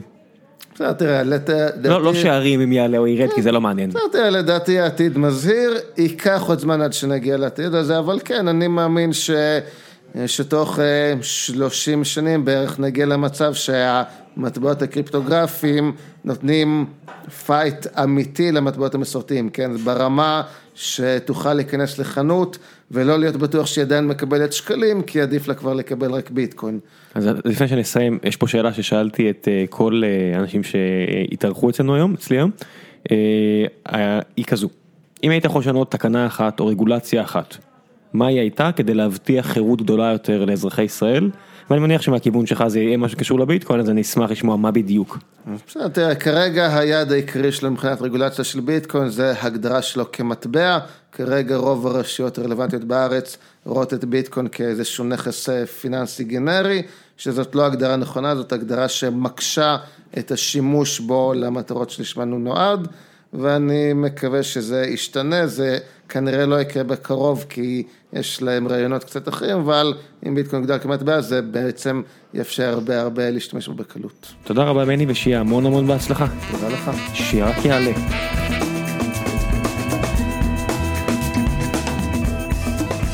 גיקונומי פרק 193, כנס חירות ולאורח האחרון של הערב השארנו את uh, כבודו משה פייגלין האדם שמלווה אותנו פחות או יותר מאז הקמת הפודקאסט ופעם בשנה יוצא לי יש לי את הזכות לפגוש אותך. שמע 193 כל הכבוד לכם. כן אנחנו אנחנו עקשנים. אתם מתמידים. אנחנו ואתה אתה יודע. נכון אני יודע להעריך התמדה. איך הולך? מדע, נחישות והתמדה תמיד משתלמת. זה בטוח גם גם אם לא יצא מזה התוצאה שרצית יש חשיבות גם לניסיון. לא איך אמר צ'רצ'יל. באיזה הקשר? היו לו הרבה, היו לו הרבה אמרי שפר, חלקם מצחיקים נורא, אבל הוא אמר, אם הניצחון הוא אף פעם לא שלם והתבוסה אף פעם לא מוחלטת, מה שחשוב הוא ההתמדה, והוא גם אמר שאנחנו ננצח מתבוסה לתבוסה. תשמע, יש, יש, ואכן כך היה. יש בזה ערך, הרבה, הרבה שינויים חברתיים נולדו מתבוסות. אתה יודע, אני אני חייב לומר, כשאני מסתכל על uh, עשייה ציבורית שהחלה, אפשר לומר עם הקמת uh, זו ארצנו, כשניסינו לעצור את um, הסכמי אוסלו, mm-hmm. הארורים יש לומר, כן? ו... Uh, אז אני מדבר כבר על עשייה ציבורית של כמה שנים. 25 שנה. 25 שנה. הכל תבוסות. הכל תבוסות. לא, לא, עצרנו, לא עצרנו את הסכמי אוסלו. אתה לא מרגיש שאספתם ניצחונות פה ושם? לככה אני חותר, תכף אני אסביר. אני אומר, לא עצרנו את הסכמי אוסלו, הנה אני פה ולא בכנסת, אה, אה, אה, כן? אוסף של תבוסות. והסך הכל, ניצחון גדול. ניצחון גדול. במה זה בא לידי ביטוי? כי הרי המטרה היא לא מטרה פרטית. אנחנו נוהגים למדוד את הפוליטיקה, לאן הגעת? לאיזה תפקיד הגעת? והמטרה היא לא איזה תפקיד הגעת, אלא איזה רושם השארת על המציאות, איזה שינוי עשית בתודעה, במציאות. והרושם, והרושם והשינוי התודעתי, שהתפרד גם לשינויים מעשיים, שעשתה העבודה שלנו היא אדירה. אתה מרגיש אבל שבכל זאת יהיה לזה אימפקט הרבה יותר גדול אם בכל זאת זה, זה ייגמר המסע הזה באותה יושב על כיסא בכנסת? יש הבדל? אני, אני לא חותר לכיסא בכנסת, אם זו הייתה המטרה הייתי שם מזמן. אבל על הכובע הזה, ו... יש, יש הבדל אם אתה מגיע לכובע הזה של התנועה הזו עם כל המטרות האלו שלכם ו... לא, אני רק רוצה לה, להבהיר, אני חותר לכיסא ראש הממשלה, לא לכיסא כן. בכנסת. זה מאוד, זה מאוד מאוד חשוב להבין, אנחנו מדברים לקחת את הרעיונות הללו אל, אל נקודת ההנהגה, אל, אל הגה השלטון, לא משנה כמה זמן זה ייקח. ובדרך יש לנו את הרווחים הגדולים מאוד של אה, יצירת תודעה. תראה, כתוצאה מכך שהמטרה הייתה ונותרה הנהגת המדינה, החברה הישראלית הרוויחה ניסוח של מצע, של תנועה, שרואה את עצמה כמפלגת שלטון עתיד, עתידית, שהוא פריצת דרך מדהימה, המצע של זהות הוא הרבה יותר מאיזשהו אה, חוברת מצע לצורך אה, יציאת ידי, יציאה ידי חובה שבדרך כלל כותבת שם משרד ליחסי ציבור, מי שרק נגע והסתכל בו מבין את זה, כן? באמת מראה למי שרק רוצה לדעת מה זה אומר מדינת חירות יהודית במציאות המודרנית. מה זה מדינה יהודית בכלל? איך זה מתפרט מהרעיונות הכי בסיסיים, מה, מה עקרונות היסוד הכי בסיסיים ואיך זה מתפרט ל, לקווי מדיניות אמיתיים, זה לא אה, קטלוג של איקאה. כן? איך תרגיש אם מישהו אחר אה, ייקח את הרעיונות האלה לכיסא ראש הממשלה? הלוואי. כן? אבל אני, הלוואי, אני אשמח מאוד אה, לשבת ולכתוב את זיכרונותיי. הבעיה היא שלוקחים את הרעיונות הללו כדי להתהדר בהם כ- כ- כטווס, אבל לא, כבית, לא באמת כדי לממש אותם, זה קורה כל הזמן. כלומר, חיקוי שבא ממקום אמיתי של אימוץ פנימי לא מפריע לי בכלל, אני רק אה, גאה בכך שזה קורה, ובמרחב המקיף אותנו, של ספיגת הרעיונות זה קורה, אבל לקחת את הרעיונות הללו למקום, אה, למקום אה, חקייני. חקייני שללא מוצא. צורני, בוא נגיד צורני, שזה רק, צורני, שזה אבל אין, הצורה. בו מוצא אמיתי, אז בעצם לקחת את האנרגיות שלה, שבנית ו- ותיעלת אותם אל שום מקום. יש לך פחד כזה ש... וזה, זה, ולכן, ולכן אני, אני לא יכול לוותר על העשייה הפוליטית, אני לא יכול להישאר רק בעשייה האינטלקטואלית ולוותר על העשייה הפוליטית, כי אני יודע שצריך את שניהם. כי אני רואה למשל כל מיני חברי כנסת עכשיו, אם זה בליכוד או בבית היהודי או בכל מיני תנועות כאלו, שאני מניח שהם רואים את הרעש הציבורי שיצרת, אומרים טוב, אני, אני אשתה את הקולות שלו, אני אגיד את הדברים שצריך להגיד, מה זה משנה מה, מה אני אעשה או לא אעשה, ואני אגיד את הדברים, כי במילא אף אחד לא סופר את התוצאות בפועל. בוודאי, אני יכול, אני אקרא ל- ל- לאנשים בשמם, אה, בנט אה, עשה את זה בצורה, כל הזמן הוא ממשיך, אתה לא מאמין לו? לאף מילה. למה? אין חכם כבעל ניסיון, זאת אומרת, אתה רואה, וזה לא, וזה לא האיש, זאת התפיסה של האם אנחנו מנהלים כאן פוליטיקה אה, למען מישהו או למען משהו, האם אה, אה, כאן יש פוליטיקה של רעיונות או פוליטיקה של אנשים, האם אני בשביל הפוליטיקה או הפוליטיקה בשבילי, כן? זה לא קיים, באף מפלגה. אתה חושד שיש יותר מדי אגו במפלגות האחרות, יותר מדי אה, אישיות? אה, תראה, אני יכול להתחיל לתת לך אה, סיפורים. לא, אני חושב שזה פחות... אה, חבל, חבל להיכנס לדוגמאות, כי זה לא, זה לא נעים. אה, אה, כי באמת, אין לי איזה מועקות אישיות כלפי אף אחד. איך לא? איך לא אם אתה עושה את כל העבודה ובסוף לא רק שמישהו קוצר את הפירות אלא גם לא מדלבר את התוצאות. אז איך לא יהיה לך מועקות? אתה מבין, אם, אם מישהו היה עושה, לוקח את הרעיונות שלך, נבחר ואז מיישם אותם, אני מבין, אתה יודע, אתה יכול לכתוב את הזיכרונות שלך. אבל אם מישהו לוקח את הרעיונות שלך ואת הקהל שאתה הגעת סביבך, מגיע לכנסת ואז לא עושה את זה, איך אין לך מועקות מזה? איך אתה יכול להגיד לי את זה? כי אני כל כך מוכן לזה מלכתחילה, שזה אפילו לא, זה, זה כלומר, זה על. אני, אני יודע שכך כך זה יקרה, אני יודע מראש שכך זה יהיה. מה הכוונה, ככה זה יהיה? אתה לא- לא אופטימי? אתה, דוקר בדיוק, אתה דוקר נקודה מאוד, אה, מאוד אישית. אה, אין לי חשק על הפוליטיקה, אני לא, אתה יודע, מה ש... אה, יצאתי- יצאתי מה, מהכנסת האחרונה, אני מקבל יום יום כמעט בדואר זימונים לכל מיני, יש חברי כנסת לשעבר שכל הזמן מסתובבים שם בכנסת, וזה לא בעיה, אתה מקבל כל הזמן הזמנות לאירועים חגיגיים וכולי, בתור מה? בתור חבר כנסת לשעבר. זה נשמע לי נורא משעמם, אני מצטער. לפעמים כן, לפעמים לא, לפעמים יש אפילו דברים מעניינים, אז אני לא, אין לי שום עניין בסיפור הזה. אני נמצא בפוליטיקה כי באמת, במקום שאין אנשים, משתדל להיות איש, אומרים חז"ל במסכת אבות. ואני משתדל, גם יש לי, גם כתבתי ספר, במקום שאין אנשים. זאת אומרת, לו, לו, אם יקום היום מישהו, וזה לא קל להיות יותר כישרוני ממני, אני לא מחזיק מעצמי אדם כישרוני. במה? אתה אתה כן הקמת עסק ו... במובן, ה- במובן הפוליטי, אני אוקיי. לא, כן. וכן, יש אנשים ש, ש, שיכולים לדבר טוב כמוני, ויכולים לעשות פוליטיקה יותר טוב ממני, ו- ואם יקום אדם שהוא כישרוני, אה, לפחות כמוני, ומסביר להניח שיותר, ו, ו, ו, ו, ו, ובאמת ירים את הרעיונות הללו, לא, אני אהיה סבבה עם זה. ו- סבבה. ו- ואם זה, זה באמת יהיה משהו יותר פרסונלי ויגידו, תקשיב, משה, אנחנו אוהבים את הרעיונות שלך, אוהבים אותך אישית, אבל לא מאמינים שתצליח להיכנס לאחוז, תעבור את אחוז החסימה, אנחנו רוצים אותך איתנו. לא מעניין אותי, תראה, הסיפור הזה של אה, אחוז החסימה, הוא בכלל לא רלוונטי. בכלל לא רלוונטי. אני בבחירות האחרונות לא הצבעתי.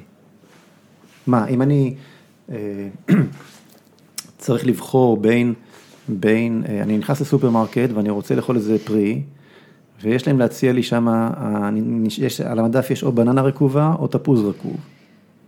אני חייב לבחור? לא, עדיף לא לאכול פרי רקוב מאשר כן לאכול פרי רקוב. אלא אם כן אני גובע ברעב, ואם אני לא אצביע, אה, עזמי בשארה יחזור מ... אה, מקטר. מ- מקטר ו- וישלוט פה, אבל זה לא המצב, כן? אז בסדר, אז אני, עלה, אז, אז אני יכול לדלג על ארוחה אחת. אני יכול לדלג על בחירות, על, על, על, על מערכת בחירות.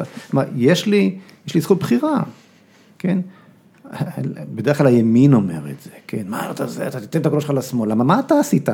מי, מי מסר את רוב חלקי הארץ, החריב את כל היישובים, שוב ושוב ושוב ושוב, הרבה יותר ימין מאשר השמאל. היו פה רשימה של דוברים פה בפרק של היום, שרק אה, הסבירו לי איך החירות הולכת ומצטמצמת, ואני אומר, נכון. אבל שלטון ה- שלטון. הימין הכלכלי שולט, איך יכול להיות שהחירות הולכת כן, ומצטמצמת? כי, כי לימין אף פעם לא הייתה אידיאולוגיה מנוסחת, הימין, כולל עם כל הכבוד מז'בוטינסקי ועד היום, הימין יודע להגיד שהוא לא שמאל, הוא לא, לא יודע להגיד מה הוא. יצא לך לקרוא את הספר של ארז תדמור? אני חייב להיות כנה ולומר שלא. או להתייחד ברעיונות שלו? כי, כי, אני- תראה, ארז תדמור הוא בחור חביב ואני אוהב אותו, אבל אני רוצה לשאול אותך שאלה. אה, ארז תדמור הצביע זהות? בטוח שלא. בטוח שלא, בטוח נכון? שלא. אני בטוח שהוא יודע- למה הוא יצביע. כן. כן. זאת אומרת שאחרי שהוא, שהוא הסביר בספר שלם, למה אנחנו אה, מצביעים ימין ומקבלים שמאל. הוא הולך להנציח את המצב הזה, כי גם הוא עצמו שבוי של אותו ימין שעושה, את- ש- שעושה... הוא את- שבוי של בן אדם, לא של צד. הבן אדם הזה הוא, הוא, הוא אה, שולט בימין. לעניות דעתי, כן. שוב. ב-20 בש- השנים האחרונות, כן? זאת אומרת, אני עם כל הכבוד, ואני מאוד מכבד את ארז תדמור, אני עם כל הכבוד, לא עבד, כמעט רציתי לומר פילגש, של אף אחד. לא, לא צריך... אני, אני, אני אדם חירותי, אני אדם חופשי. אני, אני חושב שה, ש, שזהות הולכת ל, ל- לא רק לעבור, את- לעבור את אחוז החסימה, אני באמת ובתמים מאמין שהיא יכולה להיות הפתעת הבחירות ברמה מדהימה, ולא רק אני אומר את זה, אומר את זה ברדוגו שראה סקרים, אני יודע, וגם אני ראיתי אותם וכולי, אבל, אבל זה בכלל לא משנה. אני, לא תאלץ אותי לבחור בין תפוז רקוב לבננה רקובה. אני לא רוצה לאלץ אותך. אני, אני, אני אה, אסתפק במה שיש לי. שאלה פג- יוותר על המיר... אז אני אנסה לייצר סופרמרקט שמציע לי מבחר אמיתי. שאלה פרגמטית. ולא, כאילו מבחר. אה, אתה מרגיש שאילו הבחירות היו נערכות עכשיו ביוני, כמו שהם כמעט והתרחשו, היית בעמדה טובה או שזה טוב לך שאתה צריך עוד זמן כדי אה, לה- להפיץ את המסר, אתה מגיע לתוכניות, מדבר, מי ש... אין ספק שהמשבר הזה עשה לנו רק טוב. רק טוב, כי אתה צריך עוד את הזמן הזה כדי להפיץ את לא, המסר. עשה לנו טוב כי הוא הכניס את כל המערכת לוויברציות ולמוכנות לבחירות. אנחנו הולכים לקראת, מפלגת זהות הולכת לקראת אה, פריימריז פתוחים לראשונה בישראל. כולל התפקיד אה, המוביל? התפקיד המוביל, לעבדך הנאמן, כבר נבחר בכינוס, כמו, כמו שהיה בליכוד בזמנו, הוא נבחר כן. לפני כן ועכשיו זה משתיים והלאה. זאת אומרת זה לא כמו אצל יאיר לפיד או דברים לא, כאלה. לא, לא, לא, לא. אנחנו כבר בחרנו גם, וגם השלב הראשון של הפריימריז, כלומר בחירת המועמדים מתוך חברי המפלגה, גם היא כבר נעשתה בפריימריז, הכל בצורה של דמוקרטית ופתוחה, ופתוחה. אה, והשלב השני של דירוג המועמדים הולך להיות בפריימריז פתוחים, ואני באמת קורא לכל המאזינים להשתתף בהם, זה מאוד מאוד חשוב לקדם את רעיון החירות. ת, ת, ת, ת, תשים לב רגע, מה, מה כאן קורה? עוד לא, עוד לא הגענו אל הבחירות בכלל, וכבר נתנו לכל אזרח, בעצם קיומנו, כולל מי שלחלוטין לא מאמין בנו ולא מתכוון לבחור בנו לכנסת, אבל כבר נתנו למתנגדינו האידיאולוגיים הגדולים ביותר, כוח של חברי מרכז. מה אתה אומר על הרעיון לדרג את הזה? חברי הכנסת של זהות, כן. אנחנו קוראים לכל, לכל אזרחי המדינה להיכנס ולדרג, זאת אומרת, רעיון החירות הוא, הוא כל כך ב, ב, ב, בעצמ, בלשד עצמותינו, שאנחנו יוצרים בישראל פוליטיקה חדשה שמדלגת מעל כל מפקדי הארגזים, מעל כל הדילים, מעל כל ה... אה, אה, אה, באמת לכלוכים בחצר, בחצרותיהן האחוריות של המפלגות ונותנת את הכוח ישירות לאזרח, גם הכלכלי, גם הפוליטי. המפלגה מגנה על עצמה באיזושהי צורה מסבוטאז' חיצוני, ואני כן אומר סבוטאז' במובן שאם עכשיו יש קבוצה של אנשים ממפלגה כזו או אחרת, או סתם, אה, סתם אנשים מבחוץ, שירצו להריץ מועמד דמה, או לא יודע מה, כמו כל דבר, כל צורה. הם מדרגים מועמדים שכבר נבחרו. בגלל שאתה עושה את זה בשתי, בשני, בדיוק, בשני פאזות. הבנתי. אוקיי. אמ, לפני שאני אחזיר אגב, אותך הרשימה פה, היא מדהימה. בוא תספר קצת, כי ליבי הייתה כבר אה, לפניך, ראית דוגמה באמת איכותית מתוך הרשימה, שהיא היא מתעסקת בחינוך, אז בוא תן קצת עוד שמות מאנשים ונושאים. יש לך את גלעד- אלפר בנושא של בנושא הכלכלי, שהוא בוודאי אה, משכמו ומעלה בכל התפיסה הליברלית. יש לך אנשים שעשו אה, בתחום- של אה, ארץ ישראל פרופר, אנשים שיצאו למאבק נגד, אוסלו יחד איתי, כמו, באמת, רשימה מאוד שמשלבת גברים ונשים ודתיים וחילונים, אנשים שמגיעים מהמקום הליברלי, אנשים שמגיעים מהמקום הזהותי, מהמקום של המאבק הלאומי, יש לך כאן באמת בשורה. אז בוא לפני שנסיים, והאם יעלה על הדעת שאנחנו את הבשורה הזו נכפיף לפחדים של מה יהיה אם לא יהיה ביבי? חושב שעדיין, אה, את דעתי אני חושב שאתה יודע, אני מאוד לא אוהב את העניין הפרסונלי הזה, אבל... אה, כן, אנחנו אנשי החירות, אנחנו לא, לא גם אנחנו. אז לפני שנסיים ואני אעביר אה, אותך בחזרה למשה השני שניתן פה בחדר, העוזר הנאמן שלך כנראה כי הוא דואג לזמנים פה, את כל האנשים הקודמים בפרק הזה שאלתי אותם שאלה פשוטה. אילו היית יכול להסיר תקנה אחת או רגולציה אחת מספר החוקים של ישראל כדי להגדיל את החירות של אזרחי ישראל, מה היה הדבר הראשון שהיית מעיף? אה, הייתי מחוקק חוק, היית מוסיף? הייתי מוסיף, הייתי מחוקק חוק, שכל חוק חדש ניתן להעביר רק אם מוחקים שניים קודמים.